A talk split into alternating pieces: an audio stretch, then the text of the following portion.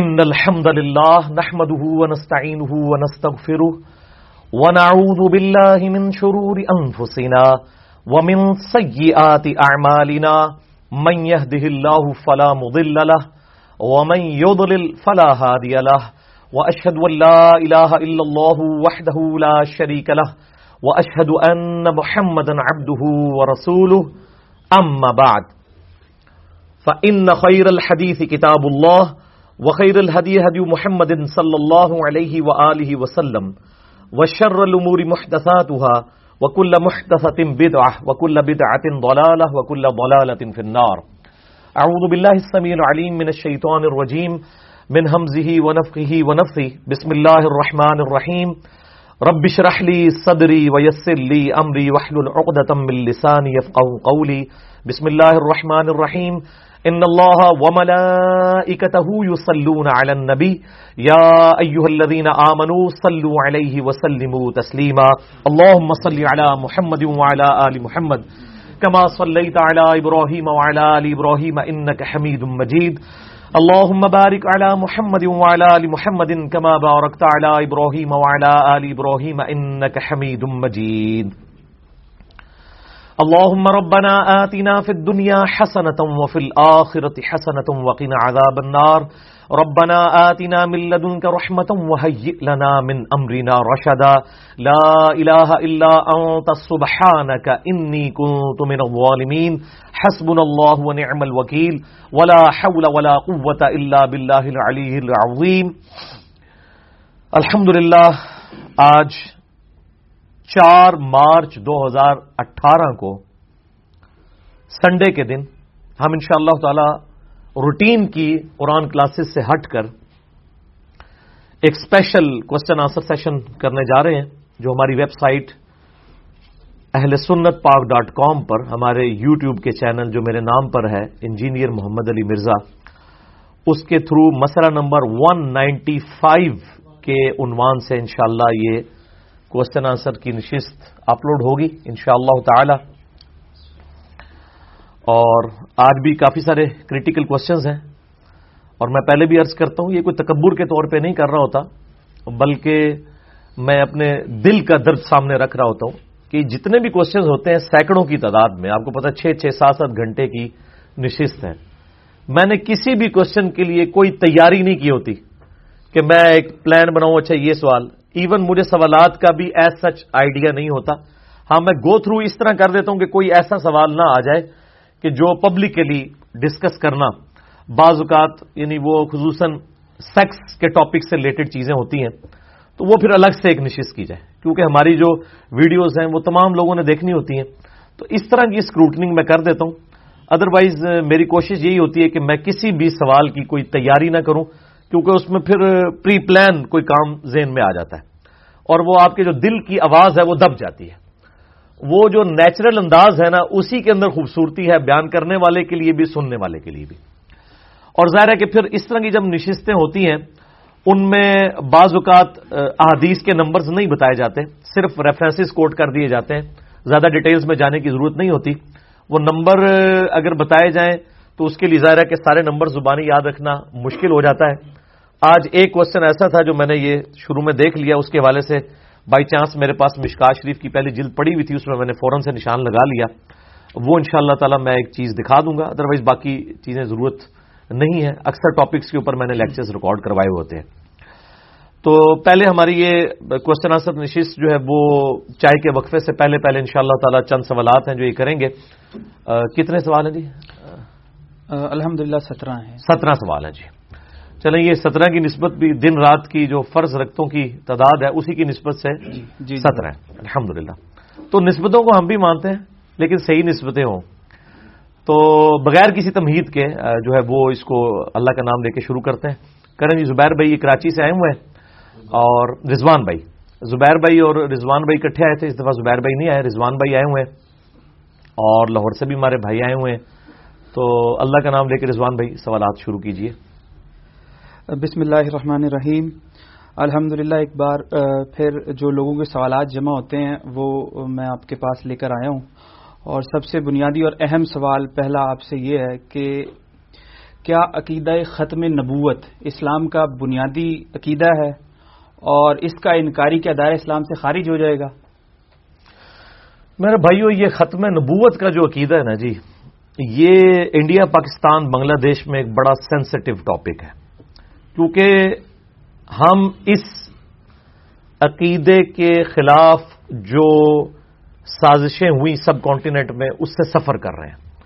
اور جتنا سفر سب کانٹیننٹ کے لوگوں نے اس حوالے سے کیا ہے، وہ باقی علاقے کے لوگوں نے نہیں کیا۔ لہذا ختم نبوت ایک کریٹیکل ایشو یہاں پر بن چکا ہے۔ میرا اس میں جو موقف ہے، وہ بڑا جو ہے، وہ سخت ہے اس حوالے سے کہ میں اس ختم نبوت کو کسی ایک خاص مکتب فکر کے ساتھ نہیں جوڑتا۔ جو آپ کو پتا ہے کہ پچھلے دنوں پاکستان میں بھی اس حوالے سے ایک خاص، ایک تماشا برپا کیا گیا اور ختم نبوت کے نام کے اوپر علماء دین نے نبی صلی اللہ علیہ وآلہ وسلم کی مبارک کاز کے نام کے اوپر ممبروں پر آ کر ایسی ایسی ننگی گالیاں نکالیں کہ وہ بازاری لوگ بھی ایسی گالیاں یوز نہیں کرتے۔ بلکہ اگر گالیوں کی وکیبلری دیکھنی ہو، تو ان علماء کی وکیبلری آپ دیکھ لیں اور کس طریقے سے ان کا یہ چھپا ہوا چہرہ لوگوں کے سامنے آیا۔ اور اس سے بڑا جرم ان لوگوں نے کیا کہ جو دین دار طبقے سے تعلق رکھنے والے علماء تھے، مختلف مکاتب فکر کے لوگ، ان کی یہ جرت ہی نہیں ہوئی کہ وہ ایسے علماء کی لینگویج کو آ کے پبلکلی کنڈیم کریں۔ یہ ان کی ذمہ داری تھی۔ کیونکہ اگر وہ یہ کنڈیم نہیں کرتے تو اس کا مطلب ہے کہ وہ سیکولر طبقے کو یہ میسج دے رہے ہیں کہ دین کے نام کے اوپر، نبی صلی اللہ علیہ وآلہ وسلم کے مبارک نام کے اوپر ناؤد باللہ آپ غلیز گالیاں بھی نکال سکتے ہیں اور یہ اوپن سرٹیفکیٹ انہوں نے جو ہے وہ اپنی خاموشی سے دیا ہے۔ اور اس حوالے سے تمام مقابل فکر کے علماء جو ہیں وہ میں ان کو مجرم سمجھتا ہوں کہ کسی نے بھی سامنے آ کے اس حوالے سے اس چیز کو کنڈیم نہیں کیا کہ کاز بہت اچھی ہے، لیکن جس منہ سے آپ نبی صلی اللہ علیہ وآلہ وسلم کا مبارک نام لیتے ہیں، اسی زبان سے آپ اتنی بےحودہ قسم کی گفتگو کرتے ہیں کہ جو گفتگو اگر آپ کے گھر میں آپ کی بیوی، بچوں، بچیوں کو آپ کی ویڈیوز دکھائی جائیں تو وہ بھی شرم سے اپنا چہرہ جو ہے وہ جھکا لیں۔ تو یہ ختم نبوت کے حوالے سے میرا تو سٹانس یہی ہے میرے بھائیوں کہ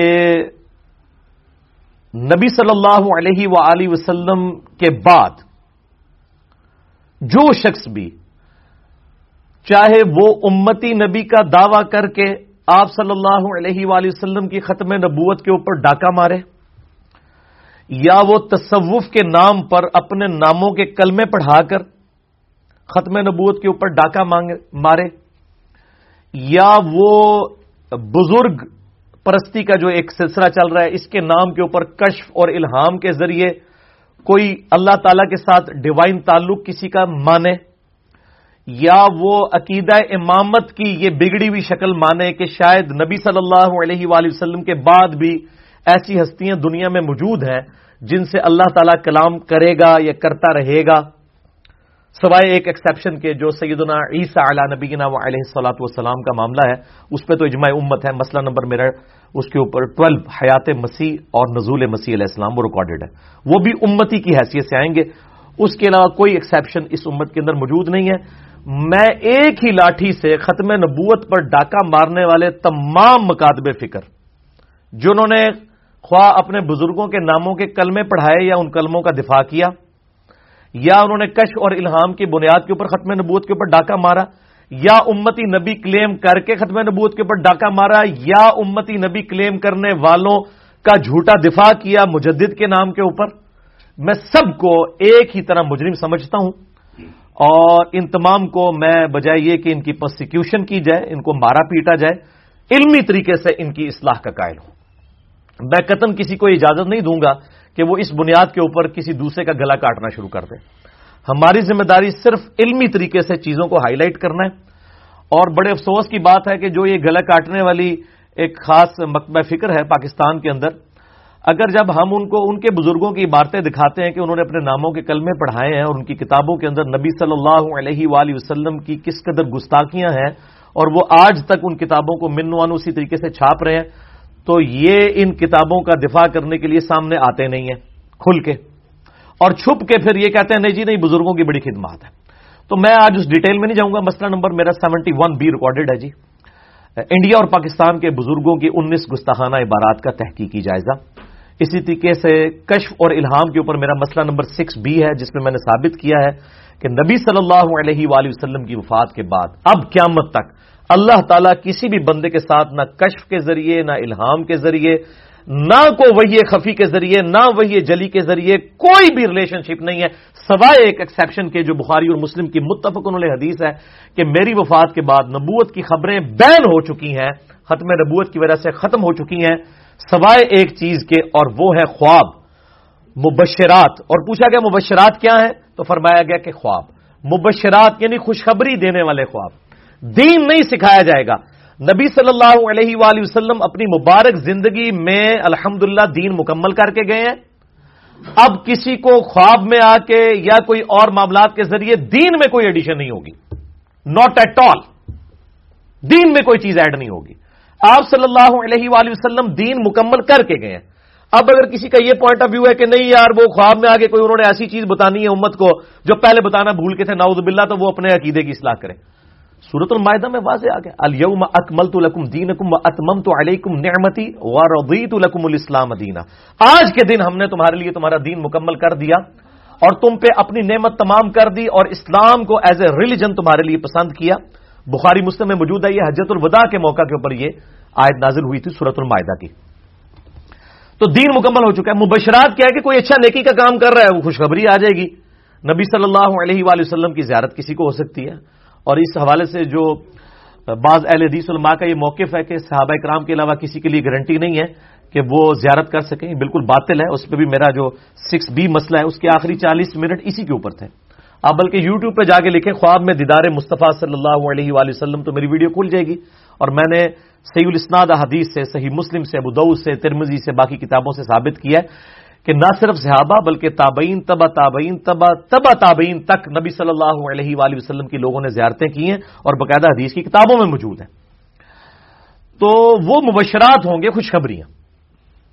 اس میں کوئی دین نہیں سکھایا جائے گا، صرف یہ کہا جائے گا یہ کام اچھا ہو رہا ہے یا برا ہو رہا ہے۔ اور اس کی بھی وہ پھر پوری شرائط ہے۔ ورنہ تو آپ دیکھ لیں، کوئی بریلوی خواب دیکھ لے جو بندی نہیں مانتا۔ جو بندی دیکھ لے، بریلوی نہیں مانتا۔ اہل حدیث دیکھ لیں، یہ دونوں نہیں مانتے، شیعہ کا یہ نہیں مانتے، شیعہ ان کا نہیں مانتے۔ تو وہ خواب بھی نہیں ان کو کہنا چاہیے خواب نہیں، کہا کرنے کہا کہ ہمارے فرقے کے، ہمارے بزرگ، ہمارے مولوی جو خواب دیکھیں گے وہ۔ تو یہ تھوڑا اس کی آپ یعنی اس کو چینج کریں۔ یہ نہ کہ نبی الاسلام خواب میں آ سکتے ہیں۔ نہ نہ نہ نہ یہ آپ پبلک سے جھوٹ بول رہے ہیں۔ آپ یہ کہا کریں کہ نبی صلی اللہ علیہ وسلم صرف ہمارے فرقوں کے، ہمارے بزرگوں کے، ہمارے علماء کو آ سکتے ہیں، دوسروں کو آئیں گے بھی، ہم نے نہیں ماننا۔ جڑے بڑھو نا یہ گل کرو آ کے سامنے۔ فراڈ بچایا دوسرے نے خواب ریجیکٹ کر دینے اپنے۔ تارو جمیل صاحب کا وہ جو خواب والا معاملہ ہے کس طرح بریلویوں نے مذاق اڑایا؟ ٹھیک ہے، اسی طریقے سے بریلویوں کا آئے گا، دیوبندی مذاق اڑائیں گے۔ تو یہ ساری چیزیں اسی طریقے سے۔ تو ختم نبوت کا مطلب یہ ہے کہ نبی علیہ السلام کے بعد کوئی کشف نہیں کسی کے اوپر، کوئی الہام نہیں ہے، کوئی امتی نبی نہیں ہے، کوئی ایسا معاملہ نہیں ہے۔ عیسیٰ علیہ السلام کی ایکسیپشن میں نے الگ سے بتا دی۔ تو اس پہ جن جن لوگوں نے ڈاکے مارے ہیں، وہ سب ایک لیول کے مجرم ہیں۔ چاہے وہ آپ کے رحمہ اللہ ہیں چاہے نہیں ہے، ہمیں سے کوئی فرق نہیں پڑتا۔ کیونکہ اس طریقے سے آپ دعوت نہیں پھر لوگوں کے سامنے رکھ سکتے۔ کہ میٹھا میٹھا ہاپ تے کوڑا کوڑا تھو تھو۔ کہ آپ کے بزرگ بابے اگر اپنے ناموں کے کلمے پڑھا کے چلے گئے اور آپ ان کو ڈیفینڈ کر رہے ہیں اور آپ نے ٹارگٹ کیا ہوا ہے ایک ہی مکبہ فکر کو۔ اگر آپ ختم نبوت کی کاز کے ساتھ مخلص ہیں، تو پھر ایک مکبہ فکر کو نا ٹارگٹ کریں۔ جس جس مجرم نے اس معاملے میں جو جو اس حمام کے اندر ننگا ہے، ان کو پبلک کے سامنے لے کے ورنہ میں یہ کہتا ہوں، یہ ختم نبوت پہ جتنی بھی تحریکیں چل رہی ہیں، یہ ختم نبوت تحریکیں نہیں ہیں۔ یہ ایک خاص فرقے کے خلاف ہے اس کو ٹارگٹ کرنے کے لیے۔ اگر یہ ختم نبوت کے ساتھ مخلص ہو، سب کو ایک ہی جگہ لا کے کھڑا کریں، جس طرح ہم کرتے ہیں۔ اسی لیے آپ دیکھیں، ان کی دعوت سے نقصان ضرور ہوا ہے اسلام کا فائدہ نہیں ہوا۔ کیونکہ جن لوگوں کو یہ دعوت دے رہے ہیں نا، ان کو تو پتا ہے کہ جناب ساڈے نے دیا کیتا نا تو نے اس تو بھی ود کے کیتا ہے۔ ٹھیک ہے؟ ان کو پتا کلیئر اور وہ کھول کے سامنے رکھ دیتے ہیں۔ تو اس لیے میں اس کو بالکل کلیئر کٹ کی بات کر رہا ہوں اور میں کسی خاص مقبہ فکر کا نام اس لیے نہیں لے رہا کہ تاکہ اصلاح کا دروازہ نہ بند ہو جائے اور کوئی میری وہ سخت باتوں کو یوٹیلائز کر کے وہ کوئی مجاہد ملت بننے کی کوشش نہ کر دے۔ تو میں ایک جنرل بات کر رہا ہوں کہ جو جو بھی اس میں مجرم ہے، وہ ختم نبوت پہ ڈاکہ مارنے والا ہے۔ ان سب کے ساتھ ایک ٹریٹمنٹ ہونا چاہیے۔ باقی قرآن حکیم بالکل اپنے عقائد و نظریات کے اندر واضح ہے۔ میں نے مسئلہ نمبر فورٹی ریکارڈ کروا دیا ہے ختم نبوت کے اوپر۔ اور اس میں جو خاتم اور خاتم کا دھوکہ دیا جاتا ہے اور اس طرح قرآن حکیم سے out of out of context آیات پیش کر کے اپنا لکمہ قرآن کے منہ میں ڈالنے کی کوشش کرتے ہیں، وہ بالکل غلط ہے۔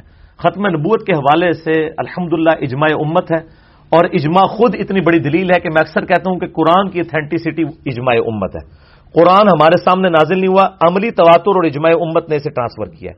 بالکل اسی طریقے سے ختم نبوت کے عقیدے کو بھی عملی تواتر اور اجماع نے ٹرانسفر کیا ہے۔ اگر قرآن پاک، بخاری، مسلم میں حدیثیں نہ بھی ہوں، تب بھی امت کا اجماع ٹرانسفر کرتا آیا ہے کہ ختم نبوت ہو چکی ہے۔ اب اور کسی پیغمبر نے نہیں آنا۔ وہ تو درجنوں آیات ہے قرآن حکیم میں۔ یعنی اللہ تعالیٰ فرماتا ہے سورہ فاتر کے اندر، اعوذ باللہ من الشیطان الرجیم۔ وَإِم مِّن أُمَّةٍ إِلَّا خَلَافِيهَا نَذِيرٌ۔ کوئی بھی امت ایسی نہیں گزری جس کے اندر کوئی نہ کوئی پیغمبر ڈر سنانے والا نہ آیا ہو۔ پھر سورہ سبا کے اندر آیا وہ مار سلنا کا اللہ کا فتح بشیروں و نذیرہ اے محبوب صلی اللہ علیہ وآلہ وسلم، ہم نے آپ کو پوری انسانیت کے لیے خوشخبری سنانے والا اور ڈر سنانے والا بنا کر بھیجا لیکن اکثر لوگ نہیں جانتے۔ تو اس سے بالکل کلیئر ہو گیا کہ آپ صلی اللہ علیہ وآلہ وسلم جب پوری انسانیت کے لیے آئے ہیں، تو اب اس کی گنجائش ہی نہیں ہے کہ کوئی اور پیغمبر آئے۔ اور پھر کیٹاگوریکل مینشن ہو گیا سورہ الحضاب کی عید نمبر چالیس میں۔ ماکان محمد البا احدم رجالکم ولا کے رسول اللہ و خاتم النبیین۔ محمد صلی اللہ علیہ وآلہ وسلم تم مردوں میں سے کسی کے باپ نہیں ہے بلکہ وہ تو اللہ کے رسول ہیں۔ اور خاتم النبیین ہے نبوت کی مہر ہے اور نبوت کی سیل بھی ہے۔ دونوں چیزیں اس کا ترجمہ ہوگا۔ خاتم مہر کو بھی کہتے ہیں اور سیل کو بھی کہتے ہیں۔ اور ظاہر ہے کہ ڈاکومنٹ کے اینڈ کے اوپر مور لگائی جاتی ہے۔ یہ وہ جج بھی آپ کو پتا ہے نا، جب ڈسیزن کرتا ہے اینڈ پہ جا کے قلم توڑ دیتا ہے، یہ وہ ڈاکومنٹ کے اینڈ کے اوپر سگنیچر کیے جاتے ہیں، یہ مور لگائی جاتی ہے۔ جج بھی بیٹھے ہوئے ادھر۔ تو وہ اس لیے ہوتا ہے کہ تاکہ یہ چیز اسٹیبلش ہو جائے کہ اس کے بعد اب اس ڈاکومنٹ میں کوئی چیز ایڈ کرنا جرم ہے۔ اگر آپ سٹمپ اس سے مراد لیتے ہیں اور اگر آپ سیل مراد لیتے ہیں تو آج بھی آپ دیکھیں ڈاک کے جو لفافے ہیں وہ سیل ہو کے جاتے ہیں۔ تالے بھی سیل کر دیے جاتے ہیں تاکہ اگر کوئی اس کے ساتھ ہیرا پھیری کرے تو پتا چل جائے کہ یار اس میں کسی نے تو نبی صلی اللہ علیہ وآلہ وسلم اسٹمپ آف دا پروفٹ بھی ہے اور سیل آف دا پروفٹ بھی۔ اسٹمپ کا یہ مطلب لینا کہ آپ کے بعد جتنے پیغمبر آئیں گے وہ مور لگوا کے آئیں گے۔ تو یہ تو مطلب اپنا لکما قرآن کے منہ میں ڈالنے والی بات ہے۔ قرآن پاک کے زمانے کے اندر جب یہ قرآن نازل ہوا ہے، وہ اپنے نظریات کے اندر بالکل واضح ہے۔ اور پھر صحابہ کرام نے کیسے سمجھا اور آگے کیسے ٹرانسفر کیا؟ اور اس میں آپ دیکھیں کہ بڑی انٹلیکچل بات کی گئی ہے کہ نبی صلی اللہ علیہ وسلم تم مردوں میں سے کسی کے باپ نہیں ہے بلکہ وہ تو اللہ کے رسول اور خاتم النبیین ہے یعنی خاتم النبیین یا خاتم دونوں میں معنی درست ہیں۔ خاتم کا لفظ احادیث میں آیا بخاری مسلم میں، خاتم کا قرآن میں۔ خاتم کہتے ہیں ختم کرنے والا، مکمل کرنے والا۔ تو آپ صلی اللہ علیہ وآلہ وسلم جو ختم نبوت آپ پر ہوئی ہے، ساتھ ہی کہا گیا آپ مردوں میں سے کسی کے باپ نہیں ہے۔ کیوں؟ اگر آپ کا بچہ کو مرد کی عمر تک پہنچتا، تو آپ کی شان کا تقاضا تھا کہ آپ کے بچے کو بھی پیغمبر بنایا جاتا، جس طرح اگلے انبیاء کے بچے پیغمبر تھے۔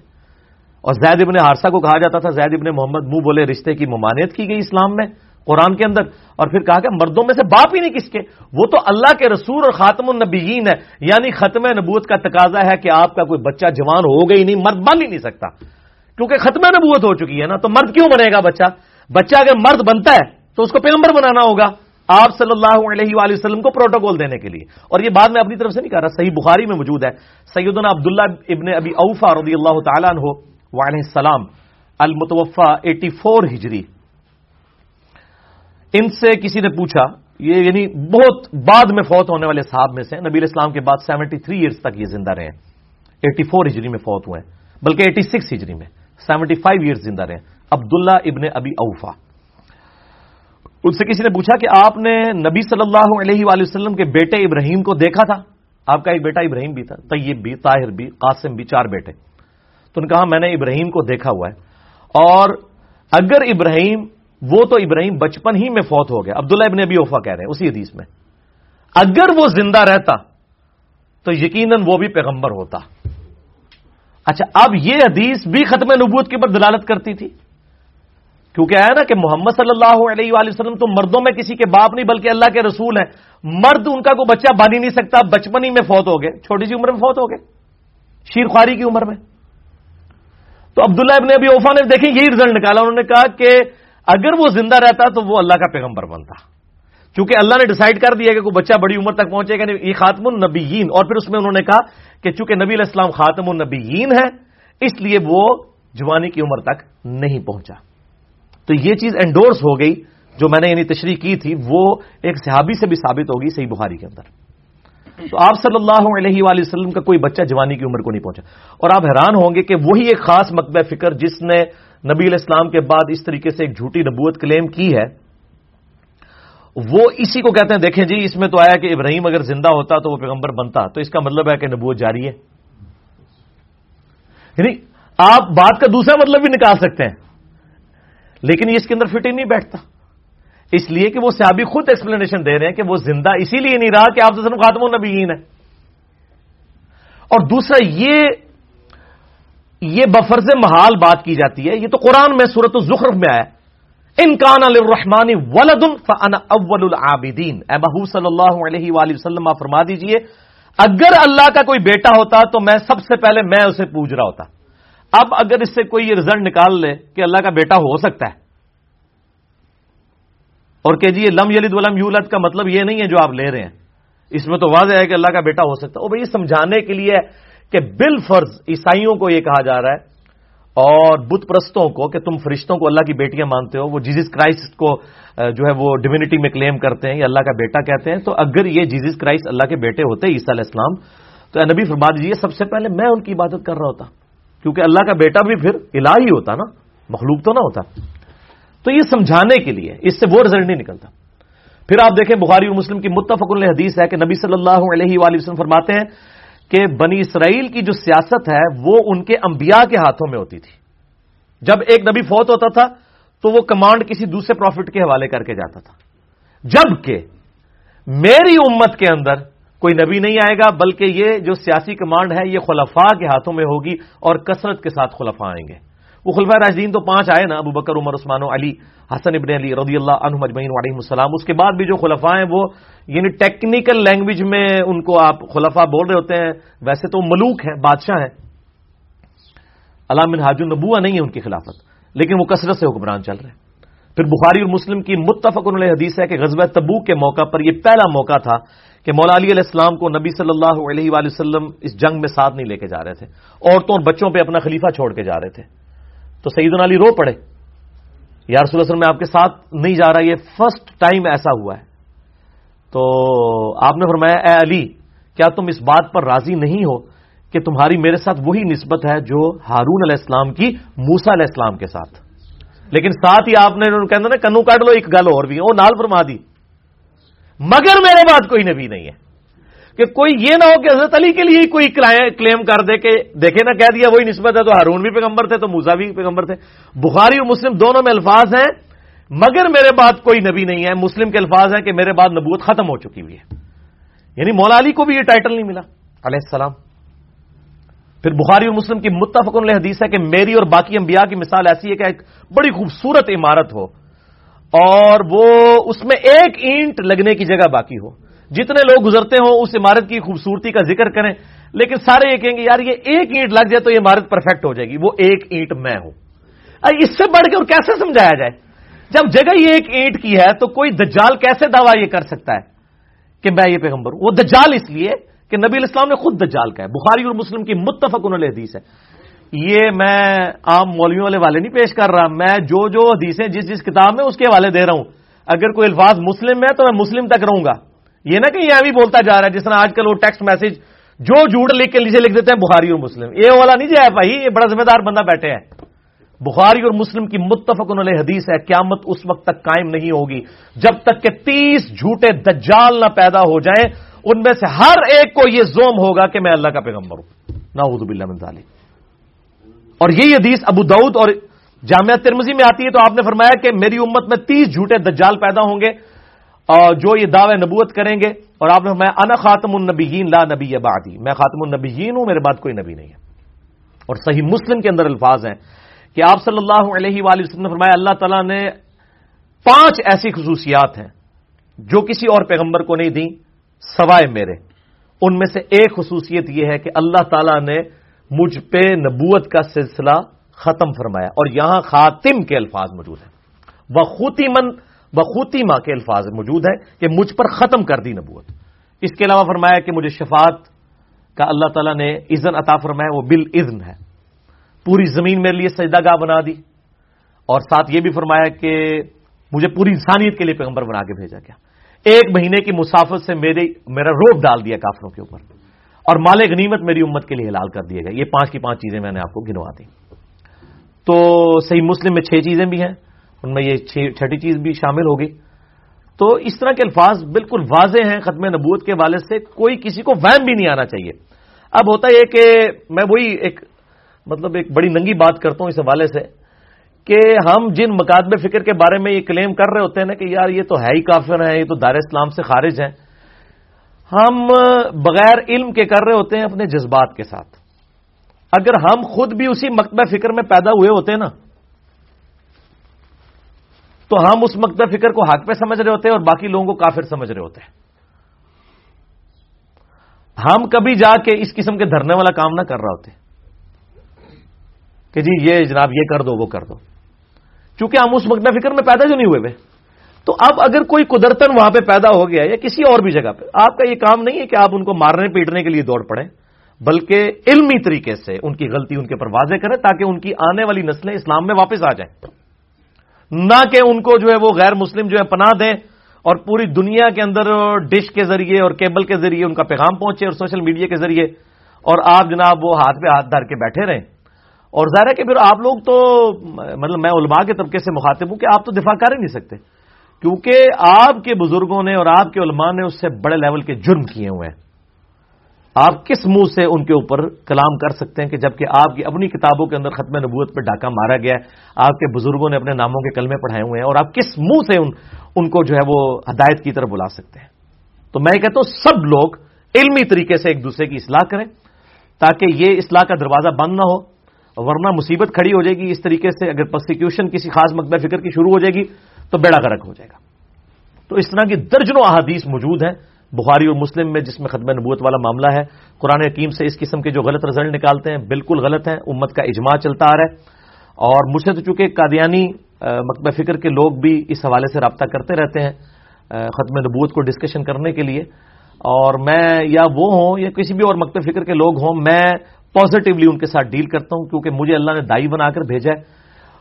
کسی کو مارنے پیٹنے کے لیے قتل کرنے کے لیے نہیں بھیجا بلکہ علمی طریقے سے ان کی غلطی ان پر واضح کرنے کے لیے۔ اور میں اس کی پوری تمہیدی گفتگو کے اینڈ پہ یہ خصوصاً قادیانیوں کو دعوت دوں گا اس حوالے سے۔ اور بالعموم باقی مکبہ فکر کے لوگوں کو بھی جن کے بزرگوں نے اپنے ناموں کے کلمے پڑھائے ہیں کہ ان کفریہ عقائد سے توبہ کریں۔ آپ کے کسی بزرگ نے آپ کے کام نہیں آنا، خود کتاب و سنت کو اسٹڈی کریں اور دیکھیں کہ قرآن و سنت کے اندر کیا دلائل موجود ہیں ختم نبوت کے حوالے سے، اپنی اصلاح کریں۔ اور کسی کے پیچھے جو ہے وہ اپنا چہرہ جو ہے پیٹ پیٹ کے سرخ نہ کر لیں۔ اگر بزرگوں سے غلطیاں ہو گئیں، کسی نے اس قسم کے کلیم کیے، وہ اپنی قبروں میں چلے گئے، اپنے امال خود بھگتیں گے، آپ اپنی اصلاح ضرور کریں۔ اور ہمارا فورم جو ہے یہ الحمد اوپن کھلا ہے۔ یہاں بھی جتنے ساٹھ ستر اسی کے قریب لوگ بیٹھے ہیں، یہ پیغام لے کے جائیں۔ اوپن دعوت ہے، تمام مقابلے فکر کے لوگوں کو آئیں ڈسکشن کریں، علمی ڈسکشن کریں۔ اوپن کسی کے ساتھ نفرت نہ کریں۔ آپ یہ تصور کر لیں کہ اگر میرے ماں باپ قادیانی ہوتے، میں قادیانیوں کے گھر میں پیدا ہوا ہوتا اور میں غیر قادیانیوں کو کافر سمجھ رہا ہوتا، تو اب اگر اللہ تعالیٰ نے مجھے بائی چانس یہاں پہ پیدا کر دیے تو مجھے کس چیز کا زوم ہے؟ تو اسی لیے میں جملہ بولتا ہوں کہ قادیانی صرف اس لیے کافر ہے کہ آپ کے ماں باپ قادیانی نہیں ہے اس کو آؤٹ آف کانٹیکٹ کوئی نہ لے اس جملے کو۔ یہ بڑا گہرا جملہ ہے۔ اور میں نے پچھلی دفعہ بھی کلیم اس حوالے سے ایک جملہ بھی بولا تھا کہ قادیانی اگر ہمیں کافر کہنا چھوڑ دے، تو ہم پہ بھی ہم بھی ان کے اوپر فتوا لگانا چھوڑ دیں گے۔ یہ میں نے الزامی بات کی تھی۔ جس طرح کہ صورت العراف میں آتا ہے کہ اللہ فرماتا ہے، یہ کافر اس وقت تک جنت میں نہیں داخل ہو سکتے، جب تک کہ سوئی کے ناکے میں سے اونٹ نہ گزر جائے۔ تو اللہ تو سوئی کے ناکے میں سے اونٹ گزار سکتا ہے، تو اللہ گزار کے تو کافروں کو بھی ڈال دے۔ نہیں، یہ محاورتن بات ہے۔ اور یہ بڑی انٹلیکچل دعوت ہے۔ ان کو نہیں پتا، ان کی پبلک کو، کہ کبھی بھی ہمیں اس حال میں کہ جن کے بارے میں انہوں نے ایک نبوت کلیم کی ہوئی ہے، ہم اس کو جھوٹا سمجھیں اور یہ ہمیں مسلمان مان لیں۔ کیونکہ وہ تو ان کو امتی نبی کلیم کیے ہوئے ہیں۔ جب امتی نبی کلیم کیے ہوئے ہیں تو نبی کا انکار کرنے والا کیا ہوا؟ کافر۔ اور اگر میں انکار کر کے بھی مسلمان رہتا ہوں، تو اس کا مطلب ہے کہ جس کے بارے میں آپ نے نبوت کلیم کی ہوئی ہے نا، وہ نبی نہیں ہے۔ یہ جج سے وکیل ہی سمجھ سکتے ہیں ٹھیک ہے نا؟ ایک کان اینج کر کے پڑا ہے کہ اگر میں ایسے شخص کو نبی نہ مانوں، جس کو آپ مان رہے ہیں، اس کے باوجود میں مسلمان ہوں تو اس کا مطلب ہے جس کے بارے میں آپ کلیم کر رہے ہیں وہ نبی نہیں ہے۔ کیونکہ نبی کا انکار کرنے والا تو مسلمان ہو ہی نہیں سکتا۔ تو کافر ہی ہوگا۔ تو یہ ایک انٹلیکچل جملہ تھا، اس کو آؤٹ آف کانٹیکس نہ پیش کیا جائے۔ یہ بہت علمی جملہ ہے اور میرے پاس کچھ قادیانی بھائی کچھ عرصہ پہلے آئے تھے۔ اور ظاہر ہے کہ میں یہود و نصارہ سے بدتر نہیں ان کو سمجھتا۔ بالکل کلیئر کٹ میں اپنی ویڈیوز میں بھی کہتا ہوں۔ اس لیے کہ وہ قرآن کو مانتے ہیں، بخاری مسلم کو مانتے ہیں۔ بس جس طرح آپ کے بزرگ بابوں نے آپ کو نماز کا طریقہ بخاری مسلم سے نہیں بتایا اور پوری زندگی آپ اس طریقے سے چلتے رہے۔ تو عید قرآن کی نہیں سمجھائی۔ آپ اپنے اپنے مکتب فکر میں دیوبند، بریلوی، اہل شیعہ جدھر جدھر لگے تھے، لگے ہوئے ہیں، وہ بھی اپنے اپنے مکتب فکر میں لگے ہوئے ہیں۔ آپ کا کام ہے، آپ ان کی اصلاح کریں۔ اور ہمارا کام ہے کہ آپ کی بھی اصلاح کریں۔ ٹھیک ہے نا؟ ہم تو کہتے ہیں جو بھی غلط ہے، اس کی غلطی ہائی لائٹ کرنی چاہیے۔ مارنے پیٹنے والا کام نہیں کرنا چاہیے۔ تو وہ آئے، بھائی، میں نے ان کو کہا، میں نے کہا جی مجھے آپ لکھوا کے لا دیں۔ تو آج چار پانچ سال ہو چکے ہیں، وہ واپس نہیں آئے۔ حالانکہ وہ کہتے نہیں نہیں، ہم آپ کو مسلمان مانتے ہیں۔ میں نے کہا، ایسا نہیں، آپ کے عالم دین کو لکھ کے دے کہ جو غلام احمد قادیانی صاحب کو پیغمبر نہ مانے، وہ پیغمبر نہ مانتے ہوئے بھی مسلمان ہے۔ یہ لکھوا کے لیں تو میں آپ کی تکویر چھوڑ دوں گا۔ یہ میں نے الزامی بات کے طور پہ بات کی۔ وہ نہیں آئے تو اس کے علاوہ بھی کئی ہیں جو ماشاءاللہ رابطہ کرتے ہیں اور ان کی کلیریفکیشنز ہوتی ہیں۔ اب یہ ایک الگ سے ٹاپک ہے، مجھے کبھی موقع ملا تو میں انشاءاللہ اس پہ ڈیٹیل ڈسکشن کروں گا۔ بل اس وقت میں چاہ رہا ہوں کہ تازہ تازہ ایک کتاب چھپ کے آئی ہے۔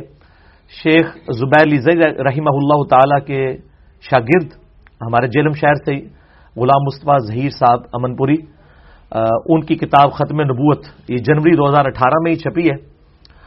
اور اگر کوئی اس کا پی ڈی ایف مارکیٹ میں آ گیا تو وہ آپ کے ساتھ شیئر کر دیں گے۔ میرے علم میں تو نہیں ہے، یہ کتاب ان کو ذرا دکھا دیجیے جی ختم نبوت کے اوپر۔ یہ بڑی پرفیکٹ کتاب لکھی ہے انہوں نے۔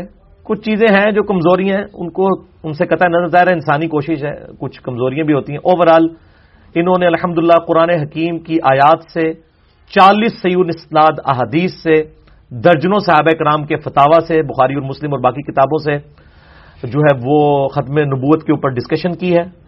اور اس کے علاوہ جو قادیانی مکتب فکر کے جس جو ریزرویشنز ہیں، جو جو ان کے دلائل ہیں، ان کے بھی بڑے انٹلیکچل جواب دیے ہیں۔ یہ آلموسٹ تقریباً دو سو بائیس پیجز کے اوپر یہ کتاب ہے۔ تو یہ کتاب آپ ضرور خریدیں۔ اور اس کتاب کا میرا خیال ہے ہم یہ میں نے اس سے کوئی کمائی نہیں کرنی، کوئی یہ نہ سمجھے کہ میں پہ بیچنا وا۔ غلام مصبح ظہیر صاحب تو مطلب میرے ساتھ سخت ناراض ہیں۔ اپنے مکتب فکر کی وجہ سے، چونکہ وہ ذرا اسٹرانچ قسم کے اہل حدیث عالم ہیں۔ تو میں چونکہ وہ کریٹیسزم کرتا ہوں تو اس لیے ان کو ہزم نہیں ہوتا۔ بہرحال ہمارا کام تو یہ کہ وہ بھی اچھی چیز کسی کی بھی ہے، وہ شیئر کروائی جائے۔ یہ جو بیت السلام پرنٹنگ پریس یہ بھی ذرا شیئر کروا دیں۔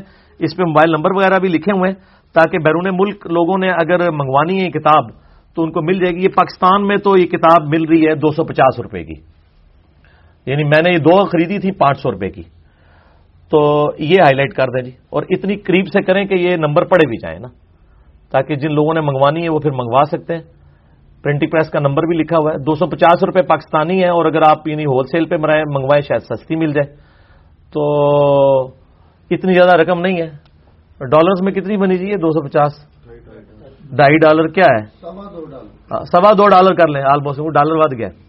تو سوا دو ڈالر کوئی شہ نہیں ہے۔ ایک کتاب منگواؤ۔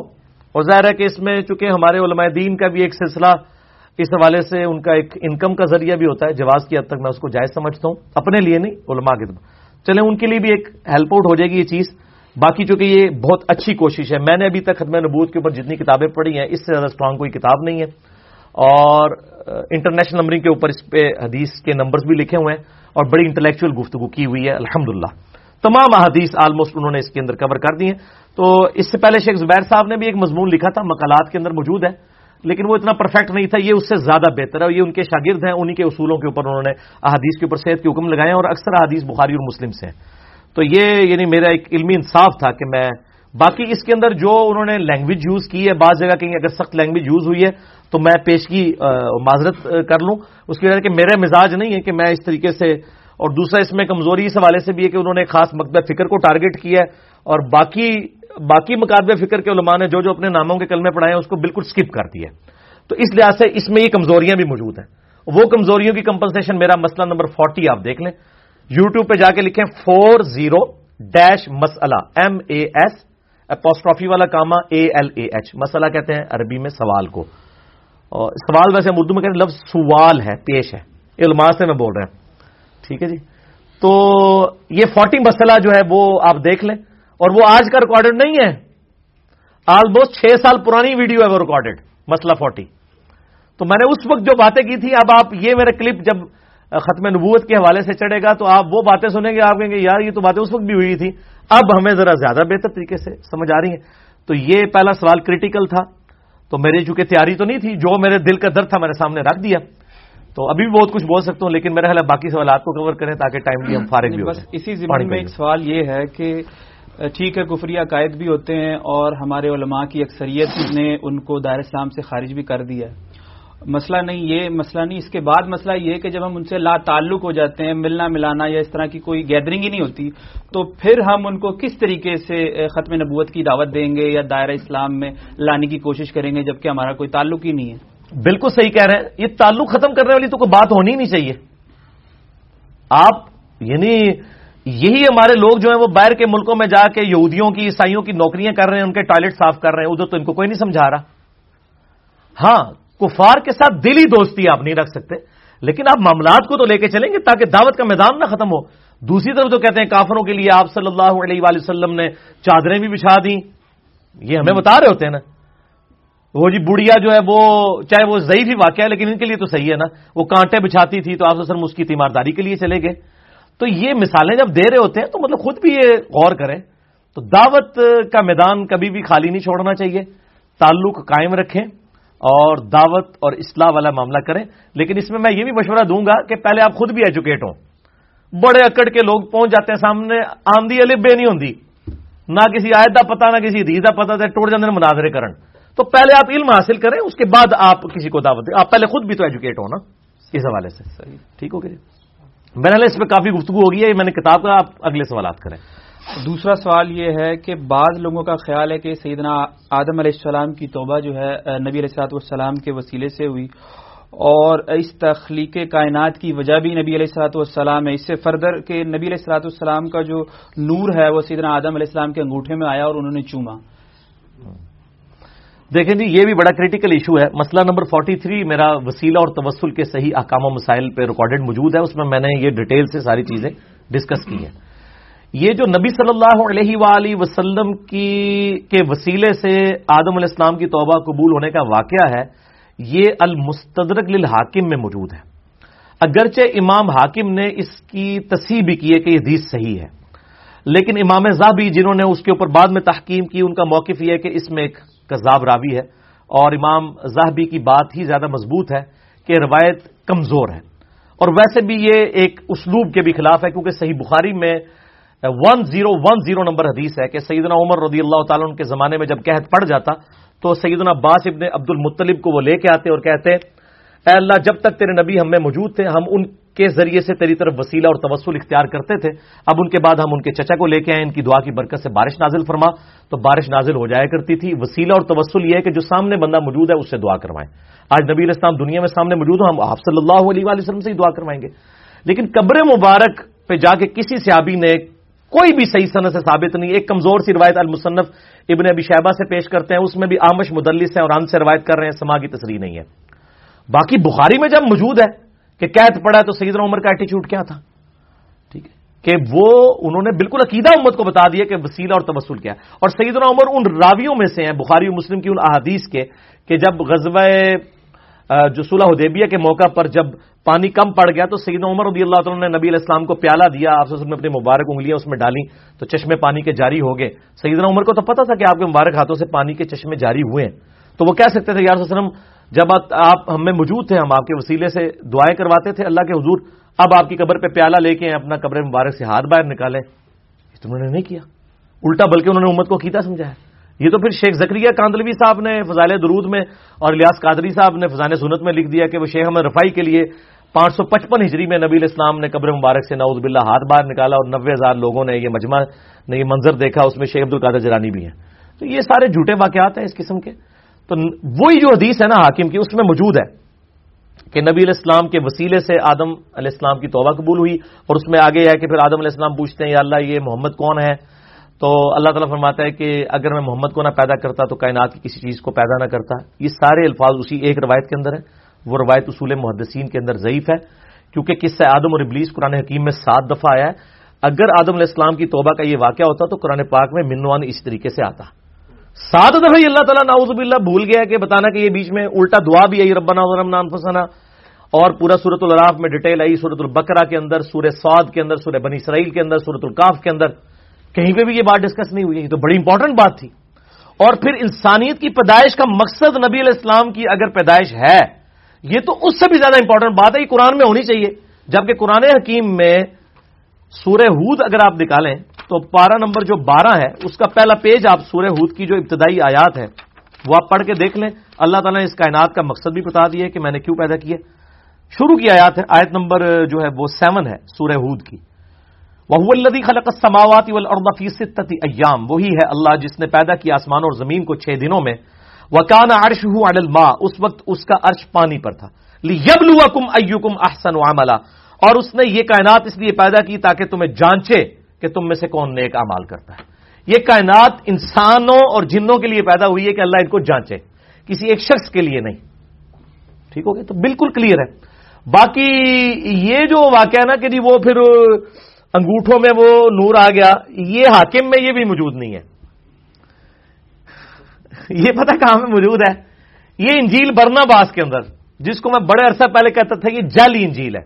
یہ کسی مسلمان نے بیٹھ کے لکھی ہے۔ اور کرسچن تو پہلے نہیں مانتے۔ ہمارے پاس جب جو اسٹیبلش انجیل جو ہے gospel of John Luke Marks اور میتھیو جو چار ان کے صحاب نے جمع کی ہوئی ہے اس میں بھی کئی ایک جو ہے پروفیسیز نبی اسلام کے بارے میں موجود ہیں۔ وہ کیوں نہ ہم پیش کریں۔ برنا باس لے کے آتے ہیں۔ برنا باس تو لگتا ہے کہ کسی مولوی نے، بلکہ مولویوں کے پینل میں بیٹھ کے لکھی ہوئی ہے، بالکل ٹارگٹ کر کے۔ یہ انجیل برنا باس کے اندر ہے کہ آدم علیہ السلام کے انگوٹھوں میں نبی علیہ السلام کا نور آیا اور انہوں نے چوم کے آنکھوں کو لگایا۔ یہ اپنی کتابوں میں بھی جو اضافے کرتے تھے یا تعریف کرتے تھے یا لاتے تھے اب عیسائیوں کی کتاب میں بھی ظاہر قرآن میں تو تعریف نہیں کر سکتے تھے تو انہوں نے کہا کہ چونکہ یہودوں نے سارا اپنی کتابوں میں کرتے رہے تھوڑی سی ہم بھی اس میں کر دیں۔ ٹھیک ہے نا جی؟ اور میں آپ کو بتاؤں جتنے انٹلیکچوئلز ہیں ان کو پتا ہے یہ بات۔ کبھی بھی انٹلیکچوئل لوگ جو ہیں وہ انجیل برنا باس کا والا آ کے نہیں دے رہے ہوتے جوز اور کرسچنس کو۔ ٹھیک ہے؟ جوز نے تو ماننا نہیں ہے۔ تو یہ بالکل یعنی کمزور گراؤنڈ کے اوپر۔ میں نے وہ ساری پڑھی ہے۔ وہ تو لگتا ہے کسی نے بیٹھ کے لکھی ہے۔ ٹھیک ہے نا؟ تو وہ کہتا ہے جی پوپ کی لائبریری سے ساتویں اسی میں ہمارے اچھا کہتے ہیں پرانے بزرگوں کو نہیں پتا چلا، بعد والے بزرگوں کے سامنے آ گئی وہ۔ پوپ کی لائبریری میں چھپی ہوئی تھی، یہ ہوا تھا، وہ ہوا تھا۔ تو وہ آج تو میرے بھائی کاربن ڈیٹنگ کروائی جا سکتی ہے پتہ لگ جاتا ہے کہ یہ وہ سات سو سال کے بعد اسی وقت ہی لکھی گئی تھی، یہ باقی یہ کوئی دو ہزار سال پرانی ہے۔ پتہ چل جائے گا وہ جس طرح وہ بریلوی حضرات نے، مصنف ابن ابی شہبہ کا ایک نسخہ نکال لیا ہے۔ اس کا مصنف عبد الرزاق کا وہ ادیس نور والا۔ رائٹنگ آج دے زمانے دی کاغذ آج دے زمانے کا کہتے ہیں بہت پرانا نسخہ مل گیا۔ ٹھیک ہے، یہ پائی جھوٹ ہوں نہیں چلنے کاربن ڈیٹنگ میں پتہ چل جاتا ہے کتنی پرانی کچھ ہے۔ ٹھیک ہے، تو یہ بالکل غلط ہے، یہ اس کی کوئی اصل موجود نہیں ہے۔ مسئلہ فورٹی تھری میرا دیکھ لیں وسیلہ اور تبصر پہ میں نے ساری چیزیں اس میں ڈسکس کی۔ میرا تیسرا سوال یہ ہے کہ لوگوں کی ڈیمانڈ ہے کہ چند علماء حق کے نام تو بتا دیں آپ۔ اور ساتھ ہی یہ ہے کہ علماء بدت جو ہیں اہل بدت علماء ہیں ان کی نشانی بھی کر دیں۔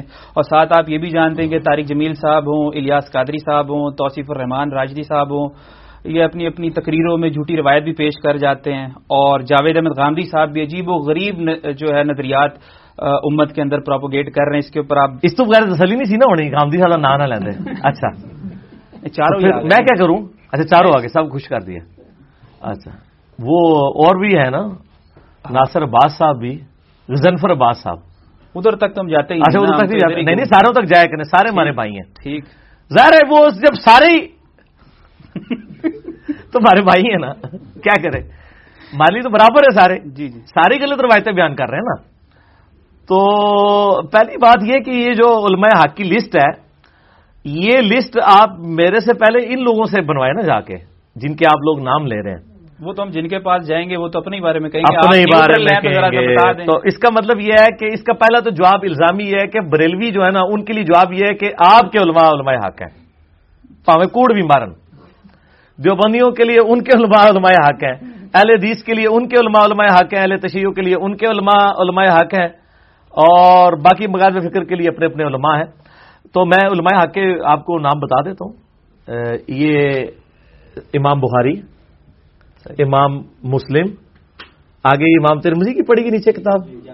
جامع ترمزی امام نسائی اور آگے سونبی دعود اور سن ابن ماجہ اور مشکات۔ یہ علماء حق ہیں۔ مطلب یہ کسی۔ کے بھی نہیں ہے ان میں سے پھر۔ نہیں سارے مانتے ہیں ان کو۔ انہی پہ تو یہ- متفق یہ- ہے یہ کسی سے بھی نہیں ہے نا۔ ہاں نہیں یہ سب مانتے ہیں۔ اچھا اچھا آپ کہہ رہے ہیں ان کے بعد والے۔ ہاں۔ تو بعد والوں کے لیے چونکہ اب چونکہ اب رولا پہ آ گیا بعد اس سے۔ تو اس کے لیے ایک ہی کرائٹیریا کہ جو اکثر اہل حدیث علماء سناتے ہیں، ایک بخاری کی حدیث۔ صحیح بخاری میں انٹرنیشنل نمبر کے مطابق two three double one number حدیث ہے۔ بڑی لمبی حدیث ہے کہ حضرت ابو حریرہ کو شیطان نے انسانی شکل میں آ کے آیت الکرسی کا وظیفہ دیا اور نبی علیہ السلام نے تصدیق کر دی۔ اس نے کہا کہ جو رات کو آیت الکرسی پڑھ کے سوئے تو صبح تک اللہ تعالیٰ شیطان سے اس کی حفاظت کرتا ہے۔ تو نبی علیہ السلام نے فرمایا کہ ہے تو وہ جھوٹا تھا۔ جو انسانی شکل میں آیا وہ شیطان تھا، تو اس کو پہچان نہیں سکا۔ لیکن اس نے بات سچی کی ہے۔ تو اگر شیطان بھی کوئی جھوٹی بات جو ہے وہ اچھی بات کر دے، اگرچہ شیطان جھوٹا ہے، لیکن بات صحیح ہو، تو آپ اس کی تصدیق کر دیں۔ ہم تو میرے بھائی کبھی یہ رسک نہیں لیں گے کہ آپ کو کوئی لسٹ بنا کے دیں۔ اس لیے کہ سب سے پہلے تو ہمیں اس لسٹ سے اپنے آپ کو باہر نکالنا پڑے گا۔ کیونکہ باقی سارے علماء کہہ رہے ہیں، یہ تو بہت بڑا جو ہے وہ فتنہ ہے اس دور کا۔ ٹھیک ہے؟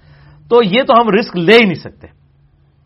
اور ہمارا موقف شروع سے یہی ہے کہ تمام مکاتب فکر کے علماء کو سنیں تاکہ آپ کو پتہ چلے کہ سب کے پاس ہی کچھ نہ کچھ حق ہے اور بہت کچھ باطل موجود ہے۔ کمپیریٹو اسٹڈی کریں۔ اگر آپ بین لگا دیں گے نا، تو یہ اکثر کہتے ہیں، نہیں نہیں، وہ، اگر اہل حدیث ہوں گے، وہ کہیں گے، نہیں، اہل بدت کے نہیں لیکچر سننے چاہیے۔ اچھا وہ بریلوی دیوبندی ہوں گے، وہ کہیں گے بد مذہبوں کے نہیں سننے چاہیے۔ وہ ہر ایک نے اپنی اپنی ادبی گالیاں ڈیوائز کی ہوئی ہیں نا۔ بدتی بد مذہب، گستاخ، مشرق، ٹھیک ہے۔ یہ ساری ادبی گالی ہیں۔ غیر ادبی تو یعنی نیم موٹیاں نے وہ میں نہیں کاٹ سکتا۔ وہ علماء کا ہی خاصا ہے، یہ انہی انہی کوئی شرف حاصل ہے۔ میری تو اتنی کمپیٹنسی نہیں ہے۔ تو غیر ادبی گالیاں انہوں نے ڈیوائز کی ہوئی ہیں دوسرے علماء کے لیے، اور ان کے لیے کہتے ہیں وہ وہ بدتی ہیں۔ اور وہ وہ بد مذہب ہیں یہ دوسروں کو بڑے بانگے دول کہتے ہیں، اپنے لوگوں کو کلیم کرتے ہیں جی ان جیسا تو ہے ہی کوئی نہیں ہے۔ تو ان کو کہیں کہ ہمارا موقف یہ ہے، جس نے جس کا بھی سوال ہے کہ آپ سب کو سنیں۔ جس کی بات صحیح ہے، وہ قبول کر لیں اور کاؤنٹر ویریفائی کریں۔ ادروائز اگر یہ آپ کریں گے، تو میں ابھی ان کو ایک پھکی دینے لگوں کہ اگر ایک قادیانی یہ سوچنا شروع کر دے کہ میں نے قادیانی کے مربیوں کے علاوہ کسی کا لیکچر اور بات ہی نہیں سننی، تو اس کو ختم نبوت سمجھ آئے گی۔ تو اللہ کا بندو تو تو نہیں پتا لگنا کہ بخاری اور مسلم میں نماز کا طریقہ کیا لکھا ہوا ہے۔ انڈیا، پاکستان میں رہتے ہوئے تو بڑی مشکل سے سمجھ آئے گا ہاں سعودیہ چلے جائے تو پتہ چل جائے گا۔ یا کہیں کسی نے بےچارے نے غلطی سے بخاری، مسلم کھول دی۔ تو آپ بھی تو غلط ہو سکتے ہیں۔ جب آپ دوسروں کے بارے میں ایکسپیکٹ کر رہے ہیں، نہیں نہیں، آپ ہمارے علماء کے لیکچر ضرور سنیں۔ تو جب آپ دوسروں کو منع کر رہے ہیں، تو دوسرے آپ کے علماء کو منع کریں گے۔ اس کا تو اینڈ رزلٹ ہی کوئی نہیں نکلے گا۔ ہم کہتے ہیں سب کو سنیں۔ جس کی جو بات حق ہے، وہ قبول کریں۔ جو غلط بات ہے، وہ چھوڑ دیں۔ ادروائز تو یہ تو ہدایت کا دروازہ ہی بند ہو جائے گا۔ اگر ہم یہ کلیم کرنا شروع کرتے ہیں اور ان کی آپ ایمانداری دیکھ لیں کہتے ہیں نہیں وہ علماء اگر گمراہ ہیں تو ان کو نہیں سننا چاہیے تو اس سے بندہ گمراہ ہو سکتا ہے۔ ان کو کہ اللہ کے بندو یہی تو آپ کے علماء کے بارے میں دوسرے بھی کہہ رہے ہیں۔ تو پھر آپ کیوں کہہ رہے ہو؟ یعنی اگر کوئی ایک دیوبندی آپ کو کہتا ہے نا کہ صرف علماء کو سنیں انجینئر صاحب کو نہ سنیں ان کو کہ ٹھیک ہے ڈاکٹر صاحب قادری صاحب کو سنتے ہیں۔ کیونکہ نہیں نہیں نہیں وہ تو بڑا گمراہ ہے ان کو کہ تو تو جاہل ہے۔ تو ان سے بڑا عالم ہے کہ ان کو گمراہ کہہ رہا ہے۔ نہیں، ہمارے علماء نے فارغ کرتی ہے تو پتہ چل گیا، وہ کہتے وہ یہ نہیں کہہ رہے ہوتے کہ علماء کو سنیں وہ کہتے ہیں ہمارے علماء کو۔ علماء نہیں۔ یہ دنیا کے ہی پروفیسرز اور ڈاکٹرز اور انجینئرز کا حوصلہ ہے جو دوسرے لوگوں کی طرف بھی ریکمینڈ کر دیتے ہیں۔ اور دوسرے لوگوں کی بھی تعریف کر دیتے ہیں۔ ان میں حوصلہ نہیں ہے دوسرے مکتب فکر کی۔ اس لیے کہ دنیا کے ڈاکٹر انجینئرس ایڈوکیٹس یہ جو جتنے لوگ ہیں، یہ کم از کم کسی کتاب کے اوپر متفق تو ہے نا؟ ہم لوگ صرف نام کی حد تک قرآن اور سنت کے اوپر متفق ہیں، جب پریکٹیکل عمل کرنے کی باری آتی ہے تو کوئی نہیں ماننے کے لیے تیار۔ نہ قرآن کی توحید ماننے کے لیے تیار ہے، نہ کتاب و سنت کے درائل ماننے کے لیے تیار ہے۔ اس لیے میں کہتا ہوں، دنیا کے پروفیسر تو بہتر ہیں کم از کم۔ آپ ان کو اگر مشورہ دیں تو وہ آپ کی بات مان لیتے ہیں، آپ کی بےزتی نہیں کرتے۔ یہ تو فوراً بےزتی پہ اتراتے ہیں۔ تو یہ بالکل قدغن نہ لگائیں۔ اسی طریقے سے اگر آپ کو کوئی بریلوی کہتا ہے نا کہ جی صرف علماء کو سنیں، ان کو کہ ٹھیک ہے تار جمیز صاحب کو سنتے ہیں، کہتے ہیں نہ سننا۔ تو یہ اپنے اپنے فرقوں کے علماء کی بات تو یہ بالکل اسلام میں کوئی ایسی بات نہیں ہے کہ آپ نے کس کو سننا ہے نہیں۔ یہ بات ہے کہ شیطان بھی اگر صحیح بات کرے اس کی تصدیق کریں فائنل اتارٹی کتابوں کو مانیں۔ ٹھیک ہے؟ اسی بات کے پر میں آپ کو ایک بات بتاتا ہوں۔ یہ تو آپ کہتے ہیں نا کہ ہر ایک کو سنیں اور جو اچھی بات ہے وہ لے لیں۔ تو اتفاق سے ایک گروپ چلتا تھا میں نے اس میں آپ کی ویڈیو شیئر کر دی۔ اچھا۔ تو انہوں نے کہا نہیں نہیں جتنے بھی گروپ کے ممبرس تھے ان کو کہا نہیں نہیں بھائی ان کی نہیں سننی۔ یہ آپ کو گمراہ کر دیں گے۔ اچھا۔ میں نے بھی ان کی سنی ہے ویڈیو نا تو میں نے پوچھا آپ پھر صحیح ہیں یا گمراہ ہو گئے تو بلاک کر دیا انہوں نے مجھے۔ بلاک کر دیا۔ تو اس کا مطلب ہے کہ وہ گمراہ ہی رہے صحیح ہونے کی کوشش نہیں چلا ان کا بلاک کرنے کے ہاں، بعد۔ ٹھیک ہے جی آگے چلیں۔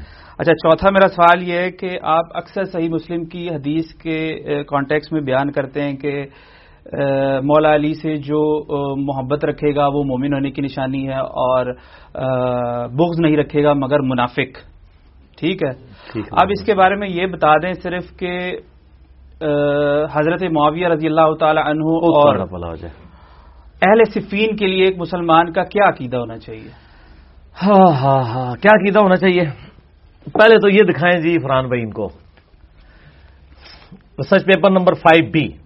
اس کا نیکسٹ ورژن بھی آ رہا ہے ان شاء اللہ تعالی۔ پی ڈی ایف میں تو اویلیبل ہے۔ اس کے اوپر تو ڈیٹ ہے نا بارہ اکتوبر دو ہزار سولہ کی، اس پہ ہے یکم اکتوبر دو ہزار سترہ۔ Search paper number five B یہ چار زبانوں کے اندر ہے۔ عربی میں، اردو میں، ہندی میں، انگلش میں۔ ہماری ویب سائٹ اہل سنت پاک ڈاٹ کام پر واقعہ کربلا کا حقیقی پس منظر۔ بہتر سعید الاسناد احادیث کی روشنی میں بہتر کے ٹائٹل سے دو سو سے زیادہ اہل سنت کی مین سٹریم کی کتابوں سے احادیث ہیں۔ اکثر احادیث بخاری اور مسلم سے ہیں۔ اس کے اندر میں نے بھی سارا اہل سنت کا مقدمہ پیش کیا ہے۔ کیا عقیدہ ہونا چاہیے وہ بھی بتا دیا ہے باقی یہ بڑا یعنی ایک کریٹیکل سوال ہے کہ یہ صحیح بات ہے، صحیح مسلم میں حدیث ہے انٹرنیشنل نمبر کے مطابق۔ دو سو چالیس نمبر، کتاب الایمان چیپٹر میں ٹو فور زیرو۔ کہ سید علی رضی اللہ تعالیٰ علیہ السلام کہتے ہیں کہ اس ذات کی قسم کے جس کے قبضے قدرت میں میری جان ہے، جس نے دانے کو پھاڑ کر اناج اگائے اور مخلوقات کو پیدا کیا، نبی امی نے مجھ سے یہ عہد لیا تھا صلی اللہ علیہ وآلہ وسلم کہ اے علی، تجھ سے محبت نہیں رکھے گا مگر مؤمن، اور تجھ سے بغض نہیں رکھے گا مگر منافق۔ محبت Ali is the litmus test of ایمان، اس میں کوئی شک نہیں ہے۔ اب یہ کہ سید علی کے جو مخالفین ہیں، ان کے بارے میں کیا ایٹیچیوڈ ہونا چاہیے؟ ان کے بارے میں میرا خیال ہے ہمارا وہی ایٹیچیوڈ ہونا چاہیے جو اس زمانے کے سیدنا علی کے شیعہ کا تھا۔ ٹھیک ہے؟ اگر میں وہ بتا دوں آج کے شیعہ تو ہم بھی اپنے آپ کو شیعہ علی پولیٹیکلی کلیم کر رہے ہیں۔ اور جو ایک مکتبہ فکر ہے وہ بھی اپنے آپ کو شیعہ کہہ رہا ہے۔ اہل سنت کہہ رہے ہیں نہیں ہم اصلی شیعہ ہیں بلکہ ابھی تو میرا ایک کلپ یوٹیوب پہ چڑھا ہے۔ تین چار ہفتے پہلے حقیقی شیعہ کون ہے؟ تو ہم آج کے جو سنی شیعہ ہیں اور جو شیعہ شیعہ ہیں ان کو چھوڑ کے ہم مولا علی کی شیعہ سے ہی پوچھ لیتے ہیں کہ کیا ایٹیچیوڈ ہونا چاہیے۔ میرا تو موقف اس میں واضح ہے کہ سعید علی کے مخالفین نے جو جنگیں کی ہیں، وہ دنیا کی محبت کی مغلوبیت کی وجہ سے کی ہیں۔ اور اس کی پریڈکشنز بخاری مسلم میں موجود تھیں۔ آج میں اس ڈیٹیل میں نہیں جاؤں گا۔ آپ یہ ریسرچ پیپر پڑھ لیں اور میرا مسئلہ نمبر ایک سو ایک دیکھ لیں۔ صحیح مسئلہ خروج اور فکر حسین حق پرستی کی علامت ہے۔ خلافت و ملوکیت، صحیح مسئلہ خروج اور فکر حسین حق پرستی کی علامت ہے۔ مسئلہ نمبر ون او ون جس میں میں نے اہل تشیعوں کا مقدمہ اہل سنت کی عدالت میں پیش کیا ہے۔ سنیوں کی کتابوں سے۔ اور ایک دوسرا ہے مسئلہ number one sixty two A خلاف راشدہ کے تیس سال نہج البراغا کے سعید علی علیہ السلام کے پانچ خطبات کی روشنی میں، اس میں میں نے اہل سنت کا مقدمہ شیعہ کی کتاب ناج البلاغا کی روشنی میں شیعہ کی عدالت کے اندر پیش کیا۔ یہ دو لیکچرز میرے ریکارڈڈ موجود ہیں۔ تو میں اب اس کو مختصر کرتا ہوں کہ مولا علی رضی اللہ تعالیٰ علیہ السلام کے شیعہ کا ایٹیچیوڈ کیا تھا، اہل صفین کے بارے میں۔ یعنی حضرت معاویہ کی پارٹی کے بارے میں۔ وہ صحیح صنعت کے ساتھ سن القبرا البئی حقی کے اندر موجود ہے، سیدنا عمار ابن یاسر رضی اللہ تعالیٰ عنہ کا فتویٰ۔ ٹھیک ہے سن القبرا البئی حقی میں باقاعدہ جنگ صفین کے اوپر پورا ایک چیپٹر موجود ہے۔ اس میں موجود ہے کہ عمار ابن یاسر سے پوچھا گیا، اور عمار ابن یاسر میرے بھائی، وہ شیعہ ہیں کہ اس طرح کا کوئی شیعہ نہیں ہے۔ وہ وہ محب علی ہیں، ان جیسا کوئی محب علی نہیں ہے۔ اور یہ ان چند صحابہ میں سے ہیں جس پہ سنی اور شیعہ متفق ہیں۔ اور کیوں نہ ہو، صحیح بخاری کے اندر حدیث ہے کہ عمار ابن یاسر کے لیے نبی علیہ السلام نے دعا فرمائی تھی کہ اللہ عمار کی زبان کو شیطان سے محفوظ رکھنا، ان کی رائے شیطان سے محفوظ ہوگی۔ اور آپ دیکھ لیں، جنگ جمل ہو، جنگ صفین ہو، جنگ نہروان ہو، تینوں جنگوں میں وہ سیدنا علی کے ساتھی رہے۔ ہیں اور عمار کی وجہ سے تو بخاری میں حدیث ہے، دو ہزار آٹھ سو بارہ امار کو ایک باغی جماعت قتل کرے گی، امار ان کو اللہ اور جنت کی طرف بلائے گا، وہ جماعت دوزر کی طرف بلائے گی۔ اسی لیے تو حضرت علی اپنی ساری جنگیں جیت گئے تھے کہ مخالفین جب امار کو علی کے ساتھ دیکھتے تھے تو اہل جمل بھی جنگ چھوڑ گئے، سیدنا طلحہ نے، سیدنا زبیر نے، اور اسی طریقے سے اہل صفین بھی جنگ ہارے۔ وہ تو قرآن نیزوں پہ اٹھا کے جان بخشی ہوئی ان کی۔ وہ ایک الگ سے ایک سمجھ لیں، تلخ داستان ہے۔ وہ آپ یہ پڑھ لیں تو اس کے بعد آپ کو پتہ چل جائے گا، شہادت عثمان کے اصلی اسباب، جعلی اسباب نہیں۔ سعودیہ اور ایران ٹسل والے اسباب نہیں، جو بخاری کے اندر اسباب آئے ہیں۔ وہ۔ تو عمار ابن یاسر کے بارے میں صحیح صنعت کے ساتھ سن القبرا البئی حقی کے اندر موجود ہے، ان سے کسی نے پوچھا اہل صفین کے بارے میں۔ تو انہوں نے کہا کہ اہل صفین کو کافر مت کہو۔ یعنی وہ آپ نے منافق والا کہا نا کہ وہ معاویہ کے اوپر منافقت کا فتوا لگا دیا جائے کیونکہ وہ ممبروں پر مولا علی السلام پہ لانت کرواتے تھے۔ وہ ٹھیک ہے۔ لیکن یہ دنیا کی محبت سے مغروب ہوئے ہیں۔ ادروائز ابو ترمزی میں ایسی روایتیں موجود ہیں کہ معاویہ نے اگرچہ بغاوت کی تھی لیکن دینی مسئلے کے لیے مولا علی علیہ السلام کو خط لکھے، ان سے مسئلے بھی پوچھا کرتے تھے۔ اور ناج البلاغا میں جو مولا علی علیہ السلام نے خطوط لکھے ہیں، معاویہ کو مسلمان کے طور پہ ٹریٹ کیا تو وہ میں نے جو ناج البلاغا والا خطبہ اس میں سارے لیکچر میں سب چیزیں بتائی ہیں۔ تو عمار ابن یاسر نے فرمایا کہ اہل شام کو کافر مت کہو، بلکہ یہ کہو کہ یہ فاسق اور ظالم ہے اور یہی بات المستر الحاکم میں مولا علی علیہ السلام سے خود موجود ہے جب مولا علی نے کچھ لوگوں کو دیکھا کہ وہ اہل صفین کے اوپر سب و شتم کر رہے ہیں، تو انہوں نے فرمایا کہ اہل صفین جو ہے، معاویہ اور اس کی جماعت کے اوپر سب و شتم نہ کرو، بلکہ علمی طریقے سے ان کی غلطی ان کے اوپر واضح کرو۔ وہ جو ہم بھی کہتے ہیں کہ علمی طریقے سے۔ اور یہ سیم خطبہ ناج البلاغا میں مولا علی علیہ السلام کا موجود ہے۔ جب معاویہ پہ لوگوں نے لانت کی صفین کے اندر، تو انہوں نے اپنے صحاب کو روک دیا۔ تو یہ ہمارا ایٹیچیوڈ ہے۔ حضرت معاویہ رضی اللہ تعالیٰ ہوں، حضرت مغیرہ ابن شعبہ ہوں، بسر بن ابی ارتا ہوں، یا امر ابن آس ہوں، رضی اللہ عنہ مجمعین ہم تمام کے لیے دعائیں مغفرت کرتے ہیں، اللہ تعالیٰ ان کی غلطیوں کو معاف فرمائے اور صحابیت ہونے کی وجہ سے ان سے درگزر فرمائے۔ اور یہ عقیدہ ہے مطلب جو مطلب شیان علی سے ہمیں صحابہ کرام سے ملا اس طریقے سے اہل جمل کے بارے میں صحیح بخاری میں موجود ہے، اما عائشہ کے فضائل والے چیپٹر میں، کہ عمار ابن یاسر خطبہ دیتے ہیں کوفے کے ممبر کے اوپر۔ اور کہتے ہیں لوگوں، تمہیں اللہ نے ازمایا ہے۔ ایک طرف دنیا اور آخرت میں تمہارے نبی کی بیوی ہیں، اما عائشہ۔ دنیا اور آخرت میں یعنی شیعہ علی کا ہو کر ان کو جنت میں بھی نبی کی بیوی مان رہا ہے اما عائشہ کو۔ دوسری طرف سید علی ہے علی کی اطاعت اللہ کی اطاعت ہے۔ اب اللہ تمہیں ازمائے گا کہ تم عائشہ کی اطاعت کرتے ہو یا اللہ کی اطاعت کرتے ہو۔ کیونکہ وہ اول الامر من کو میں نا۔ اتی اللہ اتی رسول و اول الامر من اول الامر کون ہے؟ خلیفہ راشد۔ تو بالکل تو اسی طریقے سے یعنی اہل جمل کے بارے میں بھی عمار ابن یاسر کا یہ ایٹیچیوڈ ہے۔ اور نہروان والوں کے بارے میں خود مولا علی السلام مصنف ابن ابی شہبہ میں موجود ہے کہ کسی نے کہا یہ کافر ہے کہا نہیں کافر نہیں ہے، کہا منافق، کہا نہیں منافق بھی نہیں ہے۔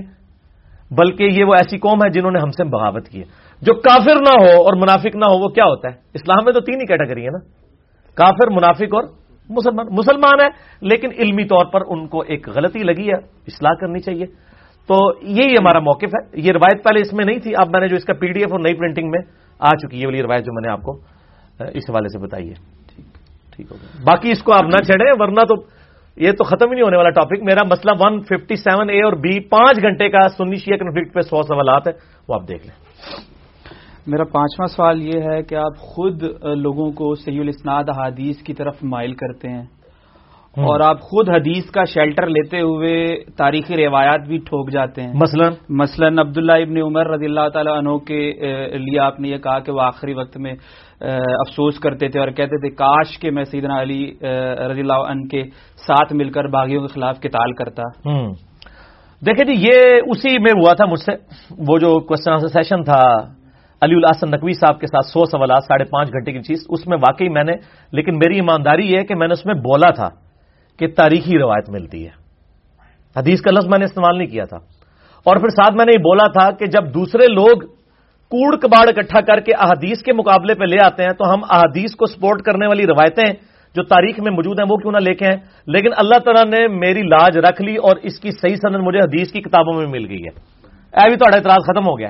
دو حدیث کی کتابوں میں مین اسٹریم کی۔ اب نئی پرنٹنگ میں میں نے فائیو بی میں ڈال دی ہے وہ ان شاء اللہ تعالیٰ۔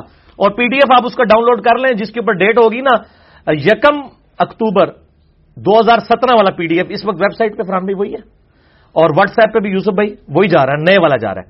اور دس محرم چودہ سو انتالیس ہجری، یہ چودہ سو اڑتیس والا ہے۔ پی ڈی ایف تو ہمارا ہو چکا ہے، اس میں میں نے یہ روایت ڈال دی ہے۔ اور میں آپ کو بتا بھی دوں ضمن کہ وہ جو نئی والی پرنٹنگ ہے نا، اس میں بڑی تھوڑی سی تبدیلی ہوئی ہے۔ پیج نمبر ٹین الیون اور ٹویلو ان تین پیجز کے اوپر تھوڑی سی تبدیلی ہوئی ہے۔ ایک حدیث بہت لمبی تھی، وہ طریق اس کا ریپیٹ ہو رہا تھا۔ تو میں نے وہ، اس کے الفاظ جو ہے نا، وہ پانچ چھ لائنیں وہاں سے مجھے مل گئی وہ چیزیں ایڈ کر دیں۔ اکرب الحق والا مسئلہ بھی میں نے اس میں ڈسکس کر دیا ہے۔ اس کے اوپر نوٹ لگا دیا اور ایک یہ سلقبرا البحیکی والا، امار ابن یاسر والا بھی ڈال دیا ہے کہ ان کو فاسق کہو، ظالم کہو، کافر نہ کہو۔ اور تیسرا یہ جو آپ پوچھ رہے ہیں، یہ صحیح صنعت کے ساتھ المستدرک للحاکم میں موجود ہے کہ مولا علی علیہ السلام کے ساتھ جو مل کر عبداللہ ابن عمر نے قتال نہیں کیا، وہ آپ نے آخری وقت میں یہ کہا کرتے تھے کہ نہ تو مجھے نمازوں کے اوپر، نہ روزوں کے اوپر کوئی افسوس ہے، میں نے کبھی نماز روزہ نہیں چھوڑی، مجھے پوری زندگی ایک چیز کا غم رہے گا کہ میں نے مولا علی کے ساتھ مل کر باغیوں کے خلاف کتال کیوں نہیں کیا؟ جو صورت الحجرات میں ہے کہ جو قوم بغاوت کرے، اس کے خلاف آپ کتال کرو۔ یہ المستدل الحاکم میں موجود ہے، یہ حدیث۔ حدیث کی مین اسٹریم کی کتابوں میں سے ایک ہے۔ جس میں وہ حدیث ہے کہ میں دو چیزیں چھوڑ کے جا رہا ہوں قرآن اور سنت۔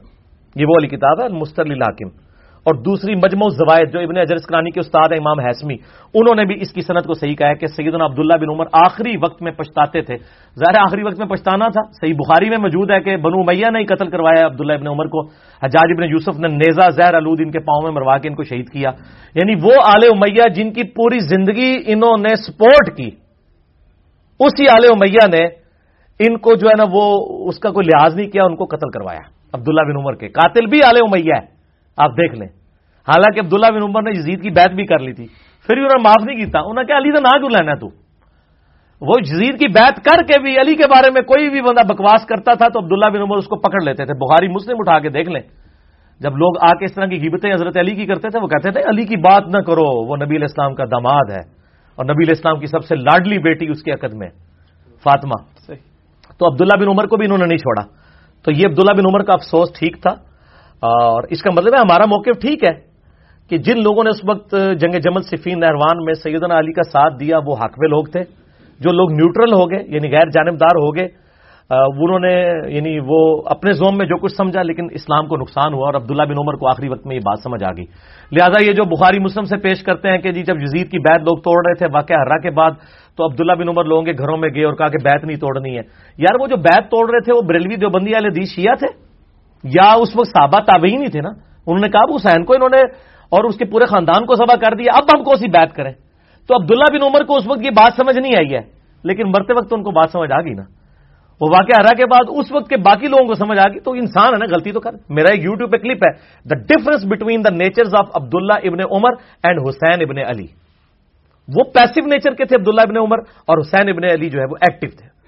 جس کو آپ ایکسٹرو ورلڈ کہتے ہیں۔ میری بھی ایک نیچر ایکسٹرو ورلڈ والی ہے بعض انٹروورٹ ہوتے ہیں بعض ایکسٹروورٹ ہوتے ہیں۔ تو یہ الحمدللہ میرے پہ ایک داغ تھا تاریخ کا۔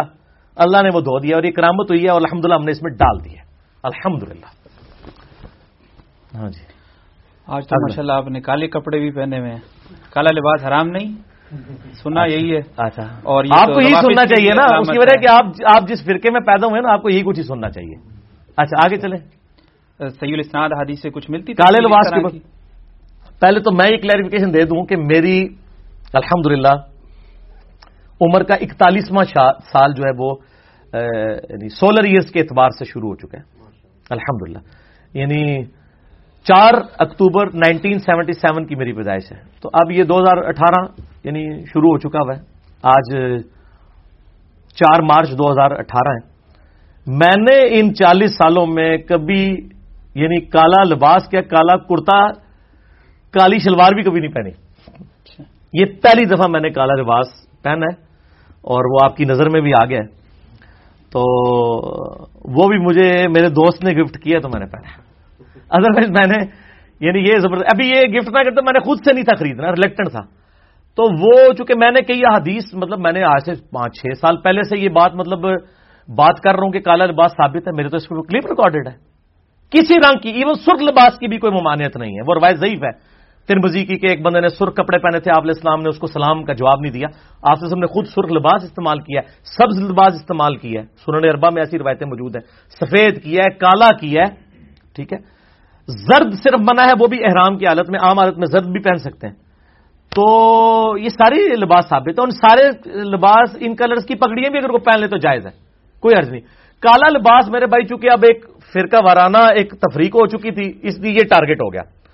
ادر وائز میرے بھائی، اے میرے لیے ویکو نا تھی ادھر ویکھی جا رہے ہو۔ کالا لباس جو ہے، یہ نبی اسلام کی سنت ہے۔ اور میں یہ کہتا ہوں کہ آپ وسلم نے ہر طریقے سے کالا لباس پہنا ہے، اور جس طرح کالا لباس پہنا ہے، کوئی اور لباس پہنا ہی نہیں۔ کس طرح؟ سنیں۔ صحیح مسلم میں حدیث ہے کہ آپ صلی اللہ علیہ وآلہ وسلم حجت الوداع کے جب آپ صلی اللہ علیہ وسلم فتح مکہ کے موقع پر داخل ہوئے مکے میں، تو آپ نے کالی پگڑی پہنی ہوئی تھی۔ سوید پگڑی بھی ثابت ہے۔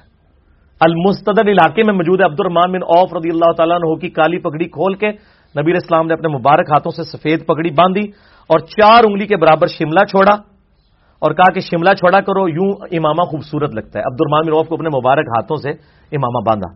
میں نے پچھلے لیکچر میں اللہ حاکم سے وہ ویڈیو میں ایچ ڈی کیمرے میں وہ حدیث دکھائی ہوئی تھی۔ تو سفید بھی سنت ہے۔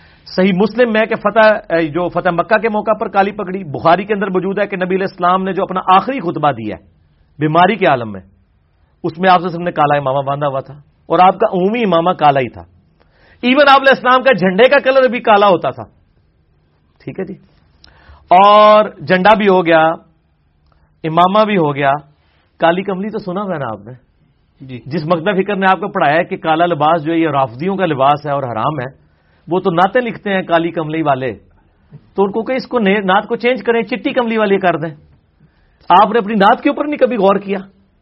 اور یہ صحیح مسلم میں حدیث ہے۔ ہم عائشہ رضی اللہ تعالیٰ کہتی ہیں، نبی الاسلام ایک دفعہ اپنے گھر سے اس حال میں برامد ہوئے کہ کالے کلر کی، کالے بالوں کی انی ہوئی کالی چادر آپ وسلم نے اوڑی ہوئی تھی۔ اس حال میں کہ سیدنا حسن ابن علی آئے تو آپ علیہ السلام نے ان کو اپنی چادر کے نیچے لیا۔ پھر سیدنا حسین آئے، ان کو بھی چادر کے نیچے لیا۔ پھر سیدہ فاطمہ آئی ان کو بھی چادر کے نیچے لیا۔ پھر مولا علی علیہ السلام آئے ان کو بھی چادر کے نیچے لیا۔ اور اس کو روایت کون کر رہا ہے؟ اما عائشہ رضی اللہ تعالیٰ اور پھر آپ وسلم نے سب کے اوپر وہ چادر، کالی چادر کی، جسے وہ کالی کملی کہتے ہیں یہ۔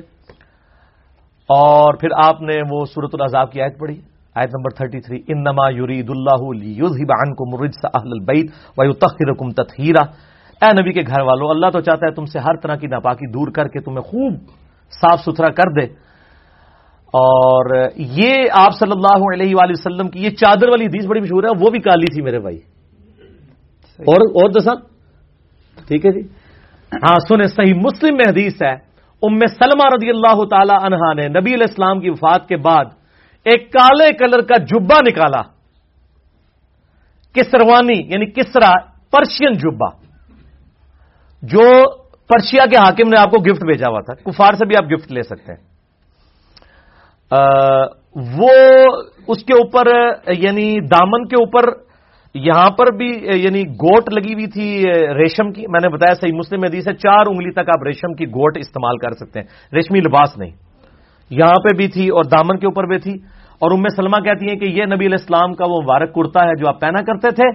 اور ہم اس مبارک کرتے کو پانی میں بھگو کر مریضوں کو اس کا دھون شفا کے طور پہ پلاتے ہیں۔ صحیح مسلم میں یہ حدیث ہے۔ الحمدللہ۔ اور میں نے وسیلہ اور تبصر والے لیکچر میں ان سارے حدیثوں کے نمبر بھی بتائے ہیں۔ تو جو آپ نے پگڑی پہنی جس کی آپ نے چادر پہنی جس کا آپ نے جبا پہنا جو آپ کے جھنڈے کا رنگ ہے تو اون بھی کالا رنگ۔ چلے اسی زمن میں ایک چیز چلو تھی وہ خلاف کعبہ ہے کالا ہے نا یار۔ وہی مان لو۔ ہاں۔ نہیں اس میں کلر کلر نہیں آیا۔ یا یو مزمل میں کلر نہیں آیا۔ ٹھیک ہوگا جی؟ ہاں، اسی زمن میں صرف یہ بات بتا دیں کہ محرم الحرام میں بھی اس کالے کپڑے کی بالکل فضا قائم ہو جاتی ہے تو اس پر بھی یہی موقف ہے آپ کا؟ جی بالکل۔ میں کہتا ہوں جی آپ محرم الحرام میں کالے کپڑے پہنے اور آپ صحیح شیان علی ہونے کا ثبوت دیں لوگوں کو صحیح بات بتائیں کہ یہ جو کچھ کر رہے ہیں یہ اصلی شیعہ نہیں ہم اصلی شیعہ جڑے بڑھو نا۔ نہیں تو وہ صرف لباس کے طور پہ تو نہیں پہنتے نا ان کا تو پیچھے ایک ان کو چھوڑے نا آپ یہ تو اسی طریقے سے ہے کہ جب ہم کسی کو داڑھی کی ترغیب لاتے ہو کہتے ہیں ڈاکوؤں نے بھی داڑھی رکھی ہے تو میں ان کو یہ کہتا ہوں اللہ کے بندو آپ ڈاکہ نہ مار کے داڑھی رکھ کے لوگوں کو داڑھی کی اہمیت بتائیں۔ کافی ہوگی جی میرا خیال آگے ٹورو۔ میرا ساتواں سوال یہ ہے کہ شام میں بشار الاسد جو سنی مسلمانوں پر جو ظلم ہوتا چلا آ رہا ہے اور سعودیہ نے جو قطیف اور بحرین کے رہنے والے شیعہ مسلموں پر ظلم کیا ہے۔ اس حوالے سے آپ اپنا موقف دیں کہ ایک عام مسلمان کے پاس کیا باقی رہ جاتا ہے؟ وہ کس طرف مطلب جی عام مسلمان کے بارے میں میرے لادہ سے ایک ویڈیو بھی ریکارڈ ہے۔ آپ یوٹیوب کے اوپر جا کے لکھیں ڈاکٹر اسرار ورسز جاوید احمد غامدی۔ میں نے اس کلپ کے اندر یعنی پولیٹیکل سسٹم آف اسلام کے حوالے سے ڈسکشن کی ہے کہ میں ڈیموکریسی کو، جو پاکستان کی ڈیموکریسی ہے چند ایک کمزوریوں کو چھوڑ کے۔ جیسے مولانا مدودی رحمہ اللہ تعالیٰ نے کہا تھا، جب قرارداد مقاصد پاس ہوئی تو انہوں نے کہا کہ آج پاکستان کی اسٹیٹ نے کلمہ پڑھ لیا قرارداد مقاصد کے ساتھ جو آئین پاکستان اپنی ساری کمزوریوں کے باوجود، یہ ڈیموکریسی جس میں حلال کے دائرے کے اندر اندر آپ نے ڈیموکریٹک رویہ اختیار کرنا ہے اور حرام کا معاملہ تو ڈیموکریسی کے ذریعے نہیں طے ہوگا، اس ڈیموکریسی کو میں خلافت راجدہ کی ماڈرن اور بہترین فارم سمجھتا ہوں۔ اس کے والے سے میرا مشورہ ہے آپ کو کہ آپ جاوید احمد غامدی صاحب اور یہ یہ واحد بندہ ہے جس کا جب میں نام لیتا ہوں تو مجھے ساتھ کہنا پڑتا ہے کہ جی, کئی باتوں میں مجھے ان سے اختلاف ہے اور کئی باتوں میں میں ان کی تصحیح کرتا ہوں کیونکہ ان کی ہر چیز میرے کھاتے میں پڑتی ہے۔ تو میں ان کا ایک پروگرام ہے سلیم صافی کے ساتھ یو ٹیوب کے اوپر، آپ جا کے دیکھیں خلافت اور ڈیموکریسی کے اوپر۔ چالیس منٹ کا ہے، جتنے وظافظ ہیں وہ انہوں نے کلیئر کیے ہیں۔ اور یہ علم و حکمت کے نام سے بھی چار پروگرام دنیا ٹی وی کے اوپر بھی، ان کے ریسنٹ بھی ریکارڈ ہوئے ہیں ڈیموکریسی کے اوپر۔ میں آج اس طرف نہیں جاؤں گا، میرا کلپ وہ بارہ منٹ کا دیکھ لیں۔ Doctor Israr versus Javed Ahmad Ghamidi. میں درمیان کا ایک راستہ رکھتا ہوں۔ اور اس میں بھی میں نے ایک جملہ بولا تھا کہ یہ جو کچھ ایران اور سعودیہ کر رہے ہیں اس وقت، اور پوری امت کو اس وقت انہوں نے پریکٹیکلی دو دھڑوں میں ڈیوائڈ کر دیا یہ بہت خطرناک کھیل ہے۔ کیونکہ جب کافر نے آپ کو مارنا ہے تو اس نے یہ نہیں کہنا، یہ شیعہ مسلم ہے اور یہ سنی مسلم ہے۔ اس نے تو کہنا نبی الاسلام کا نام لے ہوا ہے، اس کو نہیں چھوڑا نام لے۔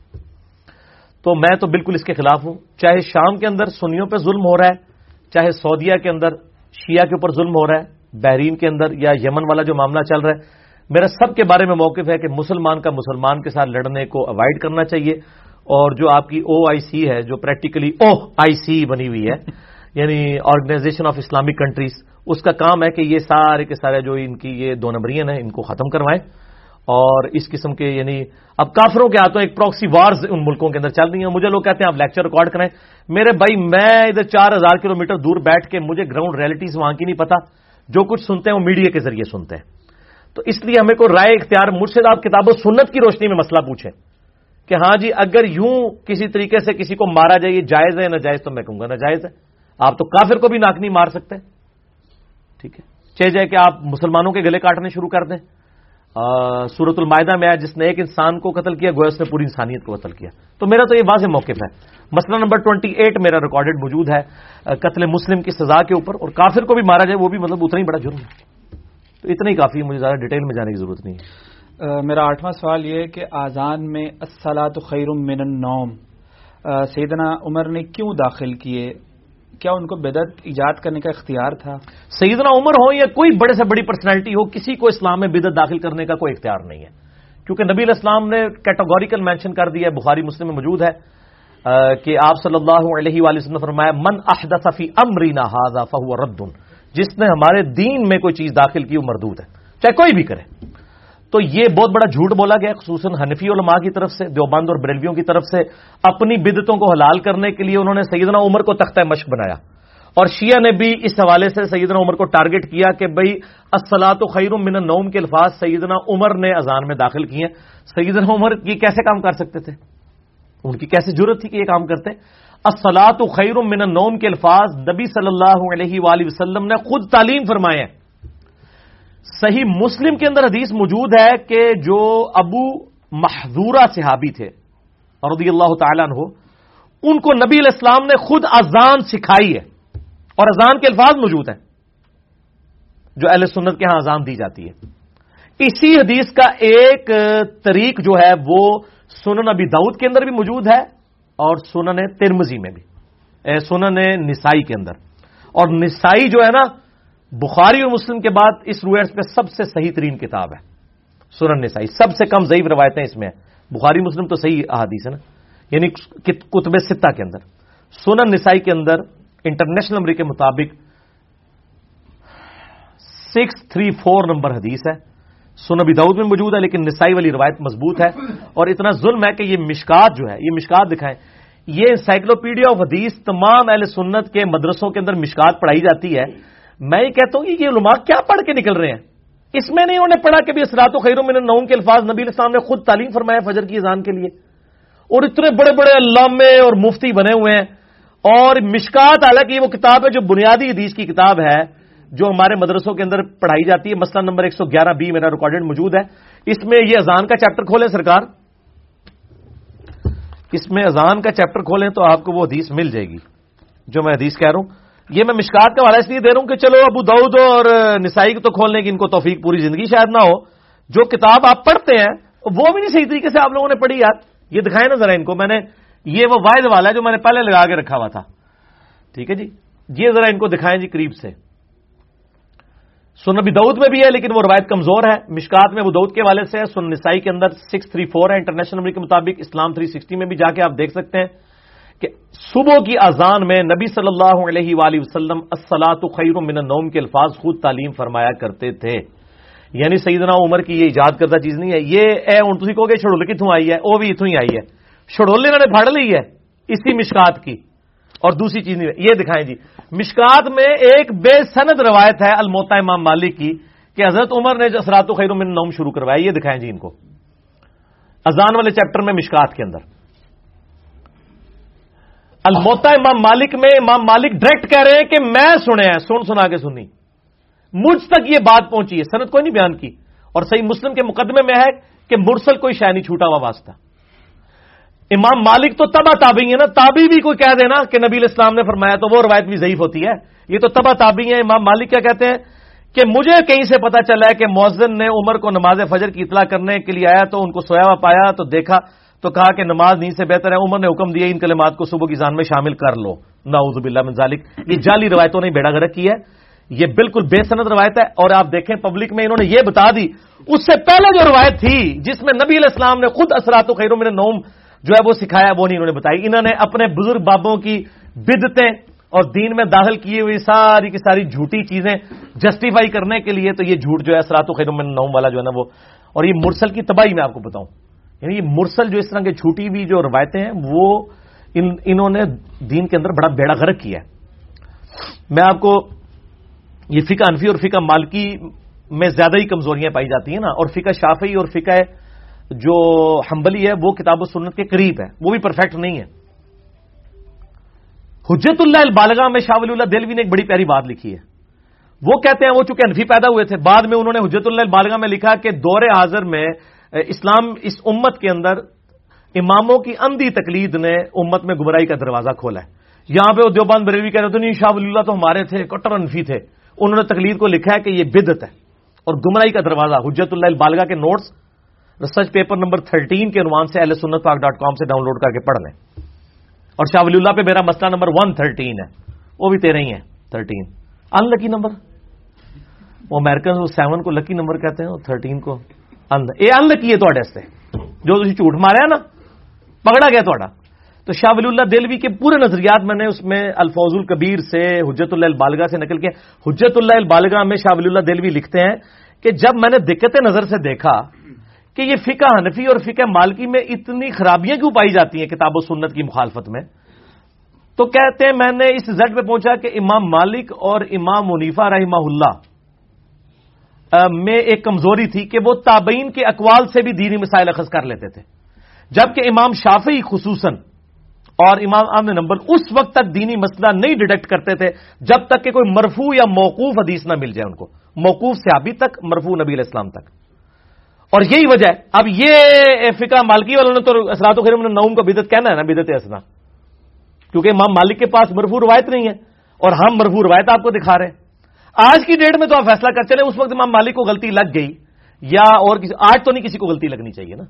تو یہ مرسل کی تباہی ہے، اور شاہ اللہ دلوی نے لکھا ہے اجت اللہ بالگاہ میں کہ فقہ حنفی اور فقہ مالکی کی خرابیوں کی وجہ یہ ہے کہ یہ تابعین کے اقوال کے اوپر انہوں نے اپنی فقہ ساری بنا لی ہے۔ زیادہ تر، اور انہوں نے یعنی مرفو اور موقوف روایتوں کی طرف توجہ نہیں دی ہے۔ اور جب بعد میں وہ روایتیں نکلی تو ایک انہوں نے انہوں نے کہا ساڑیاں بھی دی سن گھوم گئی وہ گمیاں نہیں، وہ ہے ہی نہیں سن پائی جی تابعین بھی تو سب سے زیادہ کذاب اور جھوٹے لوگ تابعین کے اندر ہیں۔ خوارج کون ہے تابعین؟ مسلم کا مقدمہ پڑھ کے دیکھیں، جتنی جھوٹی روایتیں گڑنے والے، ابان بھی نبی یاش کون ہے تابعی ہے، جس نے وہ حضرت عمر والا وہ جھوٹا واقعہ گڑا ہے کہ حضرت عمر نے جو ہے وہ سیدہ فاطمہ سلام اللہ علیہ کے اوپر دروازہ پھینکا اور وہ شہید ہو گئی جو آج تک ہمارا ہاں جزیر بھی تابعی ہے اجاج ابن یوسف۔ تابعی ہونے کا کون سا سمجھ ہے؟ تو یہ نہیں ہے، سارے مطلب جتنے غلیظ قسم کے لوگ تابعین کے اندر پیدا ہوئے ہیں نا، وہ آج بھی اس زمانے کے لوگ نہیں موجود ہیں، لیکن جو اچھے ہیں، وہ اچھے ہیں۔ ٹھیک ہے۔ جب سیابا میں کئی مرتد ہو گیا، آپ علیہ السلام کی وفات کے بعد جو قانونی طور پہ سیابی تھے، قانونی سیابی اور حقیقی سیابی میں فرق بھی میرا ایک کلپ ہے مسئلہ نائنٹی سکس میں سے کاٹا گیا، وہ آپ دیکھ لیں۔ تو تابعین کس جو کھیت کی مولی ہیں؟ ٹھیک ہے جی۔ تو میرا خیال ہے اتنا جواب کافی ہے۔ اثرات و خیر میں نوم کے اوپر بری تسلی ہوگی۔ آمدہ ہے کئی ہو، لوگ پڑھ لکھ گئے تھے۔ اس لیے کہتے ہیں، جناب، وہ ایک منڈا آیا ہے، جناب، وہ انجینئر کسی نے نہیں چڑھتا۔ بھائی، اللہ کے بندے تھی اپنے آپ خود ہی نہیں چڑھیا ہوا تو من تو موقع مل گیا۔ اچھا لوگ کہتے ہیں جی آپ کامن ٹرمس پہ بات کر کے نا، تو امت کو جوڑیں۔ یہ کوشش تو ہمیشہ سے ہو رہی ہے۔ جوڑ کے دسو۔ ہم نے جو ہے نا، اختلافی موضوعات، اس کو ڈسکس کر کر کے امت کو جوڑ دیا، الحمدللہ۔ کیونکہ جب ایک بلی کو پتا چلا کہ یار یہ میری دوم کٹی ہے تو باقی نے بھی کٹی ہے انہوں نے کہا چلو ٹھیک ہے پھر کٹھے ہی ہو جانے ہیں۔ اب سارے کٹھے ہو گئے، ایک ہی پلیٹ فارم پہ سنی بھی ہیں، شیعہ بھی ہیں، دیوبندی بھی ہیں، بریلوی بھی ہیں، اہل حدیث بھی ہیں، وہیں پہ کٹھے ہیں کہ یار چلو ساڈے بزرگ نے تو کیتی ہے نا۔ چلو ایک ہو جائیں سی تو یہ ایک بڑے کارگر رہا ہے، بجائے کامن یعنی کامن ٹرمس پہ کٹھے ہوئے لیکن کامن ٹرم یہ کہ تے بابے بھی ہاتھ کر گئے سڈے بھی ہاتھ کر کے گئے نے۔ یار آؤ گلے رکھ کے روئیے۔ دونوں نے بابے نے ایک دوسرے نے ہاتھ کیتا ہے تو اس کی وجہ سے لوگ جو ہے نا وہ اس یہ جو انہوں نے اپنے مسلک اور مذہب کی میت کے اوپر اکٹھے ہو گئے ہیں، الحمدللہ۔ رو کے ایک دوسرے سے گلے لگ کے کہ یار غلطی تو بزرگوں نے بھی کی ساڈے نے بھی۔ بچپن تو پڑھا رہے سلاح تو خیروں میں نو وہ جی حضرت عمر نے داخل کیتا سی۔ ہم اگر یہ جلسے جلوس کر رہے ہیں تو یہ کون سی مطلب اس میں کہیں بھی بدت ہنسنا ہے اے ختم ہو گیا جے۔ اور سب سے ان علماء سے پوچھے یہ مشکات جو آپ لوگوں کو پڑھائی جاتی ہے درس نظامی کے اندر، بنیادی کتاب ہے۔ اور ابو دعود اور جامعہ جو سنن نسائی اس کے اندر واضح موجود ہے۔ اب آپ کے علماء کو دھوکہ لگا؟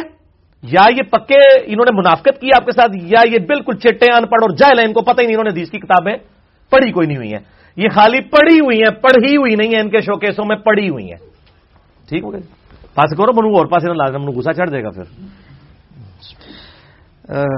سوال نمبر نو ہے کہ ایک بھائی کا سوال ہے کہ تبلیغی جماعت والے یہ جو سہروزہ کرتے ہیں یا چلے لگاتے ہیں، یہ اس کا بھی شمار بدت میں ہوگا۔ ہاں جی اگر وہ چلے لگا رہے ہیں تبلیغ جماعت والے، تو بریلویوں کے نزدیک بدت ہوگا۔ اور اگر دعوت اسلامی والے چار روزہ لگا رہے ہیں مدنی قافلہ، تو وہ ٹھیک ہوگا۔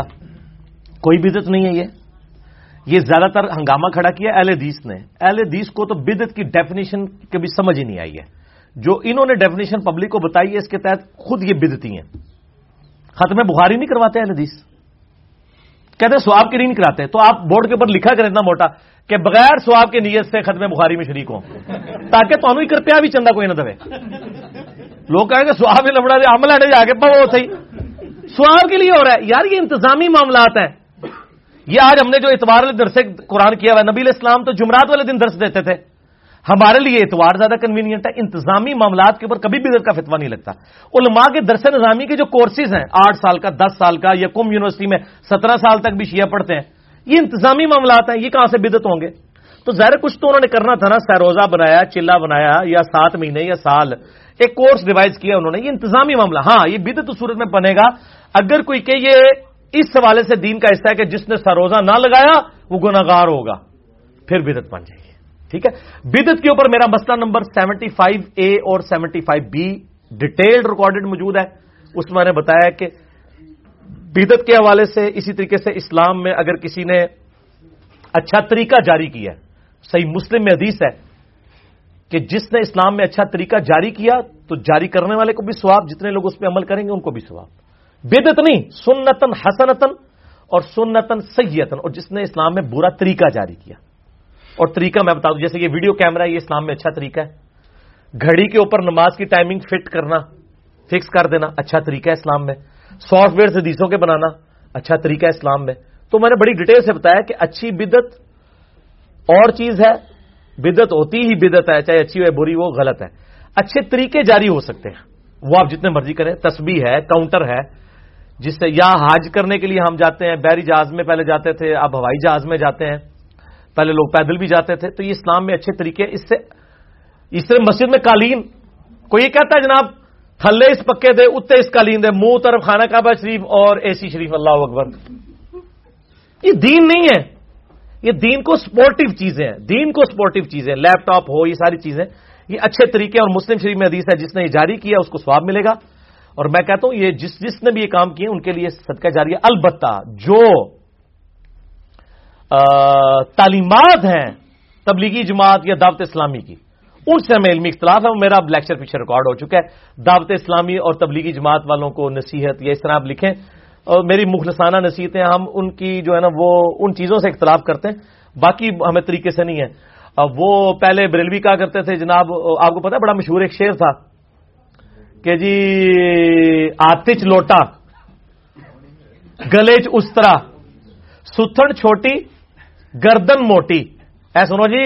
جی, جی، ستھن چھوٹی یعنی شلوار چھوٹی یعنی تحمد چھوٹی۔ گردن موٹی گلے توا ٹھیک ہے جی۔ تے سر تے استرا تے چک بسترا۔ تے وہ کیا کہ کرا ٹینڈ تے چل رہا ہے وینڈ تو یہ اس طرح انہوں نے شیر بنائے ہوئے تھے۔ جب تک وہ خود دعوت اسلامی ہری پگڑی والی جماعت نہیں تھی بریلیوں کی۔ اب وہی لوٹے بھی انہوں نے اٹھائے ہوئے ہیں بسترے بھی انہوں نے اٹھائے ہوئے ہیں۔ ٹھیک ہے۔ اور ماشاء اللہ شلوار بھی ٹخنوں سے اوپر کرتے ہیں۔ تو یہ سنتیں تھی جس کا مذاق انہوں نے اڑایا اور آج ان کو بھگتنا پڑ رہا ہے۔ اب سب کچھ کر رہے ہیں۔ تو چیزیں جو چیز مطلب آپ اس طریقے سے، غلط طریقے سے لوگوں کے اوپر نا فتوا بازی کریں ادروائز مصیبت کھڑی ہو جائے گی۔ میں لدیثر سے کہوں گا، خدا کے لیے یہ آپ فتوے نہ لگائیں، آپ علمی اختلاف کریں کہ ان کی جو تعلیمات میں جو کمزوری ہیں ان کو ہائی لائٹ کریں۔ ٹھیک ہو گیا جی؟ ٹھیک۔ سوال نمبر دس ہے کہ اگر کسی کا نام عبد الرحمان ہے یا عبد السمد ہے تو کیا اس کو سمد یا رحمان کے نام سے پکارا جا سکتا ہے؟ ہاں جی رحمان کا نام جو ہے نا، وہ پکارا جا سکتا ہے۔ رحمان کہتے ہیں رحم کرنے والے کو۔ اللہ کا نام رحمان نہیں ہے۔ اللہ کا نام ہے الرحمان دی رحمان۔ جیسے آپ کہیں مدینہ مدینہ عربی میں کہتے ہیں شہر کو، لیکن المدینہ، دی سٹی۔ وہ سٹی آف پروفٹ ہے، صلی اللہ علیہ وآلہ وسلم۔ عبد الرحمان نام والے کو رحمان کہہ سکتے ہیں آپ کہ رحم کرنے والا۔ آپ مجھے بتائیں سیدنا عثمان کا لقب جو ہے غنی ہے۔ تو اللہ کا نام غنی نہیں ہے کیا؟ الغنی ہے۔ حضرت عثمان صرف غنی ہے۔ تو غنی کہتے ہیں عثمان غنی۔ ادھر نہیں کسی کو شرک نظر آتا؟ اچھا۔ تو رحمان اگر کوئی کہہ لیتا ہے تو جائز ہے۔ خود نبی علیہ السلام کا نام قرآن میں ہے بل مومنین روف الرحیم۔ نبی صلی اللہ علیہ وآلہ وسلم مومنین کے لیے روف بھی ہیں، رحیم بھی ہیں۔ تو روف اور رحیم تو اللہ بھی ہے۔ نہیں۔ اللہ ہے ار روف ار رحیم نبی علیہ السلام ہے روف اور رحیم۔ تو آپ اس طریقے سے بول سکتے ہیں۔ اسی طریقے سے یہ بعض لوگ کہتے ہیں جی غلام مصطفیٰ نام، اب یہ غلام مصطفیٰ ذکر صاحب کا میں نے تعارف کیا کہتے ہیں نام چینج کریں، غلام اللہ۔ کئی لوگ وہ نام چینج کریں، غلام اللہ رکھ دیتے ہیں۔ ٹھیک ہے جی۔ جیسے وہ یہ توصیف، راشدی صاحب کا نام جو ہے، یہ توصیف حسین تھا۔ ٹھیک ہے نا جی؟ ہاں توصیف الرحمان انہوں نے خود چینج کیا ہے۔ ان کے بھائی کا نام طالب حسین تھا۔ طالب الرحمان کر لیا۔ یا طالب حسین ہونے میں کون سا مسئلہ ہے؟ کیوں نام چینج کرتے ہیں؟ کوئی فرق نہیں پڑتا۔ اب نام رکھیں۔ میں آپ کو مزے کی بات بتاؤں، یہاں پہ ایک اہل حدیث چوک ہے جیلم میں نا۔ وہاں میلاد کا جلسہ ہوتا ہے بریلویوں کا۔ ٹھیک ہے؟ ہر سال جو سالانہ جلسہ ہے وہاں پہ ہوتا ہے۔ ایک دفعہ قرارداد پیش ہوئی کہ اس چوک کا نام میلاد چوک رکھ دیتے ہیں۔ تو بریلوی عالم جو ان کے اس وقت سنی علماء کونسل کے صدر تھے انہوں نے مخالفت کی۔ انہوں نے کہا نہیں اس کا چوک کا نام اہل حدیث چوک ہی ہونا چاہیے۔ ان کا کیوں؟ انہوں نے کہا ملاد چوک تو بے شمار ہے جسے ملاد ہوتا ہے۔ اہل حدیث چوک تو یہی ہے جسے ملاد بھی ہوتا ہے۔ ٹھیک ہے جی؟ ٹھیک ہے؟ تو گل یہ کہ تھی نام ہی نہ بو تھی کہو کہ جناب طالب الرحمان ہو کے تے بڑے لوگ توحید بیان کرتے ہیں میں طالب حسین ہو کے تے توحید بیان کروں گا۔ نام کیوں چینج کرتے ہیں آپ؟ توصیف الرحمان کیوں نام چینج کیا توصیف حسین آپ توصیف حسین ہو کے حسین کی تعریف نہیں بیان کی جاتی۔ نبی اسلام نے کی ہے۔ جامع ترمزی میں حدیث ہے، حسین مجھ سے ہے، میں حسین سے ہوں۔ اے اللہ، اس سے محبت رکھ جو حسین سے محبت رکھے، اس سے دشمنی رکھ جو حسین سے دشمنی رکھے۔ تو توصیف حسین تو سارے سننی کرتے ہیں۔ اب تو بلکہ راشدی صاحب نے بھی کرنی شروع کر دی ہے، اب تو مولا علی بھی کرنے شروع ہو گئے ہیں۔ ٹھیک ہے نا جی؟ تو فرق پڑ گیا، الحمدللہ۔ تو یہ جائز ہے۔ تو غلام مصطفیٰ بھی کوئی نام رکھ لیتا ہے، اس کو غلام اللہ کرنے کی ضرورت نہیں ہے۔ غلام کن معنوں میں؟ نبی الاسلام ہمارے آقا اور سید ہے صحیح بخاری میں ہے۔ حضرت عمر کہتے ہیں کہ ابو بکر ہمارے سید اور آقا ہیں کہ انہوں نے ہمارے سید بلال کو آزاد کروایا۔ بلال کو بھی سید کہہ دیا۔ ایک ایک عرب کے، ایک عربی نے ایک اجمی حبشی کو سید کہہ دیا۔ یہ اسلام نہیں اس کو پڑھائیے یہ بات۔ تو نبی الاسلام کے لیے ہم کیا کہتے ہیں؟ اللہ صلی علی سیدنا و مولانا محمد، ہمارے آقا اور مولا۔ تو ہم غلام باقی یہ جو عبد المصطفیٰ نام ہے نا یعنی اس میں عربی والا اگر عبد والا ان مانوں میں لیا جائے نا، عبد کا غلام کا ترجمہ بھی عربی میں ہو جاتا ہے، چل جاتا ہے۔ لیکن عبد سے وہ عبداللہ والا عبد بن جاتا ہے انڈیا، پاکستان کے اندر۔ تو اس لیے غلام مصطفیٰ نام جو ہے نا، اس کے اوپر امفسائز کرنا چاہیے۔ عبد المصطفیٰ یا عبد العلی نہ رکھیں۔ عبد العلی نام ویسے بھی ٹھیک ہے العلی اللہ کا نام ہے۔ لیکن وہ اگر کسی نے کو مولا علی علیہ السلام کے جیسے رکھا ہوا ہے، وہ نسیری ہی نہ ہو، جو مولا علی کے لیے الویت کلیم کرتے ہیں۔ تو اس میں یعنی خطرہ ہے۔ تو رحمان کیا کہا جا سکتا ہے؟ کوئی مسئلہ نہیں۔ ارحمان نہ کہیں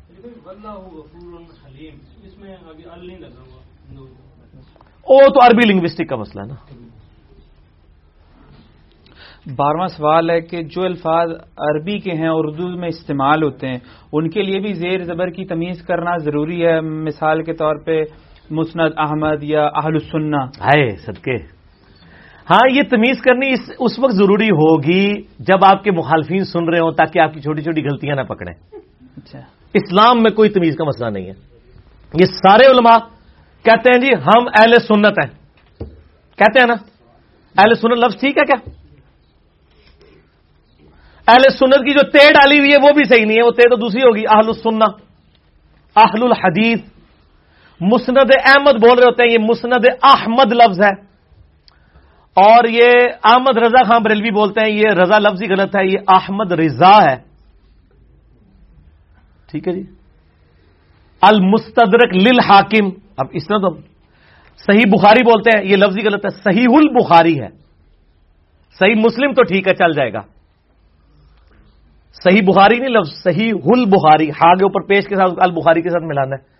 یہ چھوٹی چھوٹی غلطیاں پکڑتے ہیں، اس طرح کی غلطیاں نہیں پکڑنی چاہیے۔ اردو میں مستعمل جو الفاظ ہیں، استعمال ہو رہے ہیں، وہ جائز ہیں۔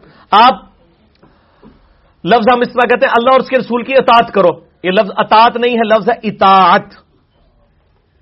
اچھا ہم کہتے ہیں جی وہ صحیح اسناد کے ساتھ بتائیں۔ یہ صحیح اسناد لفظ ہے الف کے نیچے زیر ہے۔ اچھا کہتے ہیں فلاں کے اخلاق بڑے بڑے بڑے اچھے اخلاق ہے یہ لفظ اخلاق نہیں، اخلاق ہے۔ یہ ویسے لیاس قادری صاحب بھی ٹھیک کرواتے رہتے ہیں، اس طرح کی غلطیاں زبر زیروں والی۔ لیکن اردو میں کام چل جاتا ہے، اور وہ میں وہ دیوبند اور اہل حدیث کی وہ دو علماء کے آپس میں مناظرے چل رہے تھے، وہ دوسرے کی یہی والی غلطیاں نکال رہے تھے۔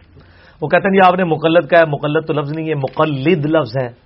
تو آپ کو تو یہ لفظ ہی نہیں آتا۔ ٹھیک ہے نا؟ تو یہ علماء کی بحث ہیں، جنہوں نے علم حاصل کرنا ہوتا ہے نا، وہ ان چکروں میں نہیں پڑھتے ہیں وہ کہتے ہیں جی آپ ہم سے علمی بات کریں جو ہمیں بات سمجھ آ جائے۔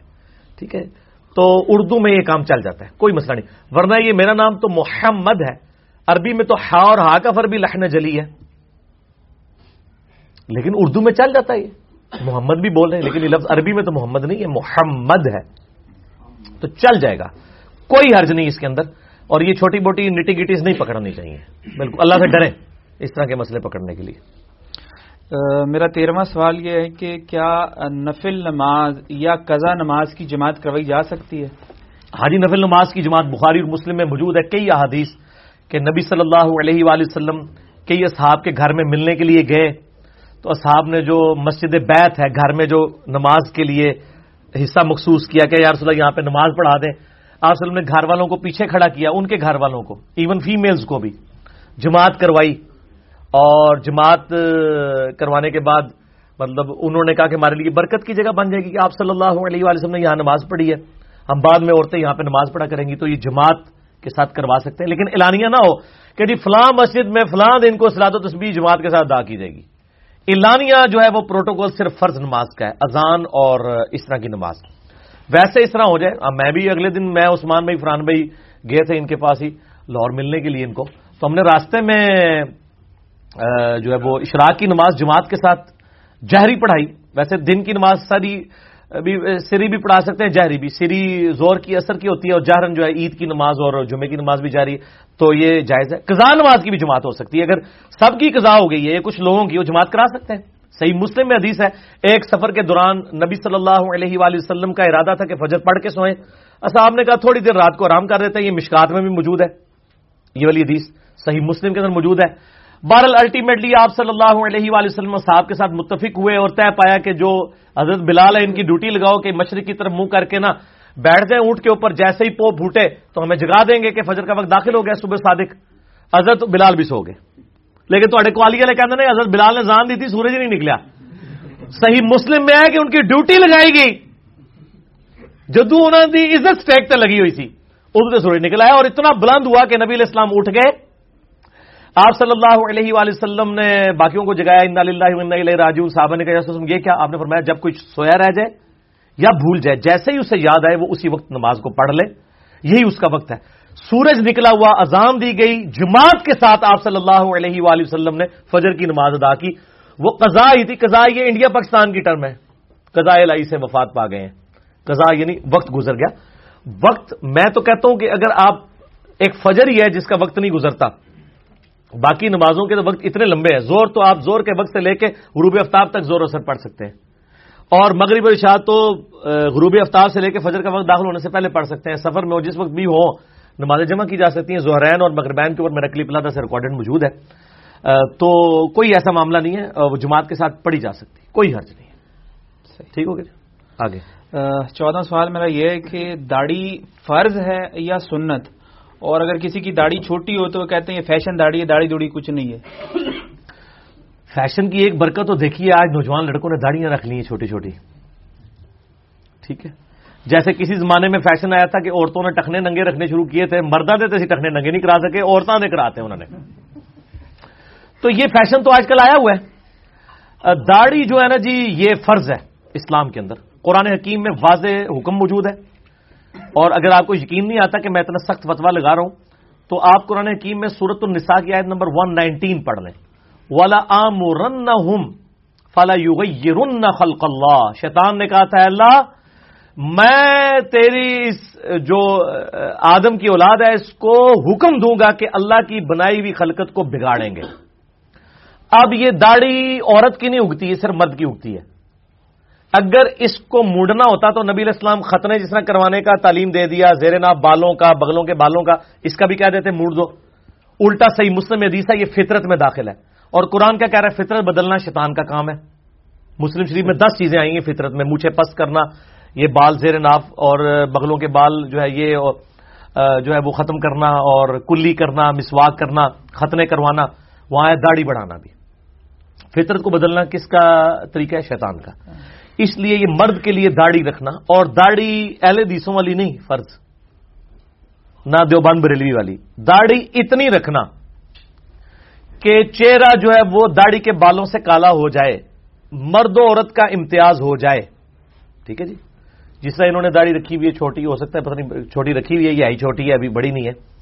یا آپ نے رکھی ہے، باقی تو چارہ تھوڑی ایسی داڑھی جسے عرف عام میں داڑھی کہا جائے۔ شاید افریدی نے جس طرح رکھی ہوئی ہے۔ یہ داڑھی جس نے رکھ لی، اس کا فرض ادا ہو گیا۔ افضل یہ ہے کہ مٹھی رکھے۔ ہم تو مٹھی کے بعد بھی نہیں کاٹتے۔ حالانکہ جائز ہے، میرا مسئلہ نمبر تھرٹی تھری داڑھی کے اوپر موجود ہے۔ میں نے دیوبند، بریلوی، اہل دی شیعہ کی جہاں جہاں خرابیاں ہیں انکلوڈنگ آمدی صاحب کی، میں نے ان کے دلائل دیے کہ یہ چیزیں غلط ہیں۔ تو چھوٹی چھوٹی داڑھی رکھ لیں کہ آپ کا چہرہ عورتوں والا نہ لگے۔ ظاہر ہے، جس طرح آپ کی داڑھی ہے تو کوئی عورت کی تو اتنی داڑھی نہیں نہ اگتی تو آپ کا فرض پورا ہو جائے گا۔ باقی اللہ ہمت دے تو پوری رکھ لیں۔ وہ جنا گڑ ڈالیں گے اتنا میٹھا بار چھوٹی داڑھی رکھنے والا گنا گار نہیں ہے۔ اس کا فرض ادا ہو گیا۔ باقی آپ یہ کہہ رہے ہیں فیشنی داڑھی ہے، جس نے یہ یہ کیا ہوا انہوں نے اور اڑائی ہوئی ہے وہ تو داڑھی بھی پوری نہیں ہے نا۔ یہ بال تو اس ہڈی پہ جو بال ہے وہ تو داڑھی میں ہے اچھا یہ بال کوئی صاف کر لے، وہ تو ٹھیک ہے۔ یہ والے بال بھی۔ بچی کے یہ والے نہیں، یہ والے۔ یہ صحیح بخاری بھی موجود ہے، حضرت عبداللہ بن عمر یہ بھی صاف کر لیتے تھے، یہ والے۔ تو ٹھیک ہے۔ لیکن یہ داڑھی میں شامل ہے۔ یہ بڑا اس طرح کی جو داڑھی ہے نا فیشنی وہ فرینچ کٹ صرف ادھر رکھی ہوئی ہے۔ تو انہوں نے تو داڑھی کی نیچے رکھی بھی نہیں ہوئی ہے۔ مذاق نہ اڑائے۔ باقی یہ بال لوگوں کے بھی ہے کہ اب جس نے داڑھی رکھ لی تو جناب وہ پتہ نہیں میرے تو کچھ زیادہ کوئی مسئلے پوچھیں گے لوگ میں کیا کروں گا؟ اور داڑھی رکھنے والا کچھ شاید زیادہ گناگار ہے۔ یہ بھی لوگوں کے دماغ میں ہے نا کہ داڑھی جس نے رکھی ہوئی ہے وہ اگر کسی عورت کو دیکھتا ہے تو بہت بڑا گنا ہے۔ بہت بڑا بھائی اللہ کا بہت داڑھی والا دیکھے یا بغیر داڑھی والا دیکھے ہاں یہ لگا بات ہے ایک رسپانسبلٹی آ جاتی ہے ٹھیک ہے؟ ایک بندے اس کا ہولیا جو ہے وہ نبی اسلام کے قریب قریب ہے سر ڈھانپا ہوا ہے داڑھی رکھی ہوئی ہے وہ اس کو خود توفیق مل جاتی ہے اس کی برکت سے کہ وہ بد نگاہی سے پریس کرتا ہے۔ ٹھیک ہو گیا؟ پندرہواں نمبر سوال یہ ہے کہ سوال کتنے رہ گئے آپ کے؟ دو بس باقی دو باقی ہیں۔ پھر اس کے بعد وفا کرتے ہیں انشاءاللہ۔ اکثر ایسا ہوتا ہے جب ہم لوگوں کو حق بات بتاتے ہیں تو پلٹ کر جواب دیتے ہیں، بھائی، لکم دین حکم ولی دین، اپنے قبر میں جانا، اپنے میں نے اپنے میں جانا، بحث کی کوئی ضرورت نہیں۔ یہ جناب، یہ لگ پتا جائے گا انہوں جناب۔ یہ جڑے آدھے نا، لکم دین حکم ولی دین، یہ اپنے دنیاوی معاملات میں تو کبھی نہیں ایسے کرتے۔ کہ آپ اس کو کہیں کہ یار یہ دیکھیں، جب آپ کے لیے جو گورنمنٹ نے اناؤنسمنٹ کی ہے کہ جو اپنا شناختی کارڈ دکھائے گا، اسے ایک لاکھ روپے دیا جائے گا اگر وہ جیلم کا شہری ہے۔ تو ادھر تو نہیں کہیں گے، لگم دین کو دین۔ تو ہی لایا میں نہیں لینا دین میں اگر کوئی کر رہا ہے، یہ بھائی حرام ایسے جو کرتا ہے۔ یہ ذہن میں رکھیں۔ قرآن حکیم میں اللہ تعالیٰ نے سورہ جو سجدہ ہے نا جی پارا نمبر اکیس کے اندر، سورہ اسجدہ اسے سورہ الف لام میم سجدہ کہتے ہیں۔ اس کی آخری آیت یہی ہے۔ اور میں نے یہ آیت آخری نصیحت کے طور پر سچ پیپر نمبر فور امام الانبیاء کی دعوت قرآن صلی اللہ علیہ وآلہ وسلم پہ بھی ڈالی ہے۔ اللہ تعالیٰ فرماتا ہے آیت نمبر ہے ٹوینٹی ٹو اس کی، سورہ سجدہ کی۔ ومن ازلم ممن ذکر ربی آیات ربی ثم اعرض عنها۔ اس سے بڑھ کر ظالم کون ہے جس سے نصیحت کی جائے اللہ کی آیات سنا کے، کہ اللہ سے ڈر بھائی نماز پڑھ، ماں باپ کے ساتھ اس نے سلوک کر، اللہ نے اس حرام کیا ہے، یہ برے کام جو تو کر رہے، چھوڑ دے۔ اللہ فرماتا ہے، اس سے بڑا ظالم کوئی نہیں ہے کہ جس کو ایسے سمجھایا جا رہا ہو اور وہ روح گردانی کرے۔ ان نامن المجرمین ممتقمون ایسے مجرم سے ہم انتقام لے کر چھوڑیں گے۔ اللہ نے کتنے سخت الفاظ استعمال کیے کہ ایسے مجرموں سے ہم انتقام لیں گے جو لوگ ان کو اللہ کی طرف بلاتے ہیں اور اس کے بعد وہ اس سے روح گردانی کرتے ہیں۔ ٹھیک ہے جی؟ یہ بڑا خطرناک معاملہ ہے اور ایک اور آیت بڑی سخت ہے۔ سورت المؤمن، سورہ غافر کی آیت نمبر دس ہے۔ ان الدین کفر یونا دون مقت اللہ اکبر من مقتی کم جن لوگوں نے دنیا میں اللہ کا انکار کیا یعنی جن کو اللہ کی طرف بلایا جاتا تھا اور وہ روح گردانی کرتے تھے، اللہ تعالی فرماتا ہے کہ اللہ تعالیٰ ان کو قیام الدین خطاب کر کے کہے گا۔ ان الدین کفرو یونا دون مقت اللہ اکبر من مقتکم. انفسکم از تدعون الى ایمان فتق فرون اللہ تعالیٰ فرمائے گا کہ دنیا میں مجھے اس سے زیادہ کوفت اور تکلیف ہوتی تھی جتنی آج تمہیں میرے عذاب سے ہو رہی ہے.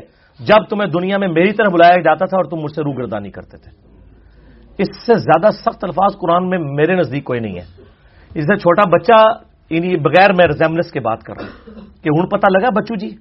اللہ تعالیٰ مارا ہم ان لوگوں کو قیامت والے دن جن کو دنیا میں اللہ کی طرف بلایا جاتا تھا، ان کو اللہ تعالیٰ جب ان کو عذاب دے گا نا تو اللہ طرف آئے گا، آج تم اپنی جانوں سے جس طرح بیزار ہو نا اس تکلیف سے، اس سے زیادہ ہمیں تکلیف ہوتی تھی جب تمہیں دنیا میں اللہ کی طرف بلایا جاتا تھا اور تم کہتے تو اپنا کام کر، میں اپنا کام کر۔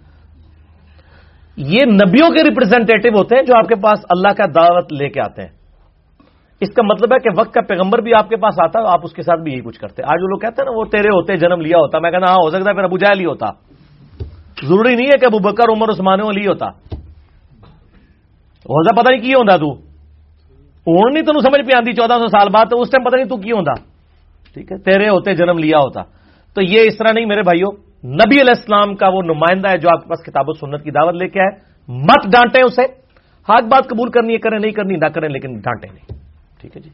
مجرم ایسے لوگ جو یہ کر رہے ہیں۔ میں تو یار یعنی میرا، میں اب وہ اپنی کو تعریف نہیں کرتا، میرا علمی سٹیٹس پوری دنیا کے سامنے ہے۔ تبلیغی جماعت کے بوڑھے بوڑھے لوگ جو بےچارے صحیح طریقے سے بات بھی نہیں کر سکتے۔ مجھے کئی بار بٹھا لیتے ہیں مسجد میں میں بیٹھ کے سنتا رہتا ہوں ان کی بات۔ حالانکہ مجھے پتا ہے قرآن کی ایک آیت کا وہ ترجمہ نہیں کر سکتے۔ لیکن بےچارے اخلاص کے ساتھ نکلے ہوئے ہیں۔ اللہ کے لیے آئے ہیں۔ جو بات کرے آپ بات ان کی سنیں۔ کیوں لڑائی جھگڑا کرتے ہیں؟ کیوں ان کے بسترے اٹھا کے باہر پھینکتے ہیں؟ اللہ کے لیے نکلے یار آپ سے کچھ مانگ نہیں رہے اپنی جیب سے خرچ کیا ہے۔ ٹھیک ہے نا؟ کسی بھی جماعت کے لوگ ہیں۔ تو ان کا ریکارڈ کریں۔ سوال نمبر سولہ یہ علی بھائی کے سیکنڈ لاسٹ ہے۔ سترہ آپ نے کہا سترہ ہی رکاتا ہوں بتائیے نا رکاتا ہوں۔ دن رات ستارہ ہی نے پائی۔ جی جی نفل شامل نہیں کروں گا ہاں نفل آپ کا دعویٰ ہے کہ علماء جو ہیں قرآن و حدیث کے ترجمے پڑھنے سے روکتے ہیں۔ ہاں، بالکل روکتے ہیں۔ بہت سے لوگوں سے ملاقات ہوئی وہ کہتے ہیں نہیں بھائی ترجمہ پڑھنے سے کوئی نہیں روکتا۔ ترجمہ جو ہے بغیر تفسیر پڑھنے سے روکتے ہیں کہ تفسیر بھی پڑھیں۔ اور صحیح بخاری میں حدیث بھی ہے کہ آخری زمانے میں کچھ نوجوان ایسے پیدا ہوں گے جو قرآن پڑھیں گے بھی اور وہ ان کے حلق سے نہیں اترے گا اور ایسے خوارج بھی بن گئے۔ تو آج کے دور میں یہ پیشن کوئی آپ پر تو نہیں پوری اتر ہاں ظاہر ہے وہ کریں گے وہ بالکل فٹ کریں گے۔ ان سے مجھے مرنا جاتے اگر تیرا یقین ہوتا کہ تو واقعی لوگوں کو یہ پڑھاتا ہے، یہ مجھے ذرا بتایا جائے، یہ کون سی مسلمانوں کی تبلیغی جماعت ہے جو لوگوں کہہ رہی ہے قرآن پڑھو؟ ایک نے فضائل مال اٹھائی ہوئی ہے، ایک نے فضائل سنت۔ چلو، یہ اپنے لوگوں کو ہی قرآن تفسیر والے اٹھوا دیں بغل میں۔ تبلیغی جماعت والے جو ہیں، وہ اشرف تھانوی صاحب کو اٹھوا دیں۔ اور بریلوی جو ہے وہ احمد بریلوی صاحب کا خزان الرفان اور کنزلی مان اٹھوا دیں۔ یہ ساری ان کی کتابیں باتیں ہیں۔ جیسے ٹی وی پہ آ کے بڑی پازیٹو باتیں کرتے ہیں نا، جمعے کے خطبوں میں پوڑ کے رکھ چڑتے ہیں ایک دوسرے کو ٹی وی میں کہتے ہیں نہیں، ہم بھائی ہیں، سنی شیعہ بھائی وہ غامدی صاحب نے بڑی پیاری بات کی تھی، ان سے کسی نے پوچھا کہ یہ فرقہ واریت کا سولوشن کیا ہے۔ تو انہوں نے بڑی اچھی بات کی، انہوں نے کہا، فرقہ واریت کا سولوشن یہ ہے کہ ہمارے علماء جو ٹی وی پہ میٹھی میٹھی باتیں کرتے ہیں نا، یہی جمعے کے خطبوں میں شروع کرتے ہیں۔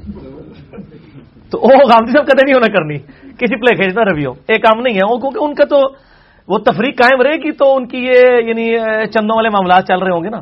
یہ کوئی جناب نہیں کہتے ہیں اس طرح۔ کہ بھی تفسیر سے اگر یہ کہتے ہیں ایسے علماء کو ہم جناب سلوٹ پیش کرتے ہیں کہ اگر وہ لوگوں کو ترغیب دلا رہے ہیں کہ آپ بزرگ اس اسی طرح دلاتے ہوں گے نا کہ آپ بزرگوں کی کتابیں چھوڑ دیں علماء کی کتابیں چھوڑ دیں آپ اللہ کی کتاب تفسیر کے ساتھ پڑھیں۔ اسی طرح اللہ کو جان دینی دے نہیں نہیں ایسا نہیں ہے۔ ایسا نہیں ہوئے گا۔ ترجمہ تفسیر کے ساتھ پڑھیں۔ ہاں۔ اس طرح لیکن وہ یہ نہیں کہتے کہ کتابیں چھوڑ دیں پہلے اللہ کی کتاب پڑھیں۔ نہیں وہ نہیں ہاں، وہ تو نہیں کہہ سکتے۔ اس کا مطلب آدھے سے چلے آدھے تو ٹھیک ہو گئے یہ۔ جی۔ تفسیر سے پوچھے کون سی؟ کون سی تفسیر؟ اپنے علماء کی کہیں تو ٹھیک ہے ان کو کہیں کہ اپنے علماء کی پڑھیں۔ ترجمے بھی اپنے علماء کے پڑھیں۔ میں بھی تو یہی کہتا ہوں میرا مسئلہ نمبر ون سیونٹی ریکارڈیڈ موجود ہے۔ قرآن کے ترجموں میں اختلاف کا دھوکہ۔ میں تو کہتا ہوں کوئی بریلوی ہے احمد بریلوی صاحب کا ترجمہ پڑھ لے جو بندی ہے شری تھانوی کا پڑھ لے۔ اہل حدیث ہے جونا گھڑی صاحب کا پڑھ لے شیعہ سید فرمان علی شاہ کا پڑھ لے۔ اور اگر کوئی بیچارہ سادہ مسلمان ہے مدودی صاحب کا پڑھ لے فتح محمد جلدری کا پڑھ لے۔ جس کا مرضی پڑھے آپ۔ تفسیر بھی جس کی مرضی پڑھے، لیکن وہ تفسیر یہ نہیں ہونی چاہیے کہ بزرگ فرماتے ہیں، حضرات فرماتے ہیں، علماء کا خیال ہے۔ وہ سی الاسناد حدیث سے ہونی چاہیے۔ تو پڑھے سب کا پڑھے ہم اجازت دیتے ہیں۔ یہ یہ نہیں کر رہے ہوتے نا۔ یہ اپنے فرقوں کی تفسیر کی طرف بلا رہے ہوتے ہیں، قرآن کی تفسیر کی طرف نہیں بلا رہے ہوتے۔ اور اور یہ ساتھ پتہ کیا کہہ رہے ہوتے ہیں کہ آپ قرآن ڈائریکٹ نہ پڑھیں، کسی استاد سے پڑھیں، ورنہ گمراہ ہو جائیں گے۔ ان سے پوچھے آپ لوگوں نے درس نظامی کیا ہے؟ درس نظامی میں قرآن پورا ترجمے سے کور کیا کورسز میں موجود ہی نہیں ہے۔ ہوں شاید پا دیتا ہوں، میں نے میری تقریر سن سن کے۔ کہتے نہیں، ہم کیپیبل بنا دیتے ہیں بندے کو کہ وہ خود پڑھ سکتا ہے۔ پوری زندگی نہ، اس کو تو توفیق ہوتی ہے، الٹا وہ لوگوں کو بھی روکتا رہتا ہے۔ آپ کو تو کہتا ہے کہ ڈائریکٹ نہ پڑھو، تو تو پڑھا دینا یار۔ پڑھا نا۔ سید اسناد حدیث سے پڑھا نا۔ بزرگ بابوں کی تفصیل سے تو نہیں نا۔ تو اگر اس طرح کر رہے ہیں، باقی نوجوان لڑکوں والی جو آپ نے بات کی ہے، تو میرا مسئلہ 154 ہے۔ جو آیات کافروں کے بارے میں نازل ہوئی مسلمانوں پہ ان کو تھوپنا۔ میں نے یہ سارا پوسٹ مارٹم اس میں کیا ہے۔ یہ بخاری میں جو حدیثیں پیش کرتے ہیں نا کہ وہ جی آخری زمانے میں، اب وہ آخری زمانہ وہ پنجابی والا لے رہے ہوتے ہیں۔ آخر عربی میں بعد کے زمانے کے لیے لفظ استعمال ہوتا ہے۔ ایسے لوگ ظاہر ہوں گے جو قرآن کثرت سے پڑھیں گے، ان کے حلق سے نیچے نہیں اترے گا، وہ نوجوان ہوں گے اور وہ دین سے اس طرح نکل جائیں گے اور پکڑ کے انجینئر صاحب پہ لگا دیتے ہیں۔ ان سے پوچھے آپ کے فرقوں کے نوجوان جو ہیں یعنی دیوبندیوں کے نوجوان تو تبلیغی جماعت میں ان کے اوپر آپ کیوں نہیں لگا رہے ان کو تو قرآن کا ترجمہ بھی نہیں آتا۔ وہ شاید اس لیے نہیں لگاتے ہوں کے آتے ہی نہیں۔ آتا ہی نہیں۔ اسی لیے نہیں آتا نا کہ وہ کہیں وہ فضیلت وہ کہیں وہ خوارج والی کوئی فیٹر نہ ہو جائے اس لیے وہ بڑا صحیح کام کر رہے ہیں۔ اور یہ دعوت اسلامی والے جو کچھ کر رہے ہیں۔ ادھر یہ کریں کہیں گے اور جب آپ کے قرآن کو نہیں پڑھتے وہ کہتے ہیں کہ یہ قرآن کا ہی نچوڑ ہے جو فضائل مال میں نکال دیا ہے۔ ایک قرآن کا ہی نچوڑ ہے۔ یعنی قرآن اور حدیث کی تعلیمات کو نچوڑ دیا انہوں نے۔ ٹھیک ہے جی؟ ناؤد بلّہ میں ظالم جو فضان سنت میں آ گیا ہوا ہے۔ ایک طرف یہ دفاع کریں گے، دوسری طرف یہ۔ یہ میرے بھائی خوارج کا پورا چیپٹر ہے۔ بخاری میں خود کھول کے پڑھیں، ان مولویوں کے دھوکوں سے بچیں۔ یہ خوارج مولا علی علیہ السلام کے زمانے میں ظاہر ہوئے۔ جنگ نہروان پہ ان کو قتل کروایا گیا۔ یہ لوگ صحابہ کرام علی مردوان کو کافر کہتے تھے، قرآن پاک کی آیات پڑھ کے صحابہ پہ فٹ کرتے تھے۔ اور ہم جو قرآن پاک کی آیات اور احادیث پڑھ کے صحابہ پہ نہیں فٹ کر رہے ہم ان پہ فٹ کر رہے ہیں جنہوں نے کتاب و سنت کو اور صحابہ کرام کی تعلیمات کو بگاڑا ہے کہ دیکھیں یار کتاب و سنت یہ کہہ رہا ہے۔ ہم کہاں سے وہ نوجوان لڑکے ہو گئے؟ اور پھر وہ نوجوان لڑکے تو قرآن پڑھتے تھے، ہم تو قرآن کا ترجمہ ایچ ڈی کیمرے میں احمد بریلوی صاحب کا ہی دکھا کے بریلویوں کو دکھا رہے ہوتے ہیں۔ وہ تو احمد بریلوی صاحب آپ کو تو آپ کو دکھا رہے ہوتے ہیں، نوجوان لڑکا تو نہیں دکھا رہا ہوتا۔ میرا تو تب ہو گیا جب میں خود اپنا ترجمہ کروں۔ جب میں آپ کو احمد بریلوی صاحب کا ترجمہ دکھا دیتا ہوں تو احمد بریلوی صاحب نوجوان لڑکے ہیں کیا؟ یا ان کو ترجمہ میں نے گن پوائنٹ پہ کروایا کہ وہ یہ ترجمہ کریں؟ علم غیب کے اوپر میں نے آیات قرآن سے کوٹ کی ہیں۔ تو ہم تو ڈاکی ہیں ہم تو علماء کے ترجمے دکھا رہے ہیں ہم نے خود تو کبھی یہ دکھائے نہیں ہے۔ کہتے ہیں علماء سے پوچھ پوچھ کے چلیں تو ہم علماء سے پوچھ پوچھ کے چلیں۔ قرآن کے لیے قرآن کو سمجھنے کے لیے اٹھارہ جی اٹھارہ علوم جو چاہیے ہوتے ہیں وہ ہم بریلوی صاحب کو تو آتے تھے نا شری تھانوی صاحب کو تو آتے تھے نا تو ہم ویل انوینٹ نہیں کر رہے نا۔ جن کے پاس آلریڈی اٹھارہ علوم تھے، ان کا ترجمہ کر کے آپ کو اردو زبان میں دکھا دیا اردو سے تو انوان دی۔ اردو سے بھی اٹھارہ علوم چاہیے نا؟ انہوں نے کوئی بدلو ہوں کیا کرو؟ اردو سے اٹھارہ لوگ چاہیے نے یہ پرانا ہو گیا جی ہوں جینئر صاحب نے تو یہ ساری ڈاکٹرائن فیل کر دیتی ہے۔ تو وہ ساری خوارش کے بارے میں حضرت علی علیہ السلام کے زمانے میں ظاہر ہوئے۔ وہ ان لوگوں کے بارے میں نہیں ہے جو بیچارے کتابوں سنت کی تعلیمات دے رہے ہیں۔ ورنہ صحابہ کرام تو خود نوجوان تھے۔ نبی علیہ السلام کی وفات کے وقت حضرت عبداللہ ابن عباس کی عمر تیرہ سال تھی۔ عبداللہ بن عمر رضی اللہ تعالیٰ کی عمر اٹھارہ سال تھی۔ حضرت ابو ریرا کی عمر بائیس سال تھی۔ اما عائشہ کی عمر اٹھارہ سال تھی۔ نبی اسلام کی وفات کے وقت۔ ماض ابن جبل جب فوت ہوئے، ان کی عمر تیس سال تھی۔ میری ابھی اکتالیسویں میں داخل ہو چکا ہوں۔ فوت ہو گئے تیس سال میں اور رومن امپائر جرموک میں گرا کے وہاں پہ پھر حضرت ابو بیدا کے بعد گورنر بھی رہے اور ٹاؤن کے مرض میں شہید ہو گئے اور اس وقت تیس سال عمر تھی تو نبی اسلام سے کتنی عمر ہوئے گی؟ بائی تیئیس سال۔ سرکار یہ سارے نوجوان ہی تھے نا؟ اور قرآن میں آیا کہ موسا علیہ السلام پہ بھی چند نوجوان ہی مان لے کے اب بڈی ہڈیاں کی تو چینج ہونی ہے وہ تو ڈنگیاں ہو گیا کو سیدھا کر سکتا؟ ٹوٹ جان گیا سیدھا کریو بھی نا۔ ٹھیک ہے میرا کافی ہے۔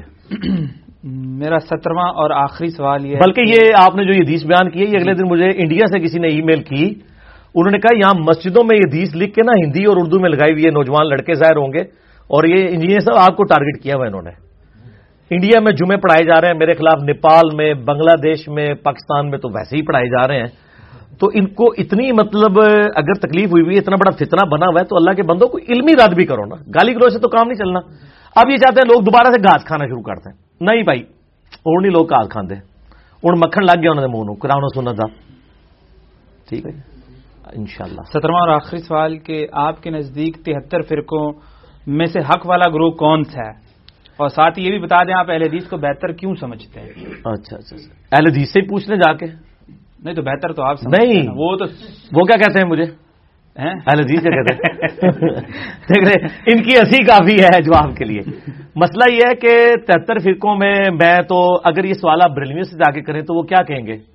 ایک لائن میں آپ کو جواب دے دیں گے جی۔ کہ ہاں میں باقی سارے گمراہ ہیں۔ جی، جی، جو بندی ان کا بھی اپنے کہیں گے باقیوں کو اہل حدیث بھی شیعہ بھی سب بھی۔ پھر مجھے آگے تو سارے نو غلط کہنا میں کہنا یار نڑینوے قتل تو تھی بھی کیتے ہیں جب آپ کہتے ہیں اپنے علاوہ ساروں کو آپ کہہ رہے ہیں گمراہ ننانوے قتل آپ نے بھی کیے ہوئے ہم نے ایک کر کے سینچری کر دی ہم نے کہا آپ بھی گمراہ۔ تو نڑینوے سوچتے ایک کئی فرق ہے۔ ایک انی بھی تو بھی کاٹتا فرق ہے انی بھی میں بھی بہت فرق ہوتا ہے۔ نڑینوے سو میں اس سے بھی کم فرق ہوتا ہے۔ تو مجھے کو آپ کہہ رہے آپ نے تو یہ کام خود کیا ہوا ہے۔ لیکن بہت فرق ہے۔ آپ تو ان کو گمراہ اور دوستی کہتے ہیں۔ میں صرف اختلاف رائے کر کے کہتا ہوں، سارے میرے مسلمان بھائی ہیں۔ ٹھیک ہے جی؟ چاہے بریلوی ہو دیوبندی ہو اہل حدیث ہو شیعہ ہو میں ان کے پیچھے نمازیں پڑھتا ہوں۔ الحمد للہ پریکٹیکلی یعنی یہ صرف زبانی کلام ہی نہیں، یہ ٹی وی پہ بیٹھ کے نہیں باتیں کرنے والی باتیں۔ یعنی میں پریکٹیکلی کرتا ہوں۔ ان کا حال یہ کہ سب کو گمراہ ڈکلیئر کرتے ہیں اپنے علاوہ اور دوزخ کی نا گارنٹی دیتے ہیں۔ میرے آپ یوٹیوب پہ کلپ موجود ہے۔ سیونٹی تھری فرقوں کی حدیث کی حقیقت۔ یہ آپ لکھیں نا، دو تین کلپ میرے کھلیں گے جس میں میں نے بتایا کہ اس سے مراد کیا ہے۔ ایک گروہ، چاہے وہ کسی مکبہ فکر سے بھی تعلق رکھنے والا کوئی بندہ ہے، وہ اس گروہ کا حصہ ہے جو کتاب و سنت کے دلائل کو حتمی مانتا ہے۔ اس سے مراد کوئی ایک جھنڈا نہیں کسی نے اٹھایا ہوا۔ اور باقی ڈیٹیلز میں نے اس میں بتائی، آج ڈیٹیل میں جاؤں گا۔ باقی رہا اہل حدیث کا مسئلہ۔ اہل حدیث کو میں نے ایز اے مکتبہ فکر، کبھی نہیں کہا کہ اہل حدیث مکتبہ فکر جو ہے میں اس کو ٹاپ پہ مانتا ہوں۔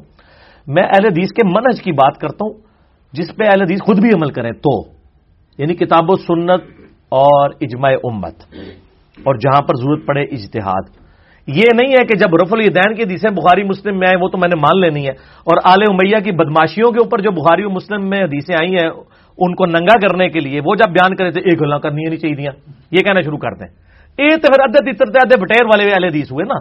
پھر صحیح آل الحدیث بنو نا، صرف رف الدین والے اہل حدیث نہ بنو۔ ٹھیک ہے؟ تو باقی وہ آپ تہتر فرقوں والا دیکھ لیں تو ان شاء اللہ تعالیٰ آپ کو کلیئر ہو جائے گا۔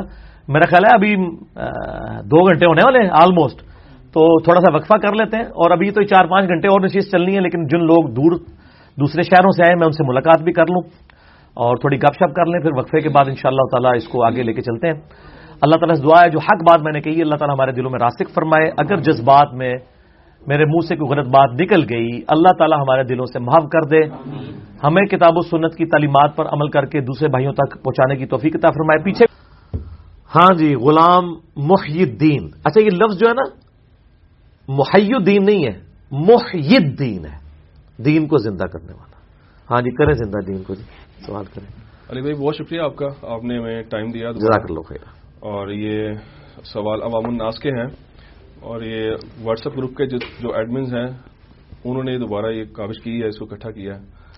آپ واٹس ایپ کے اپنے نمبر بھی ذرا بتا دیں یوسف بھائی کا اور اپنا خصوصاً جن کے اوپر سوالات تاکہ آگے مستقبل میں جو آتے ہیں نا تو وہ بتاتے رہیں۔ آپ اپنا بتا دیں۔ واٹس ایپ کا نمبر جو ہے وہ میرا zero double three one two four five three zero nine four ہے۔ اور یوسف بھائی کا۔ خود ہی بتا دیں آپ۔ ان کو دیں کالر مائک دیں بتا دیتے ہیں۔ بھائی ہاں جی ٹھیک ہے۔ دس نمبر بول دو۔ ہاں جی بولیں جی نمبر۔ جی یوسف بھائی کا جو نمبر ہے وہ ہے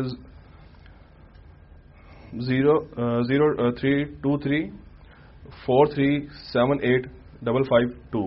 ٹھیک ہے۔ چلے صحیح ہو گیا۔ اس کو ہاں صحیح کر لیں۔ کالر میں اچھا۔ کریں جی آپ بغیر تمیر کے سوال کرنا شروع کریں بس۔ علی بھائی، پہلا سوال یہ ہے، مسلمان اور مومن کی تعریف کیا ہے؟ اور مسلمان اور مومن میں کیا فرق ہے؟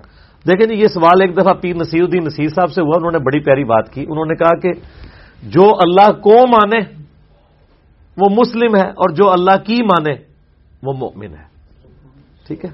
اللہ کو ماننا یہ کافی نہیں ہے۔ یعنی شناختی طور پہ اگر کوئی شخص اللہ رسول آخرت کو مان لیتا ہے وجل وصلی اللہ علیہ وسلم، اور اعلان کر دیتا ہے کہ میں مسلمان ہوں، وہ مسلم ہے۔ لیکن مؤمن تب ہے جب ایمان اس کے دل میں کھب جائے۔ اور جو صورت الحجرات میں بھی ہے، قالت العراب آمنا۔ یہ بدو لوگ کہتے ہیں نبی علیہ السلام کہ ہم ایمان لے آئے آپ فرمائیے کہ تم ایمان نہیں لے کے آئے، بلکہ کہو کہ ہم اسلام لے کے آئے ایمان تو بھی تمہارے دلوں میں داخل نہیں ہوا۔ یعنی اسلام یہ ہے کہ کوئی اللہ رسول آخرت کو مان لیتا ہے اور باقی جو بنیادی عقائد کا اقرار کر لیتا ہے۔ اس کے بعد اسلام کو پریکٹس بھی کرنا شروع کر دے اور دل و جان سے اس میں پھر کوئی شک نہ کرے اور پورے پیشن کے ساتھ لگ جائے۔ تو وہ مؤمن ہے۔ آج کی ڈیٹ میں ہم بڑے سے بڑے سو کارڈ مؤمن کو بھی مسلم ہی کہہ سکتے ہیں۔ مؤمن نہیں کہہ سکتے، کیونکہ یہ دل کی کیفیت کا نام ہے۔ اس کا پیرامیٹر اور تھرما میٹر اللہ تعالیٰ کے پاس ہے۔ وہ غیب کا علم اپنے نبی تک پہنچا سکتا ہے کہ وہ غیبی خبر دے۔ آپ اور میں نہیں یہ کلیم کر سکتے۔ ہم بڑے سے بڑے بزرگ کے لیے بھی حسن زن ضرور رکھ سکتے ہیں کہ وہ مؤمن ہوگا۔ لیکن کنفرم جو مؤمنین ہے وہ صحابہ کرام اور بیت ہے ٹھیک ہے جی؟ اور ان میں سے بھی وہ جو مرتے دم تک ایمان پہ قائم رہے۔ اگر کوئی نبی اسلام کے بعد جس میں کچھ لوگ مرتد ہو گئے، تو وہ زائر مومنین میں شامل نہیں۔ وہ میرا یوٹیوب پہ کلپ ہے، حقیقی صحابی اور قانونی صحابی میں فرق۔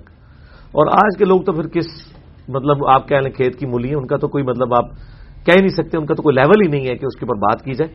تو ہم زیادہ زیادہ کسی کو مسلمان، مسلم کہیں گے، مؤمن ایمان کی گارنٹی دینا یہ بہت بڑی بات ہے۔ آپ دیکھیں بخاری اور مسلم کی حدیث ہے کہ منافق کی چار نشانی ہے میرا ہے ان میں سے کوئی ایک نشانی بھی لیں تو وہ پوری پاکستانی قوم میں پائی جاتی ہوگی۔ یعنی امانت رکھی جائے تو خیانت کرے، بات کرے تو جھوٹ سے کام لے، معاملہ ہو جائے تو گالی گلوچ پہ اتر آئے تو یہ نشانیاں تو پائی جاتی۔ تو عملاً تو منافق ہیں مسلمانوں کی اکثریت۔ اسی طریقے سے صحیح مسلم حدیث ہے، بندے کے کفر اور اسلام کے درمیان فرق نماز ہے۔ اب پاکستان کے شناختی کارڈ میں تو ماشاءاللہ کروڑوں مسلمان ہیں، لیکن اللہ تعالی کی ڈیفینیشن میں تو اللہ کو پتا کس کس نے نکلنا ہے۔ نماز تو کوئی نہیں پڑھ رہے لوگ۔ نماز تو بہت بڑی چیز ہے۔ ابو دو ترمزی کی حدیث ہے، من ترک سلاط متعمدن فقد کفر جس نے جان بوجھ کے نماز چھوڑی، گویا اس نے کفر کیا۔ اب یہ بہت بڑی بات ہے کہ آپ یہ بات کر دیں۔ کسی بندے کو گارنٹی دینا شروع کر دیں کہ جی وہ مومن ہو گیا ہے۔ نہیں زیادہ سے زیادہ مسلمان مسلم بس دیٹس آل اس پہ ٹھیک ہو گیا۔ اسی میں ضمن سوال ہے کہ آپ نے کہا منافق تو منافق کی روزے آخرت میں اللہ تعالیٰ چاہیں گے تو معاف کر سکتے ہیں منافق کو؟ ہاں عملی منافق تو معاف ہو سکتا ہے۔ میرا اس کے یوٹیوب کے اوپر ایک کلپ بھی چڑھا ہوا ہے وہ آپ دیکھ لیں۔ کیا بے نمازی کافر ہو جاتا ہے؟ اس میں میں نے عملی منافق اور اعتقادی منافق عملی کافر اور اعتقادی کافر کا فرق بتایا جو مسلمان، آج کل جو کلمہ کو مسلمان ہے، یہ عملاً تو مسلمان نہیں ہے نماز چھوڑنے کی وجہ سے، لیکن عقیدے میں تو مسلمان ہے۔ لیکن اس میں بھی جس نے بالکل کبھی نماز نہیں پڑھی، تو وہ تو پھر آپ اس کو کیسے مسلمان کہہ سکتے ہیں؟ چلے کسی نے کبھی پڑھ لی، کبھی چھوڑ دی، تو اس نے تو اقرار کر لیا نا۔ اور ابو دعود میں ترمزی میں، مسند احمد موجود ہے کہ ہم صحابہ کرام کے زمانے میں نماز چھوڑنے کے علاوہ کسی چیز کو کفر نہیں سمجھتے تھے۔ صحابہ کرام کی ڈیفینیشن میں نماز چھوڑنے والا مسلمان نہیں ہے۔ مومن تو کہیں ہے ہی نہیں ہے نا مسلمان آج شناختی کارڈ پہ آپ اس کو لکھتے رہے اس کے کلمے کی وجہ سے۔ اور ہم بھی ظاہر کے اوپر ہی فتوا لگائیں گے۔ باقی اللہ کا معاملہ۔ نبی کریم صلی اللہ علیہ وسلم کو سید الاولین والآخرین اور امام اعظم کیوں کہتے ہیں؟ نبی کریم صلی اللہ علیہ وآلہ وسلم تو امام الانبیاء ہیں۔ چلے، شکر ہے، انہوں نے امام الانبیاء بھی مانا ہے۔ ہمیں تو ایک بریلوی پیر صاحب نے فون کر کے کہا کہ آپ امام الانبیاء کیوں کہتے ہیں؟ امام الانبیاء تو حدیث سے ثابت نہیں ہے، تو میں نے ان کو بتایا، بھائی، صحیح مسلم میں حدیث ہے، واقعہ مراج والی۔ کتاب الایمان چیپٹر میں، واقعہ مراج کے اوپر تقریباً تیس چالیس کے قریب احادیث ہیں۔ اس میں نبی صلی اللہ علیہ وآلہ وسلم فرماتے ہیں کہ جب شب مراج بیت المقدس میں لوگ جمع ہوئے تو مجھے جبرائیل نے کہا کہ آپ ان کی امامت کروائیں۔ تو اس نے کہا، اس سے تو نبی علیہ السلام کا ان کی امامت کرانا ثابت ہوا، امام الانبیاء کیسے ہو گئے؟ دیکھو، اب اس کے بعد تو آپ کچھ نہیں کر سکتے نا۔ اپنے بزرگ بابوں کے تو جھوٹ بھی قبول کیے ہوئے ہیں ہاں، ہم حدیث بھی دکھا دیتے ہیں، ماننے کے لیے تیار نہیں ہوتے۔ ٹھیک ہے نا؟ تو جو نبیوں کی امامت کروائے، وہ کون ہوتا ہے؟ امام الانبیاء۔ اور نبی الاسلام کی ڈیفینیشن میں تو سب سے جو اعلیٰ درجے کا بندہ ہے، اس کو ہی امامت کروانی چاہیے، جو صحیح مسلم میں شرائط آئی ہیں۔ تو نبی صلی اللہ علیہ وآلہ وسلم کو پروٹوکول دے کے آپ صلی اللہ علیہ وآلہ وسلم کو امامت کے درجے کے اوپر فائز کیا گیا۔ سید الاولین والآخرین، بخاری و مسلم میں حدیث ہے کہ انا سید الاولین والآخرین۔ میں جو گزر چکے اور جو آنے والے ہیں، میں ان کا سردار ہوں، قیامت والے دن۔ کیوں؟ پھر آپ نے فرمایا کہ سب لوگ اکٹھے ہو کے حضرت آدم علیہ السلام کے پاس آئیں گے، وہ پوری حدیث شفاعت، مسئلہ ایٹی ایٹ بی میں میں نے بیان کی ہے۔ اور الٹیمیٹلی میرے پاس آئیں گے اور میں پھر اللہ تعالیٰ کے حضور سجدہ کروں گا اور اللہ تعالیٰ نے جو یعنی جو ڈیفائن کرے گا میرے لیے میں ان لوگوں کے لیے شفاعت کروں گا۔ تو جو گزر چکے جو آنے والے ہیں ان کا میں سردار ہوں یعنی ان کی طرف سے قائد بن کے اللہ کے حضور پیش ہوں گا۔ تو امام الانبیاء اور سعید الاولین والآخرین اور اسی طریقے سے خاتم النبیین اور شفیع المضربین یہ اتنے بڑے بڑے ٹائٹل ہیں کہ ان کے مقابلے میں امام اعظم چھوٹا ٹائٹل ہے۔ وہ تو اسپیسیفک ہو گئے، سارے اسپیسیفک کو جمع کر کے آپ امام اعظم کہہ دیتے ہیں، اعظم کہتے ہیں، سب سے بڑے کو۔ ان کو پتہ کوئی تکلیف ہوتی ہے؟ انہوں نے ایک اپنے کسی بزرگ کے بارے میں امام اعظم کلیم کیا ہوا ہے۔ یہ کہتے ہیں، ان کو ہی آپ کہیں۔ ہم ان کو کہتے ہیں، وہ امام اعظم ان کو متلقن آپ نہیں کہہ سکتے۔ ان کو آپ یہ کہہ دیں، امام اعظم، اس زمانے میں ہمارے نزدیک، اس زمانے میں بھی وہ امام اعظم نہیں تھے، ان سے بڑے امام موجود تھے۔ امام جعفر علیہ السلام اس زمانے میں موجود تھے۔ اور یہ بھی آپ کے نزدیک ہیں، باقی نہیں ان کو مانتے۔ میں نے بتایا تھا مسند امام احمد میں احمد میں رمبل نے اتنی تحقیر کے ساتھ نام لکھا ہے، ابو فلانا۔ تو ان کا بیٹا پوچھتا ہے، یہ فلانا کس کو کہتے ہیں آپ؟ ان کا میں ابو نیفا کو کہتا ہوں۔ تو کھول کے دیکھ لیں مسند احمد میں، ابو فلانا لکھے نا مکتبت شاملہ میں کھل جائے گا۔ تو جو ان کے نام تحقیر سے لے رہے ہیں، انہوں نے امام اعظم کہاں سے ان کو کہنا ٹھیک ہے نا جی؟ تو امام شافی رحمہ اللہ نے اگر کہیں کہا ہے تو میرے علم میں نہیں ہے سنی سنائی بات ہے میں نے پڑھی نہیں ہے۔ البتہ یہ ہے کہ یہ ٹائٹل آپ کسی کو نہ دیں صرف نبی صلی اللہ علیہ وآلہ وسلم تک ٹائٹل رکھیں بس. اصل میں اس میں ضمن ایک بات آتی ہے نا کہ احناف سے جب ہم کہتے ہیں کہ آپ اپنے آپ کو حنفی کہتے ہیں تو محمدی کیوں نہیں کہتے؟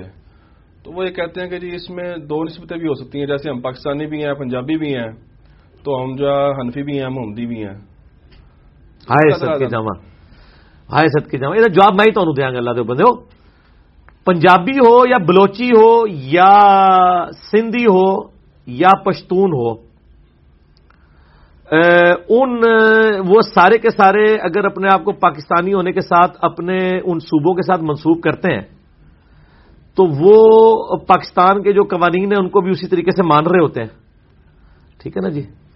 یہ نہیں کہہ رہے ہوتے کہ جی اگر کے پی کے میں جو ہے وہ چور کی سزا یہ ہے تو پنجاب میں کوئی اور ہے، ہم نہیں مانتے۔ دونوں ایک ہی قانون کے تحت چل رہے ہوتے ہیں نا۔ لیکن ان کے جو چار صوبے ہیں نا، حنفی، شافی، مالکی، حملی، اس میں ایک کہتا ہے کہ جو امام کے پیچھے فاتحہ نہیں پڑھتا، اس کی نماز نہیں ہوتی، دوسرا کہتا ہے جو فاتحہ پڑھے، اس کے منہ میں انگارا رکھ دو۔ تو یہ تو صوبے ایک ملک کے ہے نہیں ہے؟ یہ تو ایک انڈیا کا صوبہ ایک پاکستان کا ہے۔ یہ مثال ہی غلط دی ہے انہوں نے۔ اگر یہ سارے محمدی ہوتے ہیں اور اس کی برانچز ہوتی ہیں تو دوسرے ایک دوسرے سے اس طرح نفرتیں نہ کرتے۔ ہانے کعبے میں چار مسئلے نہ انہوں نے ڈالے ہوتے۔ کیا پنجابی جب جاتا ہے کے پی کے میں تو کیا کہتا ہے جو تک پنجابی امام نہیں ہوگا میں نماز نہیں پڑھوں گا؟ ایسا ہوتا ہے؟ تو یہ پھر مثالیں کو دیتے ہیں؟ انہوں نے تو کعبے میں چار مسلے ڈالے ہیں۔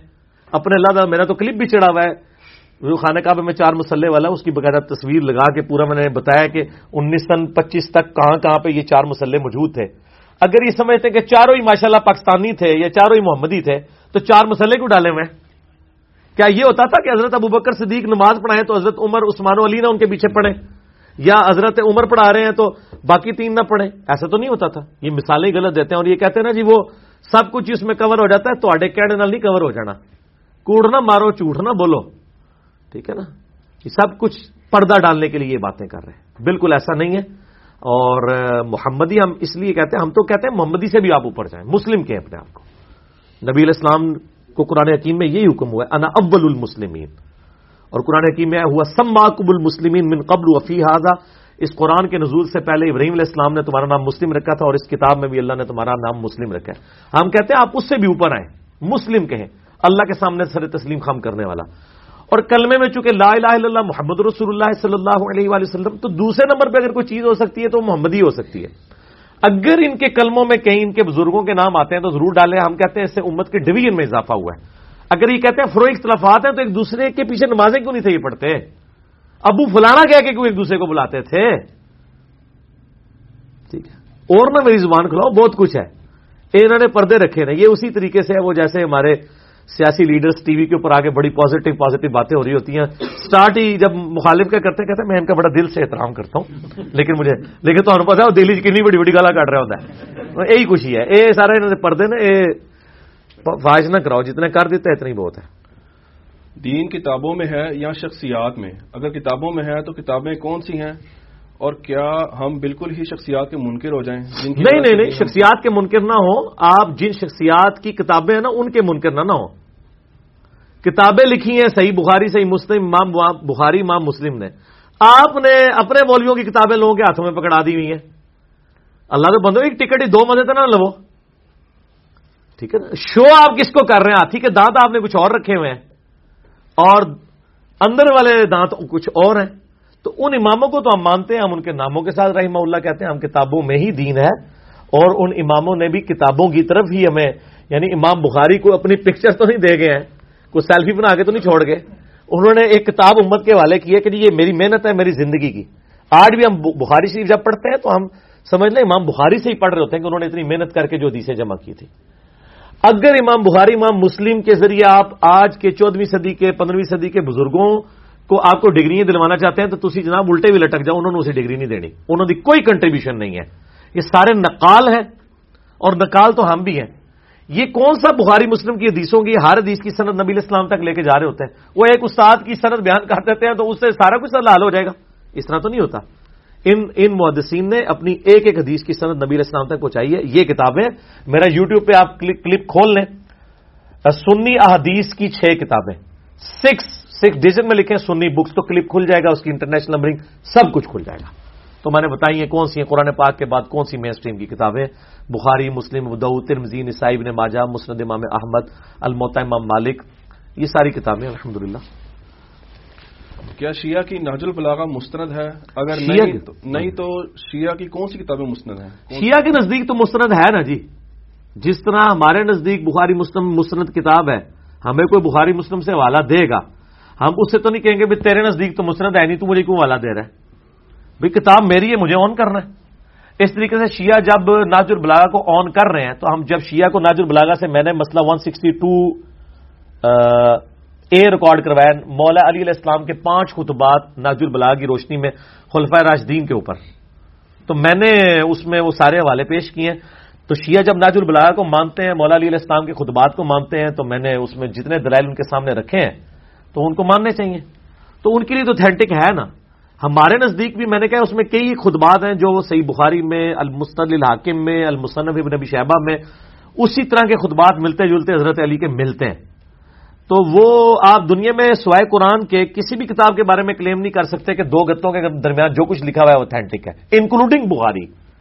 بخاری کی بھی ہم صرف حدیثوں کو مانتے ہیں، جو معلق روایتیں ہیں، جو جن بے بے سند روایتیں موجود ہیں، جو اقوال ہیں حدیثیں نہیں اور ان کی نمبرنگ بھی نہیں ہوتی ہے۔ ان کے بارے میں ہم بات نہیں کرتے میرا تو ایک یوٹیوب پہ کلپ ہے۔ کیا صحیح بخاری سو فیصد صحیح ہے؟ لاکھوں لوگ دیکھ چکے ہیں آپ دیکھ لیں میں نے اپنا مقدمہ پیش کیا۔ ان چکروں میں نہیں پڑنا چاہیے۔ تو ان کی مستند کتابیں اور کون سی جو آپ کے علم میں ہیں؟ وہ ان کی چار کتابیں ہیں جس میں ہماری کتب جو ہے وہ ستہ ہے ان کی وہ چار کتابیں موجود ہیں۔ تو وہ لیکن ان- اس میں جو پذیرائی جس کتاب کو ملی ہے نا وہ یہی ہے ناز البلاغا ویسے اصول الکافی ہے اور کتابیں۔ اصول الکافی سے بھی میں نے حوالہ پیش کیا تھا کہ امام جعفر صادق علیہ السلام کا کول ہے اصول الکافی کے مقدمے میں کہ جو روایت بھی قرآن کے خلاف ہو اسے چھوڑ دو۔ میں کہتا ہوں نہیں، میں اس کو بالکل سر پہ رکھنے کے لیے تیار ہوں کہ جو روایت قرآن پاک سے ون ایٹی ڈگری ٹکراتی ہے۔ قرآن کہہ رہا ہے ایا کا نعبدو ایا کا نستعین اب آپ ایک ہزار روایتیں بھی لے لیں یا علی مدد کے اوپر۔ ہم اسے قرآن کے مخالف سمجھتے ہیں۔ مسئلہ نمبر تھری میرا ریکارڈڈ ہے، دعا صرف اللہ ہی سے۔ میں تو بڑا خوش ہوں، میں تو اس کو دعوت کے طور پہ ٹول استعمال کرتا ہوں۔ بالکل ٹھیک ہے۔ اصول الکافی میں لکھا ہوا ہے کہ نبی علیہ السلام بارہ ربی الاول کو منڈے کے دن پیدا ہوئے۔ شیعہ جو ہے وہ ربی الاول، سترہ ربی الاول کو مناتے ہیں۔ اور اصول الکافی میں بارہ ربی الاول لکھا ہوا ہے۔ اور میں نے حوالہ پیش کیا تو شیعہ مانگے تھے اصول الکافی کو۔ ٹھیک ہے۔ منانے منونے کی بات فی الحال نہیں ہو رہی، میں صرف ڈیٹ کی بات کر رہا ہوں۔ منانا تو آپ نے دیکھا ہوا ہے، جو کچھ انہوں نے منانے کا جو کچھ معاملہ شروع کیا ہوا ہے۔ ہم تو اسے ایگری نہیں کرتے۔ مسئلہ سکسٹی تھری میرا ریکارڈڈ ہے۔ ولادت مصطفیٰ صلی اللہ علیہ وآلہ وسلم اور رسول اللہ کی آخری وصیت ہے۔ اچھا علی بھائی یہی اصول جو آپ نے بتایا کہ قرآن کے اوپر حدیث کو پرکھنا یہ ہم اپنی اہ، اہل سنت کی کتابوں کے اوپر بھی کرتے ہیں؟ بالکل کرتے ہیں۔ میں تو بار بار پیٹ رہا ہوں کہ جو ضعیف روایتیں ہیں وہ قرآن کے اوپر بھی پوری نہیں اترتی ہیں۔ اگر وہ صحیح ہو ایسا ہوگا نہیں۔ زبانی کلامی بات نہ کریں۔ ہم نے تو صحیح روایتیں جتنی دیکھی ہیں ان کی تعویل ممکن ہوتی ہے، قرآن سے ون ایٹی ڈگری نہیں ٹکراتی ہیں۔ لوگوں کے زوم میں ٹکرانا شروع کر دیں، وہ تو قرآن پاک میں بھی آپ کئی آیات کو دوسرے سے ٹکرانے کی کوشش کریں گے، اس طرح ٹکرانے سے نہیں ٹکرا جائیں گے۔ ٹکرانا یہ ہوگا کہ بھئی قرآن کے اللہ کو پکارو اور حدیث کے نہیں، مردوں کو پکارو۔ پھر ٹکرانا ہوگا۔ ٹھیک ہے نا جی؟ اسی طریقے سے قرآن کہتا ہے وسطین بصبری وسلح نماز اور صبر سے اللہ کی مدد چاہو۔ اور حدیث کہتی ہے کہ جی وہ تین غار والا واقعہ جو تین لوگ غار میں پھنس گئے تو ہر ایک نے اپنے اپنے عمل کا وسیلہ پیش کیا۔ اس میں ایک تھا جس نے کہا تھا میں اپنے ماں باپ کو پہلے پلاتا تھا۔ اب کوئی کہ جی قرآن میں تو آ رہا ہے کہ صبر اور نماز سے مدد چاہو، اس میں تو ماں باپ کی خدمت بھی آ گیا تو قرآن سے ٹکرا رہا ہے۔ تو نہیں۔ ہم کہ قرآن نے ڈاکٹرائن پیش کی ہے کہ نیک عمل کا وسیلہ پیش کرو۔ ایگزامپل کے طور پہ دو چیزیں پیش کی ہیں، صبر اور نماز۔ حدیث میں اور ایگزامپلیں بھی آ گئی ماں باپ کے اطاعت کرنا، تابع فرمان، اللہ اور اس کے رسول کے احکامات کے اندر عزب اللہ صلی اللہ علیہ وآلہ وسلم۔ اے نہیں ہے کہ جی میں تمہیں دودھ نہیں بخشاں گی، داڑھی بنا دے اے نہیں۔ ایسی ماں ایسی ماں ہوگا دودھ کے ان کا دودھ نہیں بخشا جانا، تو یہ گل بھی کرنی ہے۔ جو ماں اپنے بچے کو یہ کہ داڑھی مڈا دے، ورنہ میں دودھ نہیں بخشوں گی، تو وہ تو اپنی بخشش کی فکر کرے۔ وہ تو اللہ کے مقابلے پہ کھڑی ہو گئی ہے نا۔ ہاں یا رف الدین چھوڑ دے، یا عورت کو کہ کہ جی تو اب نکاب کرنا چھوڑ دے، نہیں تو تیرا رشتہ نہیں ہوگا۔ تو اسی صحیح جگہ رشتہ بھی کر کے دیکھ لو۔ ہو سکتا ہے چوتھے دن تھوڑا جوائی مر جائے۔ اللہ اللہ نہیں کو ٹکر لے سکتا۔ یا تمہاری بچی کو کینسر ہو جائے۔ یہ تو اللہ کو تو نہیں پتا۔ یہ اللہ سے کوئی ٹکر نہیں لے سکتا۔ بس کلیئر کٹ آپ اللہ اور اس کے محبوب صلی اللہ علیہ وآلہ وسلم کی اطاعت اختیار کریں۔ ٹھیک ہوگی جی؟ آگے جی۔ اگلا سوال ہے، قرآن میں بہت ساری جگہوں پر قرآن پاک کو کتاب کہا گیا ہے۔ لیکن جب قرآن نازل ہوا تو اس وقت قرآن کتاب کی شکل میں تو نہیں تھا، تو یہ معاملہ نبی علیہ السلام کی وفات تک رہا، پھر اسے کتاب کیوں کہا جاتا ہے؟ کتاب تو بالکل صحیح کہا گیا نا جی کتاب۔ اس کی وجہ یہ ہے کہ کتاب کا کچھ حصہ بھی کتاب ہی کہلائے گا۔ اللہ کے تو ڈیوائن وزڈم میں اور پلان میں یہ تھا نا، یہ پوری کتاب نازل ہونی ہے۔ جب نازل ہو رہی تھی، تیئیس سالوں میں مکمل ہوئی نا۔ جب پہلی آیات نازل ہوئی ہے تو نبی علیہ السلام نے یہی کہنا تھا کہ مجھ پہ اللہ کی کتاب اور وہی نازل ہوئی ہے۔ کتاب کا کچھ جز نازل ہوا ہے۔ اچھا۔ قرآن بھی تو پوری ایک کتاب کسی اور کتاب میں سے نکلی ہوئی ہے۔ ام الکتاب کون سی ہے؟ لوہے محفوظ۔ اصل کتاب تو پھر وہ ہے جس سے قرآن اتارا گیا بل ہوا قرآن مجید فی لوح محفوظ۔ تو ہم کیا کہتے ہیں؟ قرآن تو مکمل کتاب نہیں، اصل کتاب وہ ہے۔ نہیں، یہ بھی اس کتاب کا جز ہے، یہ الگ سے ایک کتاب ہے۔ آپ اس کی بھی آگے چھوٹی بنا لیں ویسے پانچ سورہ بنا لیں، تو وہ بھی قرآن کا حصہ ہی ہے، کتاب کا حصہ ہی ہے۔ تو جب کتاب نازل ہونا شروع ہوئی ہے اور اینڈ تک جب مکمل ہوگی، وہ کتاب ہی کہلائے گی۔ ٹھیک ہے؟ اصلاح کے اعتبار سے۔ گفتگو بار کسی نے پیچھے نہیں کرنی، کیونکہ یہ ایک یعنی یہاں تو ساٹھ ستر لوگ سن رہے ہیں نا، اس کو تو ایک ہفتے میں ماشاء اللہ ستر ہزار لوگوں نے دیکھنا ہوتا ہے، اس لیے مجھے آپ نے کسی نے ڈسٹرب نہیں کرنا۔ ٹھیک ہے؟ خاموشی سے آڈینس کے طور پہ سنیں، جس نے بھی سننا ہے۔ ہاں جی۔ وجد کسے کہتے ہیں اور اجتماعی طور پر ذکر اذکار کے دوران وجد کا تاری ہونا کیا ہو وجد سارا تماشا ہے جی وہ تو لوگوں کو جو ہے، وہ جناب انڈین گانوں پہ بھی وجد ہو جاتا ہے۔ آبدہ پروین بال کھول کے ناچ رہی ہوتی ہے تو وہ اس کو سننے والوں کو بھی اب وجد ہو جاتا ہے۔ یہ پیورلی ایک سائنٹیفک فنومنا ہے، اس کو کہتے ہیں ریزوننس اردو میں گمک کہتے ہیں۔ آپ نے پڑھی ہوئی ایف ایس سی میں جنہوں نے فزکس پڑھی ہوئی ہے نا، ان کو ریزوننس کا پتا ہے۔ ریزوننس یہ ہوتا ہے کہ اگر آپ کے دماغ کی فریکوینسی کسی دوسری فریکوینسی سے میچ کر جائے تو ایمپلیٹیوڈ بڑھ جاتا ہے۔ اسی لیے فوجی جب پل کے اوپر سے گزرتے ہیں نا، وہ پریڈ نہیں کریں گے۔ کیوں جی؟ ڈاکٹر صاحب بیٹھے ہیں میتھمیٹیشین انہوں نے پتا ہے اس گل کا کیوں جی؟ اسی ہے۔ ریزوننس ہی کہتے ہیں نا اس کو۔ اچھا منوی آندی ہے تھوڑی بہت میتھ اچھا کیونکہ آپ تو میتھمیٹیشین ہے اور ہم اپلائڈ میتھمیٹکس انجینئر جو ہے وہ اپلائڈ میتھمیٹکس کو لے کے چل رہا ہوتا ہے۔ فوجیوں کو کہا جاتا ہے کہ آپ نے پل کے اوپر اکٹھی مارچ نہیں کرنی۔ کیونکہ اگر وہ فوجیوں کے مارچ کی فریکوینسی اس کی نیچرل فریکوینسی کے ساتھ میچ کر گئی پل کے، تو پول اینج کرے گا پھر۔ تو مارچ روک دیتے ہیں۔ یہ ریزونس جو ہے نا، یہ جو وجد آتا ہے نا جن لوگوں کو، یہ بالکل صحیح آتا ہے۔ یہ ٹوٹلی سائنٹیفک فنامنا ہے۔ اس کا دین سے کوئی تعلق نہیں، ورنہ تو ہندوؤں کو وجد آئی نہ صرف مسلمانوں کو آئے۔ چونکہ آپ کے پاس مسلمانوں کی وجہ آتا ہے، آپ سمجھتے ہیں صرف مسلمانوں کو ہی آتا ہے۔ نہیں، غیر مسلموں کو بھی آتا ہے، گوروں کو بھی آتا ہے۔ ہے کرنٹ بھی لگتا ہے وہ کرنٹ شاہ بھی چل رہے ہیں اس کی کوئی اسلام میں حیثیت نہیں ہے اجتماعی ذکر جو ہے نا وہ اگر قرآن کا ذکر ہو رہا ہو یعنی اجتماعی محفل جو صحیح مسلم حدیث ہے کہ جہاں لوگ قرآن کی تدریس کے لیے اکٹھے ہوتے ہیں تو ان کے سروں سے لے کے اوپر تک فرشتے ڈھانپ لیتے ہیں یہ تو ٹھیک ہے یہ جو زربوں زربوں والا ذکر ہے نا اس کی تو کوئی اصل ہی نہیں میرا تو ایک یوٹیوب پہ کلپ لاکھوں لوگ دیکھ چکے ہیں کیا اللہ کا ذکر ثابت ہے میں نے یہ چیلنج دیا ہے کہ نبی علیہ السلام نے صرف اللہ کے نام کے اوپر کبھی ذکر تعلیم نہیں فرمایا۔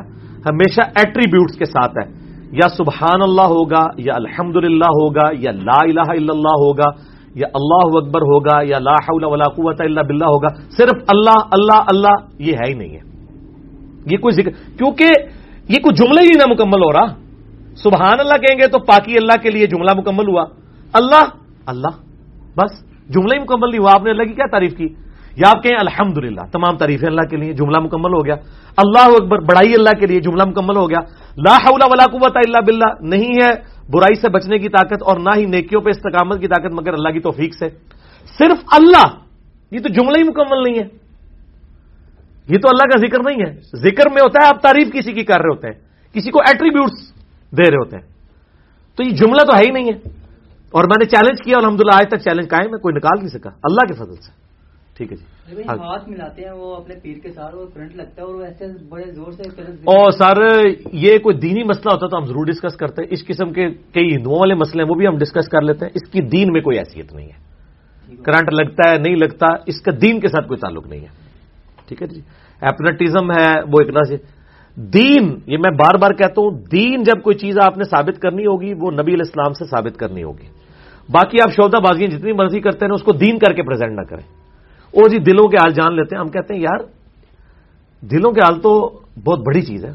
میں اپنا میکینکل انجینئرنگ کا فارمولا لکھ کے دیتا ہوں کاغذ پہ دنیا کا کوئی ولی پڑھ کے بتا دے اس کا۔ جس نے پہلے جانے وہ بس وہی جی ہے نا پروازاں ختم ہو گئی نے ہوں۔ میں انہوں نے لکھ کے دینا لیٹر لینگویج فارمولا لکھ دینا یہ صرف تک کے پڑھ کے دس دن۔ اور ان کا یہ دعویٰ ہے نا کہ ہمیں تو اللہ سکھاتا ہے۔ اللہ نو تو لیٹن آندی ہے نا۔ اللہ نو تو مکینیکل انجینئرنگ آندی ہے نا۔ انہوں نے میں کہا جی four order differential equation mathematics دی لکھ کے نا سولوشن کرنے سے تے قیامت تک نہیں کر سکتے۔ صرف پڑھ کے دس دن کے لکھا کہ ہے؟ کوئی بھی بزرگ۔ ہے کوئی بزرگ آ جائے سامنے۔ لیکن انہوں نے کسی دنیاوی تعلیم نہ حاصل کی ہوئے۔ وہ اس کی وجہ سے پڑھ رہا ہوگا۔ ٹھیک ہے؟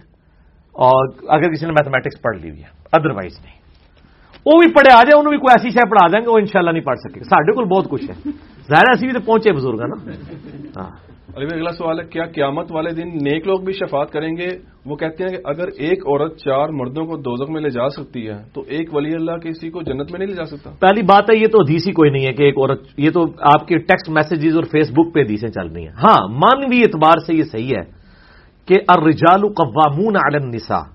قرآن میں ہے کہ مردوں کو عورتوں پہ حاکم بنایا گیا۔ اگر کسی کی بچی بے پردہ گھر سے نکلتی ہے اور باپ اس کے اوپر راضی ہے، اس کو نہیں روکتا۔ ایک تو ہے نا کہ باپ کے آنکھیں سے ہی باہر ہے، تو روٹی پانی بند کر دے ہوتا نکال دے اس کو گھر سے۔ ٹھیک ہے؟ یا کوئی اور اس طرح کا پروٹیسٹ کرے کہ وہ رائے راست پہ آئے یا بچپن سے صحیح تربیت کی جائے۔ تو ظاہر ہے وہ باپ بھی ذمہ دار ہے خامند ہے تو وہ بھی ذمہ دار ہے۔ تو اس اعتبار سے تو یہ بات ٹھیک ہے، حدیث کوئی نہیں ہے۔ باقی رہا کہ اولیاء اللہ شفاعت کریں گے، کیوں نہیں کریں گے؟ ان شاء اللہ تعالیٰ حضرت ابو بکر شفاعت کریں گے، حضرت عمر کریں گے، حضرت عثمان غنی کریں گے۔ صحیح مسلم میں حدیث ہے، ویسے کرنے کی وجہ سے کتنے لوگ جنت میں جائیں گے؟ ان کی شفاعت کی وجہ سے، لیکن وہ اللہ تعالیٰ ڈیفائن کرے گا۔ سیدنا عثمان غنی رضی اللہ عنہ، حضرت علی، امام حسن حسین سارے شفاعت کریں گے۔ اگر آپ اس سے وزار، اپنے بزرگ بابے لے رہے ہیں، پہلے وہ اپنی جنت کنفرم کریں۔ ان بزرگوں کی بات کریں جن کی اپنی جنت کنفرم ہے۔ آپ کے بزرگوں کے تو عقائد ہی ایسے ہیں کہ ہمیں تو ان کی جنت ڈاؤٹ فل نظر آ رہی ہے، چاہیے کہ وہ کسی کو لے کے جائیں گے۔ اگر اس سے کوئی یہ نکالتا ہے، وہ نہیں۔ صحیح مسلم میں حدیث ہے کہ جب ایک دفعہ شفاعت کا دروازہ کھلے گا تو نبی علیہ السلام کے بعد اور انبیاء بھی شفاعت کریں گے اور اللہ کے نیک بندے بھی کریں گے۔ اور نیک بندے انڈیا، پاکستان، بنگلہ دیش کے لوگوں کے بنائے ہوئے نیک بندے نہیں، خدا کے لیے۔ ہم نے تو اب کھول کے بتا دیا ہے کہ ان لوگوں نے تو اپنے ناموں کے کلمے پڑھوائے ہوئے ہیں۔ ان کو آپ نے نیک کہاں سے کلیم کر دیا ہے؟ یہ تو کوئی فیمی چرسی پاؤڈر ہی کام نہیں کرے گا۔ اور آپ نے اتنی بڑی بڑی نیکیاں ان کے اوپر کلیم کر دی ہوئی ہیں۔ نیک بندے کون ہے میرا یو ٹیوب پہ کلپ ہے۔ کیا اہل حدیث کی وجہ سے دنیا میں لوگوں کو رسک دیا جاتا ہے؟ میں نے بخاری، مسلم ترمزی سے ثابت کیا ہے کہ اہل حدیث کی وجہ سے اللہ تعالیٰ دنیا میں لوگوں کو رسک دیتا ہے، ورنہ اللہ تعالیٰ رسک بند کر لے۔ تو آتماؤں کا ہم نے شروع وہ آپ یہ نہیں میں وہ یہ حدیثیں پیش کرتے ہیں نا بخاری، مسلم سے کہ دنیا پہ اللہ کے ایسے نیک بندے بھی ہیں جن کی وجہ سے لوگوں کو رسک دیا جاتا ہے۔ کیا مطلب؟ وہ صحیح مسلم میں حدیث ہے، جب تک دنیا میں ایک بھی اللہ کا ذکر کرنے والا بندہ ہے نا، قیامت نہیں آئے گی۔ تو دنیا اللہ نے آباد ہی اس لیے کی ہے کہ نیک بندے یہاں پر رہے برے لوگوں کا آخرت میں صاحب ہوگا۔ جب دنیا سے نیکی ختم ہو جائے گی، قیامت آ جائے گی۔ بخاری مسلم حدیث ہے، قیامت صرف کافروں پہ قائم ہوگی۔ ایک خوشبودار ہوا چلے گی، سارے نیک لوگوں کی روح قبض ہو جائے گی۔ صرف کافر دنیا میں رہ جائیں گے۔ پھر اللہ نے کہا، دنیا کو اب میں نے چلانا ہی نہیں۔ جب دنیا میں رہ ہی کافر گئے۔ اور بخاری مسلم میں کہ کچھ اللہ کے نیک بندے ایسے ہیں دنیا میں جن کی وجہ سے لوگوں کو رسک دیا جاتا ہے۔ ایسے ابدال موجود ہیں۔ اور وہ ترمزی میں جب حدیث آئی ہے، تو امام ترمزی لکھا ہے ہوا اہل الحدیث، وہ اہل حدیث ہے نال ہی ٹھوس ہو جان گے۔ تو آڈے پھر بھی نیچے نکلنے۔ تو یہ میرا کلپ ہزاروں لوگ دیکھ چکے ہیں، کیا اہل حدیث اولیاء اللہ ہے ان کی وجہ سے دنیا میں رسک دیا جاتا ہے؟ پھر کہیں گے نہیں، وہ اہل حدیث اور سن، اج والے اور نے۔ یہ وابی نے، وہ والے اہل حدیث اسی ہاں تو تسی اللہ دے بندو، تسی تو بریلوی دے بندی ہو۔ تسی اہل حدیث اپنے آپ کو کہتے نہیں، بلکہ آپ الٹا کہتے ہیں کہ جی اہل حدیث نہیں کروانا چاہیے۔ اہل سنت کلوانا چاہیے، اہل حدیث تو ہمیں فضول کام ہے، حدیث پہ عمل ہو سکتا ہے۔ ادھر یہ کہنا شروع کر دیتے ہیں۔ جب امام بخاری کہتے ہیں کہ قیامت تک ایک جماعت حق پہ قائم رہے گی اور میرے استاد امام مدینی کہتے ہیں کہ وہ اہل الحدیث ہے امام بخاری نے صحیح بخاری میں لکھا ہے۔ وہ تو کہنا نہیں وہ والے حدیث ایسی نہیں ہے وہاں۔ تو پھر لکھو مسجد بار حدیث۔ یہ میں الزامی بات کر رہا ہوں۔ میں تو بالکل اس حق میں نہیں ہوں کسی مسجد کے بعد اہل حدیث بریلوی جو بندی شیعہ لکھا جائے۔ مسلمان ہی لکھیں، کیونکہ جن بزرگوں کے حوالے آپ دے رہے ہیں نا، امام بخاری نے اپنی مسجد کے بعد اہل حدیث نہیں لکھوایا تھا۔ وہ اہل حدیث سے مراد رہتے تھے جو قرآن اور حدیث کے منج کے اوپر چل رہا ہے۔ ایک بندہ اہل حدیث ہے، لیکن بخاری مسلم سے میں اسے آل میہ کی بدماشیوں پہ یہ ریسرچ پیپر دکھاتا ہوں۔ اور وہ کہتا نہیں، میں نے صرف رفا دین کی حدیثیں ماننی ہے آل میہ کے خلاف میں نے کوئی حدیث نہیں ماننی۔ ہے تو وہ تو ٹنڈا اہل حدیث ہوا ہے نا۔ پورا تو اہل حدیث نہ ہویا ٹھیک ہے کافی ہے۔ اچھا علی بھائی، آپ نے اسی میں ذکر کیا کہ عورت کو باہر نکال دینا چاہیے اگر وہ اس طرح کی، آپ نے یہ لفظ استعمال کیا نا؟ نہیں، یہ لفظ ایک جملہ ہے، اس میں میں نے کہا کہ اس کے اوپر قدغن لگائیں، روٹی پانی بند کریں، یہ یہ کریں، وہ یہ۔ یہ میں نے کہا کہ کوئی نہ کوئی اس کے لیے ایک آپ طریقہ ہے۔ یہ نہیں کہ باہر ہی نکال دیں، مراد یہ کہ کوئی نہ کوئی طریقہ نہ میرے کہنے سے کسی نے کرنا ہے شریف کو نہیں لوگ؟ لیکن وہ بات تو آپ پہ آ جائے گی نا کہ یہ آپ نے فتوا دے دیا۔ وہ فتوا اس طرح کے فتوے اگر لگانا شروع کر دینا میرے بھائی میں نے پہلے بھی آپ کو کہا تھا قرآن پاک میں احادیث میں کئی ایک ایسی الزامی باتیں موجود ہیں کہ فتووں پہ فتوے لگ سکتے ہیں۔ کسی بات کو پورے کانٹیکس میں دیکھنا چاہیے کہ وہ کس کانٹیکس میں بات ہو رہی ہے۔ ٹھیک ہے نا جی؟ جب یہ باتیں ہو رہی ہوتی ہیں نا وہ پورے کانٹیکسٹ میں اس چیز کا اظہار ہو رہا ہوتا ہے۔ پاک پتن میں بہشتی دروازے کی کیا حقیقت ہے؟ بزرگ فرماتے ہیں کہ انہوں نے خواب میں نبی علیہ السلام کو اس دروازے سے گزرتا ہوا دیکھا۔ اچھا سبحان اللہ۔ تو نبی علیہ السلام نے جب اشری تھانوی صاحب کے خواب میں آ کے دیوبند مدرسے کی بنیادیں کھینچی تھی تو انہی پاک پتن والوں نے دیوبند مدرسے کو نبی علیہ السلام کا مدرسہ کیوں نہیں باندھ لیا؟ گل ہے نا؟ نہیں مانیں گے۔ وہ کہیں گے ساڈے نو آ سکتا وہ تے کتوں آ سکتا ہے؟ دو ہی جھوٹ مار دو ٹھیک ہے نا؟ نبی اسلام کو خواب میں دیکھنا یہ نہیں، میرا کلپ ہے۔ خواب میں دیدار مصطفیٰ صلی اللہ علیہ وآلہ وسلم کی حقیقت لاکھوں لوگ یو ٹیوب پہ دیکھ چکے۔ اے لاکھوں ہے نا سمجھا کرو، اے مولویاں میں لاکھوں بول رہا ہوں جہاں لاکھوں ہوتا ہے، میں لاکھوں بولنا جہاں ہزاروں ہوتا ہے، میں ہزاروں بولنا۔ بڑی ذمہ داری پتا ہوتا ہے کہڑا کلپ کتنے بندے نے ویکیا اس میں میں نے یہ پوری کی پوری ڈیٹیلز بتائی ہیں۔ بہشتی دروازہ دنیا میں کوئی دروازہ نہیں ہے۔ خانے کعبے کا دروازہ بھی بہشتی دروازہ نہیں ہے۔ ٹھیک ہے؟ ادھر ایک بدماش تھا، وہ کہتا ہے، میں کعبے میں پانچ دفعہ گیا ہوں اور میں ایسے ایسے کر کے مکے دکھاتا ہوتا تھا۔ پائی تو کعبے بچ دفن بھی ہو جا۔ اس کی بنیاد پہ کسی نے بہشتی نہیں ہونا۔ کیوں؟ بکی غرکت قبرستان میں دس ہزار صحابہ کی قبریں ہیں اور اسی قبرستان میں عبداللہ ابن ابئی منافق کی قبر بھی ہے۔ کیونکہ قانون تو وہ مسلمان تھا۔ نبی اسلام نے اس کا جنازہ پڑھایا۔ بخاری مسلم میں آتا ہے، اپنا لواب دہن اس کے منہ میں ڈالا ہے۔ تو مسلمانوں کے قبرستان میں سے دفن کیا تو اب کیا جی وہ چونکہ مدینے میں دفن ہوا، آپ نے جنازہ بھی پڑھا دیا، تو اس کی وجہ سے بخشا جائے گا؟ قرآن نے کہا سب سے نچلے درجے میں ہوگا۔ نبی کا جنازہ پڑھانا، نبی کا تھوک مبارک، نبی کا کرتا مبارک، کوئی نفع نہیں دے سکا۔ تو تھوڑے بستی دروازے تھے سب بڑھائے بڑھوئے نے اپنے۔ ہاں دنیا میں ایک جگہ ہے جسے جنتی ٹکڑا کہا گیا ہے، وہ بخاری اور مسلم میں حدیث ہے، میرے گھر سے لے کے میرے ممبر تک جنت کے ٹکڑوں میں سے ایک ٹکڑا ہے، لیکن اس میں یہ نہیں ہے کہ جو اس میں آ گیا وہ جنتی ہو جائے گا۔ نہ۔ اگر کوئی کہتا ہے یہ ہے، تو ان کو کہیں گے فلانے تھوڑے جڑے دوسرے مخالف بزرگ نے ہوتے اتنے گئے ہوئے ہیں کہیں گے نہیں وہ تو پاوے جیتے مرضی ٹر جائے نہیں ہوئے گا۔ تو ان کا تھوڑے بھی جیتے مرضی ٹر جان، اینج نہیں ہوتا ٹھیک ہے نا؟ نہیں ماننے کے لیے تیار نا۔ ادھر سے جتنے ہمارے سیاسی لیڈر، فوجی لیڈر باقی جاتے ہیں، وہ بیٹھے ہی ریاض الجنا میں ہوتے ہیں، ان کے لیے ریاض الجنا خالی کرا دیا جاتا ہے۔ بھائی، ادھر چوکڑی مار کے بھی کوئی بیٹھ جائے جنتی تو نہیں ہوگا۔ وہ جنت کا ٹکڑا ہے۔ آپ وہاں جائیں۔ اس پہ امام بخاری نے باپ باندھا ہے کہ قبر رسول سے لے کے ممبر رسول جنت کا ٹکڑا ہے۔ نبی اسلام کی قبر مبارک، حضرت ابو بکر عمر کی قبریں، یہ جنت کے ٹکڑوں میں سے ایک ٹکڑا ہے۔ زمین کے اوپر جنت کا ایک ٹکڑا ہے۔ لیکن اس کے اندر داخل ہونے سے کوئی جنت میں نہیں داخل ہو جائے گا۔ احمد بریلوی صاحب نے ایک شعر لکھا ہے۔ جنت میں آ کر نار میں جاتا نہیں کوئی۔ انہوں نے اسی کے اوپر شیئر کیا۔ وہ جب وہ جنت البکی اس میں بیٹھے نا ریاض الجنہ میں، تو انہوں نے کہا کہ جب حدیثوں میں ہم نے سنا جو ایک دفعہ جنت میں چلا جائے گا، دوبارہ دوزخ میں نہیں جائے گا۔ تو انہوں نے کہا، یا اللہ، میں ایک بار جنت میں آ گیا ہوں نا، تو اب میں امید کرتا ہوں کہ میں دوزخ میں نہیں جاؤں گا۔ تو یہ شیروں تک تو بات ٹھیک ہے، ورنہ تے سیاسی لیڈر جنہوں تھی گالا کٹ دو دل بچ وہ تو سارے ادھر جاتے ہیں، وہ تو کعبے کے دروازے ان کے لیے کھلتے ہیں، تو قبر رسول کے لیے ان کو بھی اندر لے کے جایا جاتا ہے۔ کہتے نہیں وہ نہیں جان گے تھی بھی نہیں جاؤ گے بھائی۔ کوئی بھی نہیں جائے گا۔ اس طریقے سے کوئی جنت دوزک کا فیصلہ نہیں۔ ٹھیک ہو گیا جی؟ نبی علیہ السلام کے متعلق یہ کہنا یہ سب تمہارا کرم ہے آقا کے بعد اب تک بنی ہوئی ہے۔ یہ کہنا درست ہے؟ بالکل غلط ہے۔ اگر کوئی اس نیت سے کہہ رہا ہے کہ وہ نبی صلی اللہ علیہ وآلہ وسلم کو آج مدد کے لیے پکار رہا ہے اگر کوئی یہ اس نیت سے کہتا ہے کہ نبی علیہ السلام کی دعاؤں کی برکت سے امت پہ اجتماعی عذاب نہیں آیا جو بخاری مسلم میں آتا ہے کہ میں نے تین دعائیں کی ایک قبول نہیں ہوئی دو ہو گئی ہیں ان میں سے جو قبول ایک دعا ہوئی وہ یہ ہے کہ ایک کوئی ایسا اجتماعی عذاب نہ ہے کہ میری امت پوری ہمیشہ کے لیے ختم ہو جائے۔ اور جس دعا کو قبول نہیں کیا گیا، وہ یہ تھی کہ میری امت آپس میں نہ لڑے۔ وہ دعا قبول نہیں ہوئی۔ اس سے یہ بات پتہ چلی کہ اللہ تعالیٰ کسی کی دعا کا پابند نہیں ہے۔ نبی کی دعا بھی ایسی ہو سکتی ہے جو قبول نہ ہو۔ اللہ کی مرضی ہے نا۔ اللہ پہ تو کوئی کسی کی دوست نہیں ہے۔ اور نبی الاسلام کو اس دعا کرنے سے بھی روک دیا گیا کہ یہ آپ نے دعا نہیں کرنی۔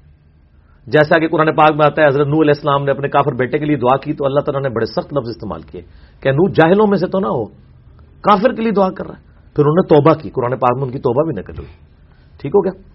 اچھا، تو اس طریقے سے اس معنوں میں کوئی لیتا ہے لیکن ابھی ظاہر ہے چونکہ ہم جس معاشرے میں اس میں تو وہ کچھ اور ہی کہہ رہے ہوتے ہیں۔ وہ ہاضا من فضلی ربی کے اگینسٹ کہہ رہے ہوتے ہیں۔ ہاضا من فضلی ربی کہنا چاہیے۔ نبی الاسلام نے ان چیزوں سے منع فرمایا یہ سب گستاخ ہیں جو لوگ یہ باتیں کر رہے ہیں۔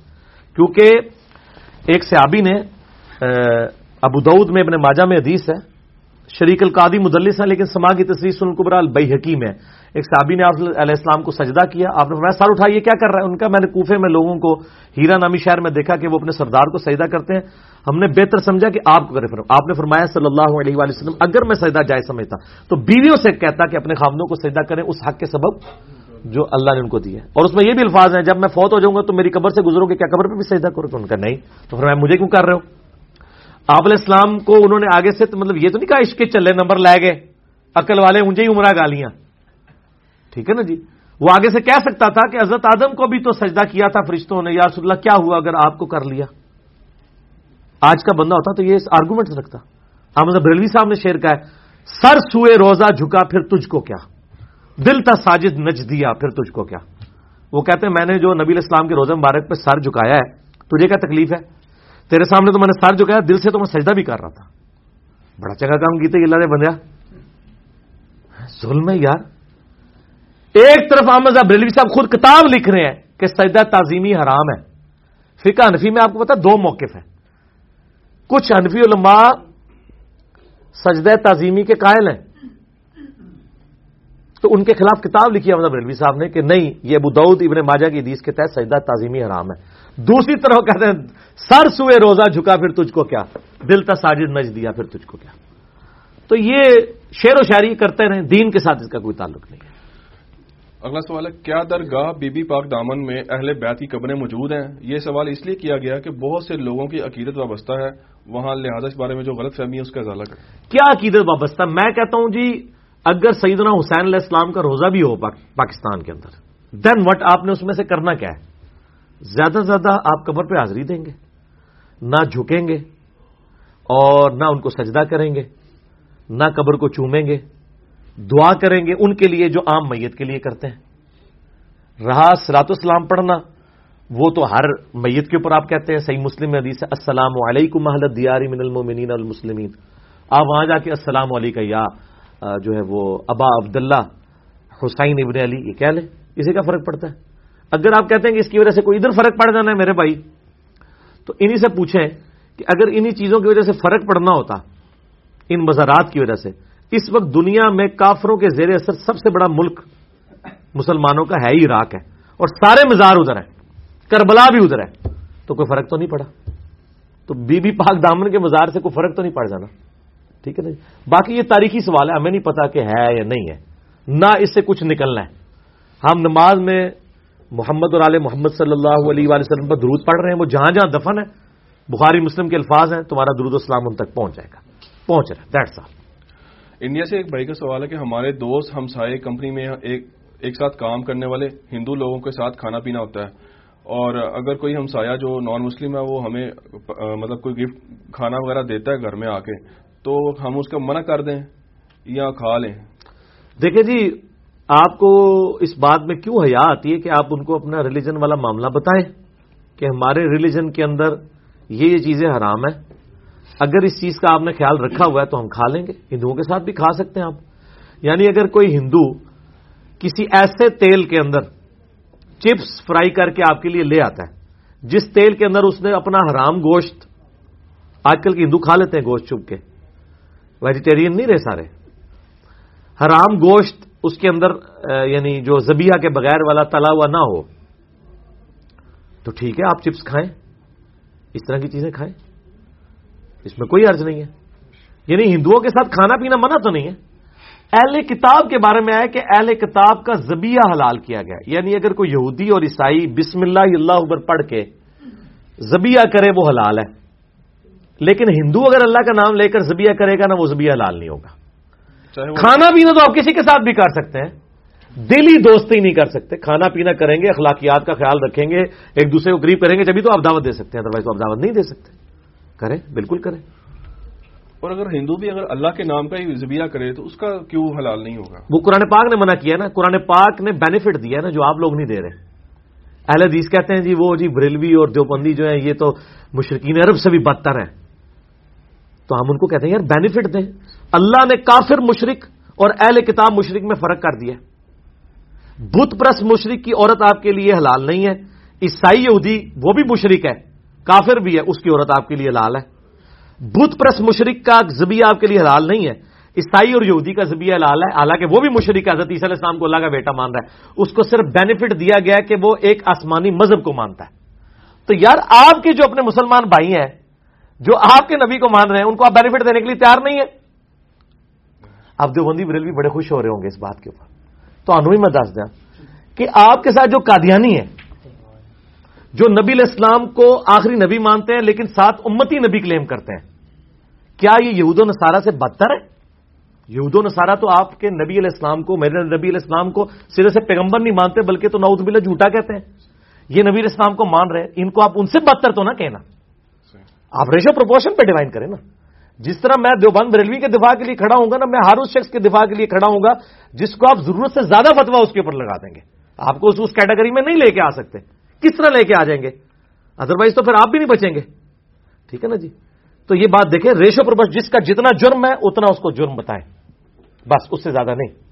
جو میں نے پہلے بھی بات کی ہے کہ جن بزرگوں نے اپنے ناموں کے کلمے پڑھائے ہیں، ان کو آپ رحمہ اللہ کہہ رہے ہیں اور ان بزرگوں کو دلیل بنا کے جس بندے نے یعنی ایک جھوٹی نبوت کلیم کر دی ہے سارا غصہ آپ اس کے اوپر نکال رہے ہیں چور کی ماں کو نہیں مار رہے چور کو مار رہے ہیں دونوں کو مارے ٹھیک ہو گیا۔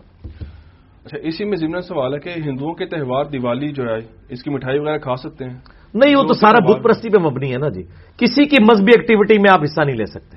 بینگ مسلم جو مذہبی ایکٹیویٹی ہے۔ مذہبی ایکٹیویٹی سوشل ایکٹیویٹیز ہیں تو وہ اس میں کوئی عرض نہیں۔ سوشل ایکٹیویٹیز میں تو آپ حصہ لے سکتے ہیں۔ مذہبی ایکٹیویٹی نہ ہو۔ شادی سوشل میں آئے کہ شادی تو سوشل ایکٹیویٹی ہے۔ مذہبی نہیں ہے۔ نہیں نہیں مذہبی تو نہیں ہے۔ اگر مذہبی ایکٹیویٹی ہوتی تو جو غیر مسلم جوڑے مسلمان ہوئے تھے دوبارہ ان کا تجدید نکاح کروایا جاتا۔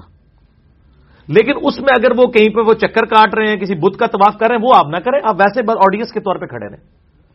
بالکل ایکٹیو اسی طریقے سے اگر کوئی غیر مسلم مر گیا کوئی صدر یا کوئی وزیر اعظم اور ہمارا پرائم منسٹر وہاں پہ اس کی آخری رسومات میں شریک ہونے کے لیے اس اعتبار سے چلا جائے کہ وہ بھی تھال لے کے بتوں کے آگے کھڑا ہو جائے، یہ تو غلط ہے۔ لیکن اگر وہ پیچھے شریک ہو کے کھڑا ہوا ہے، پیچھے صرف جسٹ اس میں اس کے لیے دنیاوی اعتبار سے، تو کیا تو اس کو بھی اوائڈ جائے۔ لیکن ذرا آپ دنیا کے ساتھ رہنا ہے، تو اس طرح کے معاملات میں جو ہے وہ کوئی نہ کوئی ریلیکسیشن نکل آتی ہے۔ جب تک مذہبی ایکٹیویٹی شرکی ایکٹیویٹی انوالو نہ ہو۔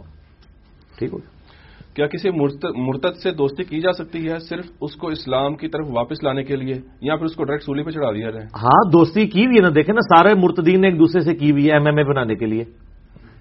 بریلویوں کے نزدیک جو ہے وہ دیوبندی مرتد ہیں، دیوبندیوں کے نزدیک جو ہے وہ بریلوی جو ہے وہ مشرق اور مرتد ہے مشرق ہو گیا تو مرتد ہو گیا، ادھر گستاخ رسول ہو گیا تو مرتد ہو گیا۔ تو اگر آپ نے سیاسی پارٹی بنانی ہے، لوگوں سے چندہ بٹورنا ہے حکومت حاصل کر کے آپ نے کھانے پینا اپنا چلانا ہے تو سارے مرتدین سے دوستی کریں، جو آپ نے ڈکلیئر کیے ہوئے میں نہیں اپنی بات کر رہا۔ ٹھیک ہے نا جی؟ جو آپ نے ڈکلیئر کیے ہوئے کیے ہوئے نا ڈکلیئر جب آپ فتوے ایک دوسرے کے اوپر لگاتے ہیں، تو ایک دوسرے کو مرتد مانا ہوا ہے نا؟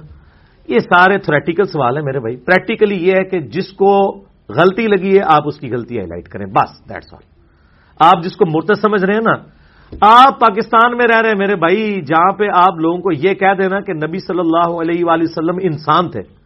تو آپ مرتد ہیں۔ اگرچہ قرآن میں لکھا ہوا ہے۔ وہ اگلی بات بھی نہیں آپ کی سنے گا۔ تو اس ملک میں آپ یہ رسک لیں گے، لوگوں کو یہ چیزیں بتانا شروع کریں گے۔ بس آپ اصلاح کا کام کریں۔ مرتد کسی کو ڈکلیئر کرنا، کسی کو کافر اسلام سے نکالنا، یہ آپ کی ذمہ داری نہیں ہے، نہ آپ کے علماء کی ذمہ داری ہے۔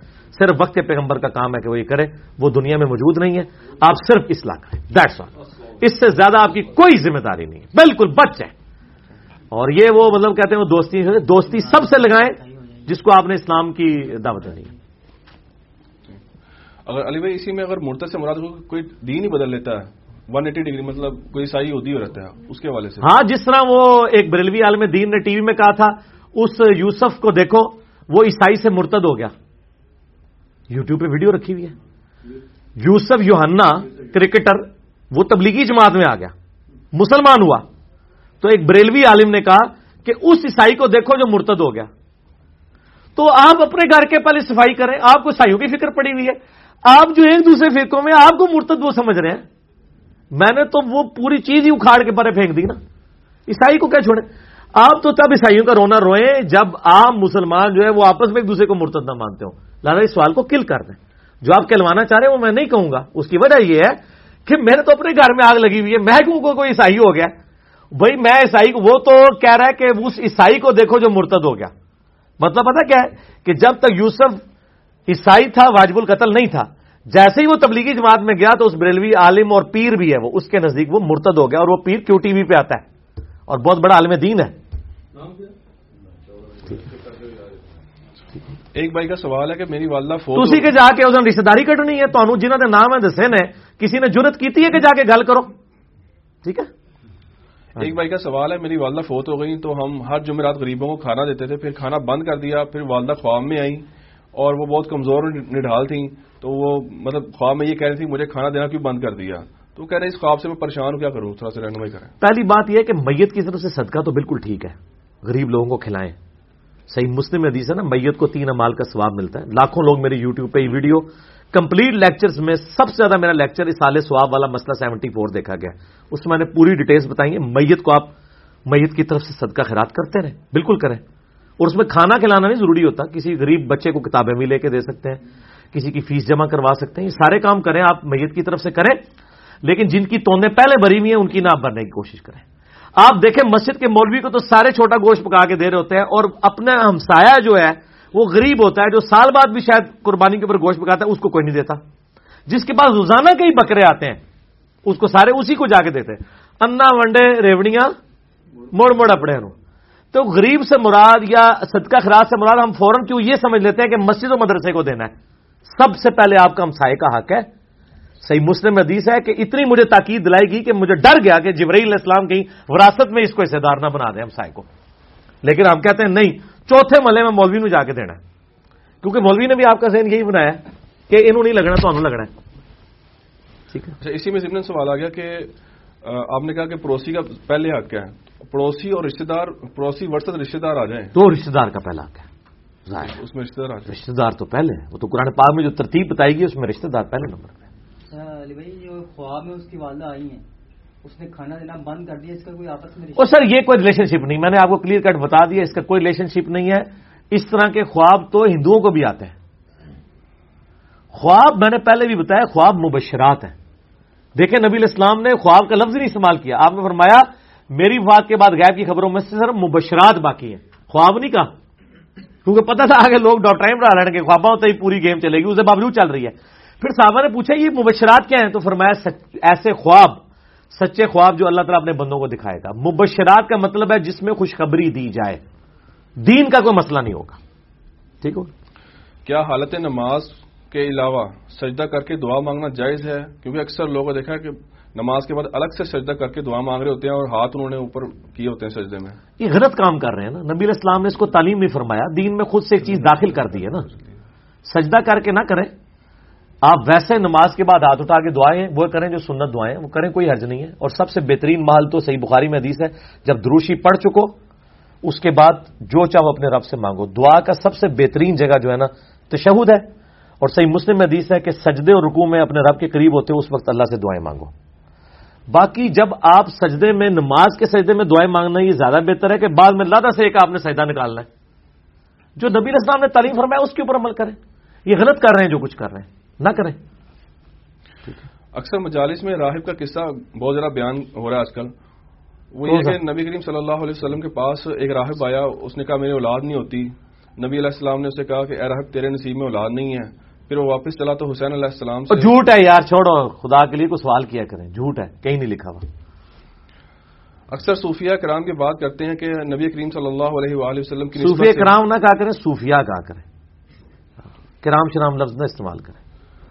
اکثر صوفیہ یہ بات کرتے ہیں نبی کریم صلی اللہ علیہ وسلم کی نسبت سے اس امت کے اولیاء پچھلے انبیاء سے افضل ہیں۔ کیا یہ بات درست ہے؟ بالکل جھوٹ ہے ایسا عقیدہ رکھنے والا کافر ہے۔ کشف الماجوب میں خود علی بن عثمان حجویری نے لکھا ہے کہ جو شخص غیر نبی کو خواہ وہ کتنا بڑا مرضی ولی ہو، اس کو انبیاء سے افضل کہتا ہے تو وہ گمراہ ہے، زندیق ہے۔ بالکل غلط کہتا ہے جی۔ قطن کوئی ایسا کیتا نہیں۔ یہ پتہ نہیں کون سے آپ کے محلے کے صوفیائی کہتے ہوں گے۔ ہوں صوفیاء ڈر گئے جدو انجینئر صاحب کی ویڈیوز آئی ہیں نہیں اس طرح گلا کرتے، چار دفعہ سوچتے ہیں۔ ارے بھائی، قرآن قرآن خان ایک کلپ کے حوالے سے وضاحت فرما دیں کہ کیونکہ مکان یا دکان کے خیر و برکت کے لیے مولوی کو بلا کر قرآن خانی کروانا تو ثابت نہیں ہے۔ تو آپ نے کون سی قرآن خانی کا بتا رہے ہیں؟ دیکھیں، جب میں نے اس قرآن خانی والے کلپ میں یہ بات کر دی اور میں نے اس کی اسپیسیفکیشن کر دی، اب قرآن خانی کے لفظ کی وجہ سے تو نہ جھگڑے جب ایک لفظ ہے قرآن خانی، قرآن پڑھنا، وہ تو آپ بھی گھر بیٹھ کے کریں گے، میں قرآن خانی اسے کہوں گا۔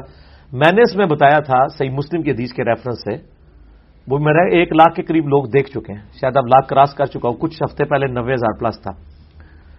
کہ اگر آپ درس قرآن یا کوئی نئی دکان کھولی ہے یا کوئی نئے گھر میں آپ خود گھر والے بیٹھ کے قرآن خانی کر لیتے ہیں۔ اس سے اس سال سواب والی قرآن خانی کیسے منا لے لیا گیا یہ اہل حدیثوں نے لیا مجھے پتا ہے۔ ان کو میری طرف سے جواب دیں، یہ آپ نے اسی طرح مراد لیا ہے، جیسا کہ دیوبندی جب گھوڑوں کی دھواں والی حدیث رفا دائر پہ لگاتے ہیں نا تو جی پیڑ ہوں کہ یار حدیث کتوں چک کے کتوں لائیے یہی کام تھی میرے نال کیتا ہے کہ میں نے اس میں سال سواب کی بات کی ہے۔ میں نے کہا کوئی نیا دکان بنائے یا نہیں ہو وہ قرآن خانی کرے، اس میں نے کہا کہ مولوی بلا کے نہیں، خود کرے اور بیٹھ کے برکت کے لیے کریں اس میں سال سواب کا ذکر ہی نہیں تھا۔ جیسا کہ گھوڑوں کی دموں والی حدیث، اہل حدیث کے اوپر جب لگاتے ہیں دیوبندی، وہی کام اہل حدیث نے میرے اس کلپ کے ساتھ کیا۔ شرم کریں۔ میرا سال سواب کے اوپر تین، ساڑھے تین لاکھ کے قریب لوگ پورا لیکچر دو گھنٹے کا مسئلہ سیونٹی فور دیکھ چکے ہیں۔ اس سال سواب کا لفظ دنیا میں کہیں بیٹھ کے لکھے نا، پہلے نمبر پہ اگر کسی کی ویڈیو کھلتی ہے، وہ والی ویڈیو ہے۔ اور اس میں نے پورا کلیئر کیا ہوا ہے۔ جب میں ایک بات کر رہا ہوں گا، تو ظاہر ہے کہ میری پوری ڈاکٹرائن ہے۔ آؤٹ آف کنٹیکسٹ آپ چیزیں لینا لینا شروع کر دیں گے۔ وہ تو پھر گھوڑوں کی دمے والی حدیث بھی انہوں نے آؤٹ آف کنٹیکسٹ لی ہوئی ہے۔ ہاں اگر اس میں بولتا ہے سالے سواب والی قرآن خانی ہے، اب وہ لفظ ایک ہونے سے کوئی فرق نہیں پڑ جاتا نا۔ لفظ تو کئی ایک ایک جیسے ہو سکتے ہیں۔ اسے کوئی فرق نہیں پڑتا۔ جب تک آپ کلیریفائی نہ کریں۔ عربی میں تو رسول ڈاکیے کو بھی کہتے ہیں۔ ٹھیک ہے نا جی؟ تو اگر یہ آپ کو پتا گاندھی جب گیا سعودی عرب میں تو انہوں نے جگہ جگہ بینر لگائے۔ رسول امن۔ رسول الامن، امن کا رسول۔ ٹھیک ہے؟ آپ کو نہیں جی میں آپ خود پڑھا جی تھی قرآن خانی کا لفظ استعمال کیتا ہے جی۔ یہ ہو گیا جی وہ ہو گیا۔ وہ ان سے بھی جا کے پوچھے وہ رسول کن مانوں میں لے رہے ہیں؟ کیا وہ پیغمبر والا رسول مراد لے رہے ہیں؟ یا عربی لنگوسٹک کے اندر۔ تو میں نے جب قرآن خانی بولا ہے تو میں نے تو اس سے بھی آگے اس کو ایلیبریٹ کیا تھا۔ اس سال صاحب کا ذکر ہی نہیں کیا۔ اب کوئی بندہ بیمانی پہ اترا ہوا ہے تو اس طرح کی بیمانی تو قرآن کے ساتھ بھی لوگ کر سکتے ہیں، اس کا کوئی حل نہیں ہے۔ قرآن میں آیا نا سورت البکرا کی آیت نمبر سکسٹی ٹو پہ لاکھوں لوگ میرا کلپ دیکھ چکے ہیں۔ کیا یہودی عیسائی بھی جنت میں جائیں گے؟ اس میں آیا کہ جو بھی چاہے کوئی مسلمان ہے، یہودی ہے یا نسرانی ہے یا سابی ہے، اللہ اور آخرت پہ مان لیا جنت میں جائے گا، اس میں مان مرسالت ہی کوئی نہیں ہے۔ تو وہ انہوں نے پکڑا جو دین الہی لوگوں نے کہا جی مان مرسالت ضروری کوئی نہیں ہے۔ پہلے بات ہو چکی تھی۔ بھائی، میرا بھی پہلے سیونٹی فور مسئلہ ریکارڈ ہو چکا ہے۔ خدا کے لیے اس کانٹیکس میں دیکھیں۔ اور میں تو بڑی احتیاط کی ہے، اس میں نے بار بار بولا ہے اس چیز کو کہ نئی دکان، نیا مکان۔ ورنہ مجھے زبان چپتی تھی۔ میں کہتا کہ مولوی بلا کے جڑے مرے ہوئے انہوں نے قرآن ہانی کراؤ۔ یہ تو لفظ ہی نہیں ہے۔ تو اس کانٹیکس میں دیکھنا چاہتا اس طرح تو میں نے کہا کہ قرآن پاک میں بھی آپ کرنا شروع کریں تو آپ پتہ نہیں کیا کچھ کر دیں گے۔ ٹھیک ہے؟ اس میں مجھے کوئی احتیاط کے مشورے نہ دے۔ ورنہ وہ احتیاط تو پھر وہ قرآن پاک میں بھی out of out of context آیات لی جائیں تو اس کا کوئی حل نہیں ہے۔ ٹھیک ہے؟ ایک شعر ہے اس کی اس کا بتا دیجیے گا اچھا دوسری طرف ان کا پتا کیا حال ہے؟ یہ کہتے ہیں جی امام منیفا رحم اللہ نے فرمایا اگر کسی کی بات میں سو مطلب کفر کے نکل سو مطلب نکلتے ہوں ننانوے کفر کے ہوں اور ایک ایمان کا تو آپ ایمان والے پہ فتوا لگائیں۔ میرے نڑینوے ایمان نے نکلتے ہونا اور ایک بھی نہ کفر کا نکلتا ہے میرے تو کفر والے فتوی لانے نے۔ لاندے رہو پائی تھوڑی روٹی روزی تو اللہ نے بند کر دیتی ہے ہونے کا کوئی حل نہیں ہے۔ ٹھیک ہے؟ ایک شعر اس کی وضاحت تھوڑی سی کر دیں کہ وہ صحیح ہے کہ نہیں۔ ایک الفاظ کہے جاتے ہیں مندر ٹا دے مسجد ٹا دے دل نک سیدا ٹامی۔ دل بچ رب وسدا۔ اے ہی گیا ہے شہر جیلم تو ہی اے سیف الملوک دے شہر ہے۔ مسجد ٹا دے مندر ٹا دے ٹا دے جو کوئی ٹہندا ایک بندے دا دل نہ ٹاوی، دلاں وچ رب رہندا۔ تو یہ بات ٹھیک ہے۔ جامعہ ترمزی میں ابو دعود میں حدیث ہے کہ اللہ تعالیٰ کے نزدیک ایک مومن کے دل کی حرمت جو ہے نا، وہ اس سے بڑھ کر ہے کہ کوئی شخص کعبے کی اینٹ سے اینٹ بجاتا ہے۔ ٹھیک ہے؟ ان مانوں میں تو یہ بات ٹھیک ہے۔ اور اگر اس سے کسی کی اور کوئی شیطنت مراد ہے کہ جی مسجد مٹا دو نمازہ پڑھنے کی کوئی لوڑ نہیں بس بندے نو خوش کر دے رہو جو این جی اوز کرتی ہیں۔ اور اسی نام پہ صوفیانہ بھی بندے اپنے گرد لگائے۔ تو یہ تو بالکل کفریہ مطلب ہے اگر یہ مطلب ہے۔ میں ایماندار ہوں میں نے دونوں مطلب بتایا ایک بتا کے میں کسی کی فیور نہیں کر سکتا اور ایک کا کہہ کے میں کسی کو جو ہے وہ معاف بھی نہیں کر سکتا۔ ٹھیک ہو گیا۔ وہ کلک ریکارڈیڈ ہے یار بار بار نہ پانی کی مدانی نہ مارو۔ مشکات میں مکان بھاری یا منحوس ہونے کی وجہ سے گھر بدلنے والی حدیث کی وضاحت کر دینا۔ دیکھیں جی صحیح بخاری میں ایک حدیث آئی ہے، وہ آؤٹ آف کانٹیکسٹ کوٹ کی جاتی ہے۔ بخاری شریف میں جب بھی آپ نے کوئی حدیثیں پڑھنی ہے نا، ان کے سارے طرق ایک جگہ جمع کیا کریں۔ مکبت شاملہ میں اگر آپ بخاری کی حدیث کا نمبر دیں گے نا، اس نمبر کے جتنے باقی ترک ہیں نا، ان کے نمبر بھی اینڈ پہ آ جاتے ہیں۔ اور جو داؤد راج صاحب کا پی ڈی ایف آٹھ جلدوں والا نا، اس میں بھی نا، اس کی عربی کے اینڈ پہ نا، اس کے باقی ترک بھی آ جاتے ہیں۔ یہ جو حدیث ہے نا، اس کے آپ باقی ترک بھی نکال کے دیکھیں کہ نبی صلی اللہ علیہ وآلہ وسلم نے فرمایا کہ اگر کسی چیز، اس میں الفاظ ہیں کہ نہ بدشگونی کوئی چیز ہے، نہ کوئی نوست چیز ہے۔ اگر نوست ہوتی تو تین چیزوں میں ہوتی۔ بیوی میں، مکان میں اور گھوڑے میں۔ اگر ہوتی، ان کانا وہ تو قرآن میں آیا ان کانا للرحمانی ولدن فانا اول العابدین. اے نبی فرما دیجیے صلی اللہ علیہ وآلہ وسلم، اگر اللہ کا کوئی بیٹا ہوتا تو میں اس کی عبادت کرتا۔ تو اللہ کا تو بیٹا ہی کوئی نہیں ہے۔ یہ کہ اگر نوست ہوتی تو ان چیزوں میں ہوتی۔ جن حدیثوں میں الفاظ ہے نا کہ ان تین چیزوں میں نوست ہے، وہ راوی کے الفاظ مسنگ ہے بعض کات وہ ترک یعنی مسنگ ہوتے ہیں۔ بعض مدسینے کا وہ حدیث منسوخ ہے اور بعض نے بریکٹ میں خود لکھا ہے، چونکہ باقی ترک میں آ گیا ہے۔ کہ اگر ہوتی، اور نبی اسلام تو خود کہتے ہیں جی بخاری مسلم حدیث ہے، سفر کا مہینہ منحوس نہیں ہے۔ اسلام تو اس نوست اور ان چیزوں کے خلاف ہے، تو کیسے کہہ سکتا ہے ان چیزوں میں نوست ہے؟ اگر ہوتی تو، لیکن ان میں بھی نہیں ہے۔ ٹھیک ہے؟ باقی یہ کہ بعض اوقات یہ ہو سکتا ہے کہ کسی گھر کے اندر، کسی گھر کا تنگ ہونا کیا کسی بیوی کا نافرمان ہونا، یا کسی سواری کا تنگ کرنا، جیسے گھوڑے بھی بڑے شریف قسم کے ہوتے تھے۔ آج کل بھی کئی لوگ ہیں، بےچارے موٹر سائیکل آئے دن ٹھیک رہتے پھر خراب ہو جاتا ہے۔ گڈیوں والوں کے ساتھ مسئلہ ہوتا ہے اس کا ویچ ہی دیں گے ٹھیک ہے؟ تو اس کو اگر کوئی منوست کہنا چاہتا ہے تو وہ کہہ لے۔ تو اس کو اگر بدلنا چاہتا ہے بدل دے۔ تو کوئی اس میں مسئلہ نہیں اگر آپ سمجھتے ہیں بعض کا جنات والا ایشو بھی ہوتا ہے اس طرح کے ایشوز بھی ہوتے ہیں۔ تو بات یہ اس طرح کی حدیثیں بھی اسی پہ معمول ہوں گی کہ یہ منسوخ ہے کیونکہ دوسری حدیثیں ہمارے پاس موجود ہیں نا۔ ٹھیک ہو گیا عوام میں کچھ ایس ایم ایس گھومتے ہیں کہ اس میسج کو دس لوگوں کو سینڈ کریں تو ایک اچھی خبر ملے گی یا مراد پوری ہوگی۔ جو نہیں کرے گا تو وہ نقصان ہاں یہ جب میسج آپ کے پاس آیا جائے نا تو آپ اس کے جواب میں لکھیں کہ اللہ کی لانت ہو ان لوگوں کے اوپر جو اللہ اور اس کے رسول کے اوپر جھوٹ بولتے ہیں اور اینڈ پہ لکھیں آپ کو جو اچھی خبر ملنی تھی وہ یہ ہے۔ اس کا علاج یہ ہے۔ ظالم لوگ ہیں جھوٹی جھوٹی روایات جمع کر کے اور اس طریقے سے جی دس سیکنڈ کے اندر اتنا کریں یہ کریں بالکل یہ ظلم کر رہے ہیں۔ بالکل ظلم کر رہے ہیں۔ ٹھیک ہے؟ ڈر جائیں اللہ سے۔ اچھا علی بھائی ایک اور ہمارے یہاں وسوسہ بہت زیادہ ہے کہ کیا بلی کے رونے سے نحوست ہوتی ہے؟ اکثر لوگوں کا عقیدہ یہ ہے کہ جہاں بلی روتی ہے وہاں کوئی نہ کوئی فوت ہوتا ہے۔ اچھا۔ تو اس عقید- تھوڑا سا عوام الناس کو ذرا اس حوالے سے۔ تو میرے بھائی ان کو بتائیں کہ بھی کئی ایسی جگہیں جہاں پہ بلیاں نہیں ہوتی ہیں تو وہاں بندے کیوں فوت ہو جاتے ہیں؟ کئی علاقے ایسے ہیں جہاں پہ بلیاں موجود نہیں ہیں۔ یا جن کے گھروں کے اندر بلیاں موجود نہیں ہیں تو وہ کیوں مر جاتے ہیں؟ بالکل جھوٹا کیتا ہے یا کوا آ جائے تو یہ ہو جاتا ہے کالی بلی راستہ کاٹ دے تو یہ ہو جاتا ہے نوسط ہو جاتا ہے کوئی کچھ بھی نہیں ہوتا۔ اسلام میں اس کی کوئی اہمیت نہیں ہے۔ نہ سائنس اس کو سپورٹ کرتی ہے نہ اسلام۔ سب جھوٹ یہ سارا کچھ ہندوؤں کے ساتھ رہنے کی بے برکتیاں ہیں۔ برکات نہیں بے برکتیاں۔ کہ وہ چیزیں ہمارے اندر ٹرانسفر کر دی ہیں مرچوں کے ذریعے نظر اتارنا یہ جو وارا جاتا ہے۔ غلط ہے بالکل غلط ہے۔ یہ تو ہندوؤں سے ٹرانسفر ہو۔ نظر اتارنے کا طریقہ تو بتایا گیا نا۔ صحیح بخاری میں نہیں آتا کہ نبی اسلام جو ہے وہ حضرت حسن حسین کو نظر بد سے محفوظ کیا اعیز کما بھی کلیمات اللہ تامہ منکل شیطان وہامہ و منکل عین اللہ اور کہتے تھے کہ ابراہیم علیہ السلام اپنے دو بچے اسماعیل اور اسحاق کو اسی ذریعے سے نظر بد سے بچاتے تھے، اور میں اپنے دو بچے حسن و حسین کو بچاتا ہوں۔ ابو دعود میں بھی حدیث ہے، بخاری میں بھی ہے، میرے یہ کربلا والے پیپر میں بھی میں نے لکھی ہوئی ہے۔ تو یہ ہے، اور آخری تین صورتیں تین تین بار پڑھ کے نظر اتارنے کے لیے اور ان چیزوں سے بچانے کے لیے۔ بہت زبردست ہے۔ یہ میرے بھائی جو بار جو بین المذاہب کانفرنس ہو رہی ہے نا، باہر، یہ ختم کروائیں اور ان کو کہیں کہ جی جناب یہاں سے آپ تشریف لے جائیے، مہربانی کریں۔ ٹھیک ہے؟ ہاں جی۔ کیونکہ میں ڈسٹرب ہو رہا ہوں، کچھ تھوڑی دیر تو میں نے صبر کیا کہ آپ میں سے کسی کو خیال آ جائے۔ چونکہ آپ کو خیال نہیں آیا تو مجھے بولنا پڑا۔ ٹھیک ہو گیا؟ ہاں جی اگلا سوال۔ علی بھائی، یہ عقائد کے سوال کمپلیٹ ہو گئے۔ شروع میں بتانا یاد نہیں رہا کہ یہ عقائد کے سوال تھے ہم نے اس کو اچھا نا، ٹھیک ہے، ابھی جدید مسائل کے اوپر تھوڑے سے سوالات ہیں۔ جی جی اس میں یہ ہے پہلا سوال یہ ہے کہ میوزک تھراپی سے علاج کروانا کیسا ہے؟ میوزک تھراپی سے کس چیز کا علاج کروا رہے ہیں؟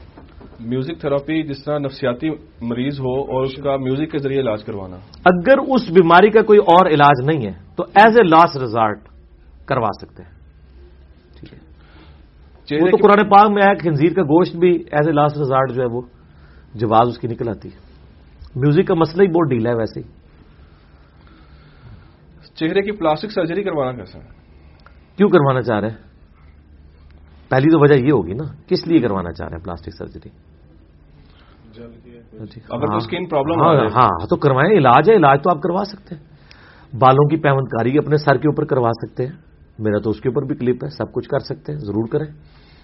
لیکن آپ اپنی شکل کو نہ بگاڑیں۔ کہ کسی کا ناک موٹا ہے تو اب وہ اس کو کٹوا کے چھوٹا کروا لیں۔ تو وہ تو قرآن حکیم میں صورت النساء کی آیت نمبر 119 آئی ہے۔ والا عام فلا یغیرن خلق اللہ شیطان نے کہا تھا میں لوگوں کو حکم دوں گا کہ تیری بنائی ہوئی تخلیق کو بگاڑیں گے۔ بگاڑنے والا معاملہ نہیں ہونا چاہیے۔ ٹھیک ہے جی؟ یعنی بغیر مجبوری کا نہیں کروا سکتے؟ ہاں بغیر مجبوری کے نہیں۔ کیا لیزر ٹریٹمنٹ کے ذریعے جسم کے مختلف حصوں کے بال ختم کیے جا سکتے ہیں؟ کیوں کروانا چاہ رہے ہیں؟ کون سے بال ختم کروانا چاہ رہے ہیں؟ جسم کے مختلف حصوں کے مطلب نہیں کیوں کروانا چاہ رہے ہیں؟ اس سے کیا ہونا ہے؟ مطلب وہ اس سے آؤٹ پٹ کیا نکلنی ہے؟ میڈیکلی یہ چیزیں غلط ہیں ٹھیک ہے؟ میڈیکلی یہ چیزیں غلط ہیں ہاں اگر غیر ضروری بال ہے اور وہ کوئی چاہتا ہے کہ میں ایک دفعہ ہی ریموو کروا لوں اور دوبارہ ہو گئی نا وہ ایک معاملہ الگ ہے۔ اگر کوئی اتنا آل کی ہے کہ اس کو ہفتے کے بعد بھی نہیں کاٹے جاتے تو ٹھیک ہے اس نے اپنا تماشا بنوانا ہے تو بنوا لے۔ لیکن اس کو کون روک سکتا ہے؟ جائز ہے یا نہیں؟ مطلب کیا چیز؟ اس حساب سے۔ نہیں علاج تو آپ کسی طریقے سے بھی لیزر کے ذریعے کوئی مطلب کوئی عورت ہے اس کے غیر ضروری بال چہرے پہ اگائے ہیں تو عورت کو تو حکم ہے کہ وہ ریموو کرے کیونکہ وہ مردوں کی مشابت نہ نہ بنے اس کی مونچھیں نکل آئی ہیں تو کروا لیں۔ تو میڈیکلی تو ٹھیک ہے۔ پراپرٹی فائل کی خرید و فروخت کا کیا حکم ہے؟ فائلوں کا تو سارا کام فراڈ کے اوپر چل رہا ہے میرے بھائی زیادہ تر۔ اگر اس کے پیچھے واقعی چیزیں ایگزٹ کرتی ہیں اور ٹھیک ہے وہ تو ٹھیک ہے لیکن اگر فائل اس لیے لانچ ہوئی ہے کہ خام خواہ ایک مصنوعی ریٹ بڑھا دیا جائے اور ایک غریب آدمی کی پونڈ سے پلاٹ کو باہر کر دیا جائے۔ ایسے لوگوں کو تو ٹانگنا چاہیے جو یہ کام کر رہے ہیں۔ اور اس اس فائل کو بنیاد بنا کر آگے بزنس شروع کرنا۔ میں بتا رہا ہوں اگر استحصال ہو رہا ہے تو غلط ہے اور اگر کسی کے ساتھ نیکی ہو رہی ہے تو بالکل ٹھیک ہے۔ میں تو جنرل بات کروں گا نا۔ وہ تو آپ نے خود فیصلہ کرنا ہے۔ وہ میں نے نہیں کرنا۔ جنس کی تبدیلی کا شریعت میں کیا حکم ہے؟ اور تبدیلی کروانے کے بعد کس جنس کے احکامات اس پہ لاگو ہوں گے؟ جس کی تبدیلی خود ہوگی یہ کروائی ہے؟ کوئی کرواتا ہے اگر؟ ہاں خود بھی ہو گئی ہے یا کسی نے کروا کروانا تو غلط ہے وہ تو میں نے بتایا سورہ نساء کی آیت نمبر 119 ہے یہ شیطانی کام ہے کوئی اللہ کی تخلیق کو بدل دے حرام ہے ٹھیک ہے؟ اور باقی جہاں تک جو یہ محنس کا احکامات ہے تو اس میں بس میں اشارتاً ہی بات کر دیتا ہوں جو محنس اپنی عادات اور اپنے جسم کے گیٹ اپ کے اعتبار سے مردوں کے زیادہ قریب ہے اس کے اوپر مردوں کے احکامات لگائیں اور جو عورتوں کے زیادہ قریب ہے اس کے اوپر عورتوں کے احکامات لگائیں بس ان پانی میں داڑی نہ مارنا۔ بس میں جتنی گل کرتی اتنی کافی ہوتی۔ موبائل اکاؤنٹ میں پیسے رکھنے پر جو منٹس ایم بیز ملتے ہیں ان کا استعمال جائز ہے یا سود کے زمرے میں آئے گا؟ دیکھیں جی سود کی ڈیفینیشن تو ہے پیسے کے بدلے پیسہ۔ اگر پیسے کے بدلے پیسہ آپ کو مل رہا ہے اس میں ٹھیک ہے؟ پھر تو غلط ہے۔ اس میں پیسے کے بدلے اگر کموڈٹی مل رہی ہے آپ کو تو پھر تو اس میں کوئی حرج نہیں ہے وہ تو ایک انسینٹو کے طور پہ کوئی دے رہا ہے نا۔ اور وہ مطلب اس میں آپ کو باؤنڈ تو نہیں کر رہا ایک انسینٹو دے رہا ہے ٹھیک کموڈٹی کی شکل میں۔ تو اس کو کموڈٹی کی کیٹیگری میں ہی لانا چاہیے کیونکہ پیسے کے بدلے پیسہ نہیں پیسے تو نہیں نہ دیتے منٹس دیتے ہیں نا آپ کو۔ منٹس ایک سافٹ کموڈٹی تو ہے۔ ٹھیک ہے نا انسینٹو دے رہا ہے۔ تو اس کو حرام کہنا جو ہے وہ بڑی ضرورت ہوگی۔ اور اگر کسی کو زیادہ مسئلہ ہے تو جامعہ ترمزی میں حدیث ہے۔ مولا حسن علیہ السلام کہتے ہیں کہ میں نے نبی علیہ السلام سے ایک نصیحت سنی تھی کہ بیٹا جو کام تجھے شک میں ڈال دے اسے چھوڑ دے۔ ہم تو یہ کام نہیں کرتے جس طرح کے کوئی کام میں انوالو نہیں ہوتے۔ تو کرنے کی کیا ضرورت ہے؟ آپ پیچھے ہٹ جائیں۔ اکثر لوگ سونے کے لیے نیند کی گولیاں کھاتے ہیں۔ تو یہ کیا نیند کی گولیاں کھانا جائز ہے؟ اگر کسی کو بیماری ہے یا رات کو نیند نہیں آتی ہے اور مجبوراً اسے نیند کی گولیاں کھانی پڑتی ہیں وہ پھر کسی ڈاکٹر سے مشورہ کرے کوئی اتنی ہیوی ڈوز نہ لے لے کہ وہ کیمل دن ہی اٹھے جا کے۔ ٹھیک ہے نا؟ یہ بھی تو دیکھنے کی ضرورت ہے نا۔ کیونکہ یہ نیند کی گولیاں پھر بچوں کی پہنچ سے بھی دور رکھنی چاہیے۔ بعض کر خودکشی کے لیے بھی یہ چوہے مار گولیاں اور نیند کی گولیاں استعمال ہوتی ہیں۔ یہ بڑا خطرناک معاملہ ہے یعنی لوگوں کو آپ ایجوکیٹ بھی کریں۔ باقی بیماری کے طور پہ تو ظاہر ہے وہ کر سکتے ہیں، کوئی مسئلہ نہیں ہے اس میں۔ ٹھیک ہے؟ اور اگر آپ کے لیکچر سن کے ان کی نیندیں اڑ گئی ہوں تو تو؟ وہ بھی بتا دیں تو میرے لیے خوش قسمتی ہے جی اگر میرے لیکچر سن کے کسی کی نیندیں اڑ گئی ہیں تو وہ آخرت کی جو ہمیشہ کی کامیابی ہے اس کے لیے اور اور قبر کی میٹھی نیند کے لیے کوشش کرے ٹھیک ہے؟ کسی دوسرے ملک کا ویزا حاصل کرنے کے لیے کاغذی نکاح کرنا کیسے؟ کاغذی یہ پیپر میرجز یورپ اور امریکہ کے اندر لوگ کرتے ہیں تو یہ بالکل حرام ہے۔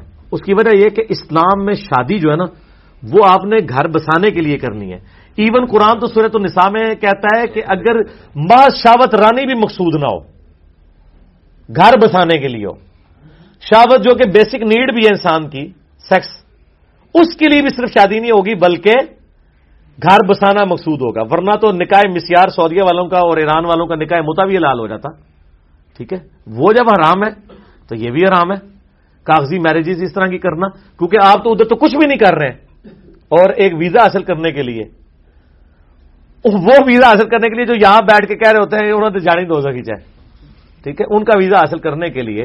اور ان کے خلاف جب پروٹیسٹ ہوتے ہیں تو پلے کارڈ آپ نے اٹھائے ہوتے ہیں اور آپ امریکہ مرد آباد نعرے مار رہے ہوتے ہیں۔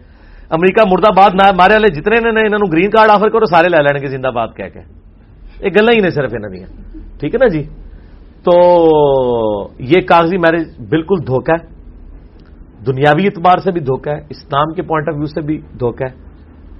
آپ کر لیں، گوری سے کر لیں شادی۔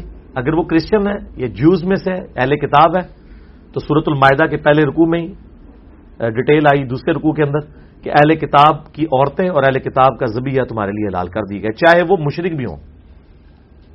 اہل کتاب ہونے چاہیے۔ ظاہر ہے، حضرت عیسی علیہ السلام کو جو خدا کا بیٹا مانتا ہے مشرق تو تھا۔ اللہ نے یہ فرق نہیں کیا۔ مطلب بعض میں نے دیکھا بعض سلفی علماء اس طرح بھی جاتے ہیں، نہیں، وہ والے اور تھے۔ اس وقت جو تھے، ان کو ایڈریس کیا گیا ہے۔ ورنہ قرآن یہ کہتا کلیئر کٹ کہ صرف مواحدین جو عیسائی اور یہودی ہیں وہ کریں، دوسرے نہیں کر سکتے۔ عبداللہ بن عمر کی ایک رائے شاز ہے صحیح بخاری کے اندر کہ وہ کہتے ہیں کہ اس سے بڑا شر کیا ہوگا کہ کوئی حضرت عیسیٰ کو اللہ کا بیٹا کہ وہ یہ سمجھتے تھے کہ عیسائی عورت سے بھی نکاح نہیں ہو سکتا، وہ اس کو مشرق کی کیٹیگری ملے لیکن وہ عبداللہ بن عمر کا یہ موقف شاز ہے، کسی سے ابھی نے قبول نہیں کیا، امت نے نہیں قبول کیا، اجماع امت کے خلاف ہے، یہ ان کی ذاتی رائے ہے۔ جس طرح عبداللہ ابن مسعود کی کئی ذاتی رائے ہیں جو امت نے قبول نہیں کی ہے غلطی تو کسی کو بھی لگ سکتی، اسی سے تو پتا چلتا ہے کون سیابی ہے اور کون نبی ہے۔ نبی کوئی غلطی نہیں لگ سکتی، علیہ السلام سیابی کو بھی غلطی لگ سکتی ہے، اس کا ذاتی فتوا ہو سکتا ہے۔ ہم اسی کہتے ہیں کہ صحابہ کا اجماعی فارم اور خلفۂ راجدین جو ڈسیزن کریں، جو اجماعی فارم سے ہو اور اجماعی امت حجت ہے۔ کسی سیابی کی انڈیویجل رائے اس وقت حجت ہوگی جب باقی لوگ بھی ایگری کریں یا باقی لوگ مخالفت نہ کریں۔ ورنہ غلط ہوگی رائے ہو سکتی ہے۔ اچھا علی بھائی اس میں ضمن سوال آ گیا کہ جو لوگ اللہ کو نہیں مانتے وہ خواتین میں سے ہوں یا مردوں میں سے ہوں وہ کس کیٹیگری میں آئیں گے؟ کرسچن میں آئیں گے جیوز میں یا وہ الگ کیٹیگری ہے؟ جو وہ تو ایتھیسٹ ہے ان سے تو نکاح نہیں ہو سکتا۔ نہیں ہو سکتا نہیں نہیں نہیں۔ ایتھیسٹ ہے وہ تو نہیں مانے۔ ان سے تو نہیں نکاح ہوگا صرف اہل کتاب سے ہوگا۔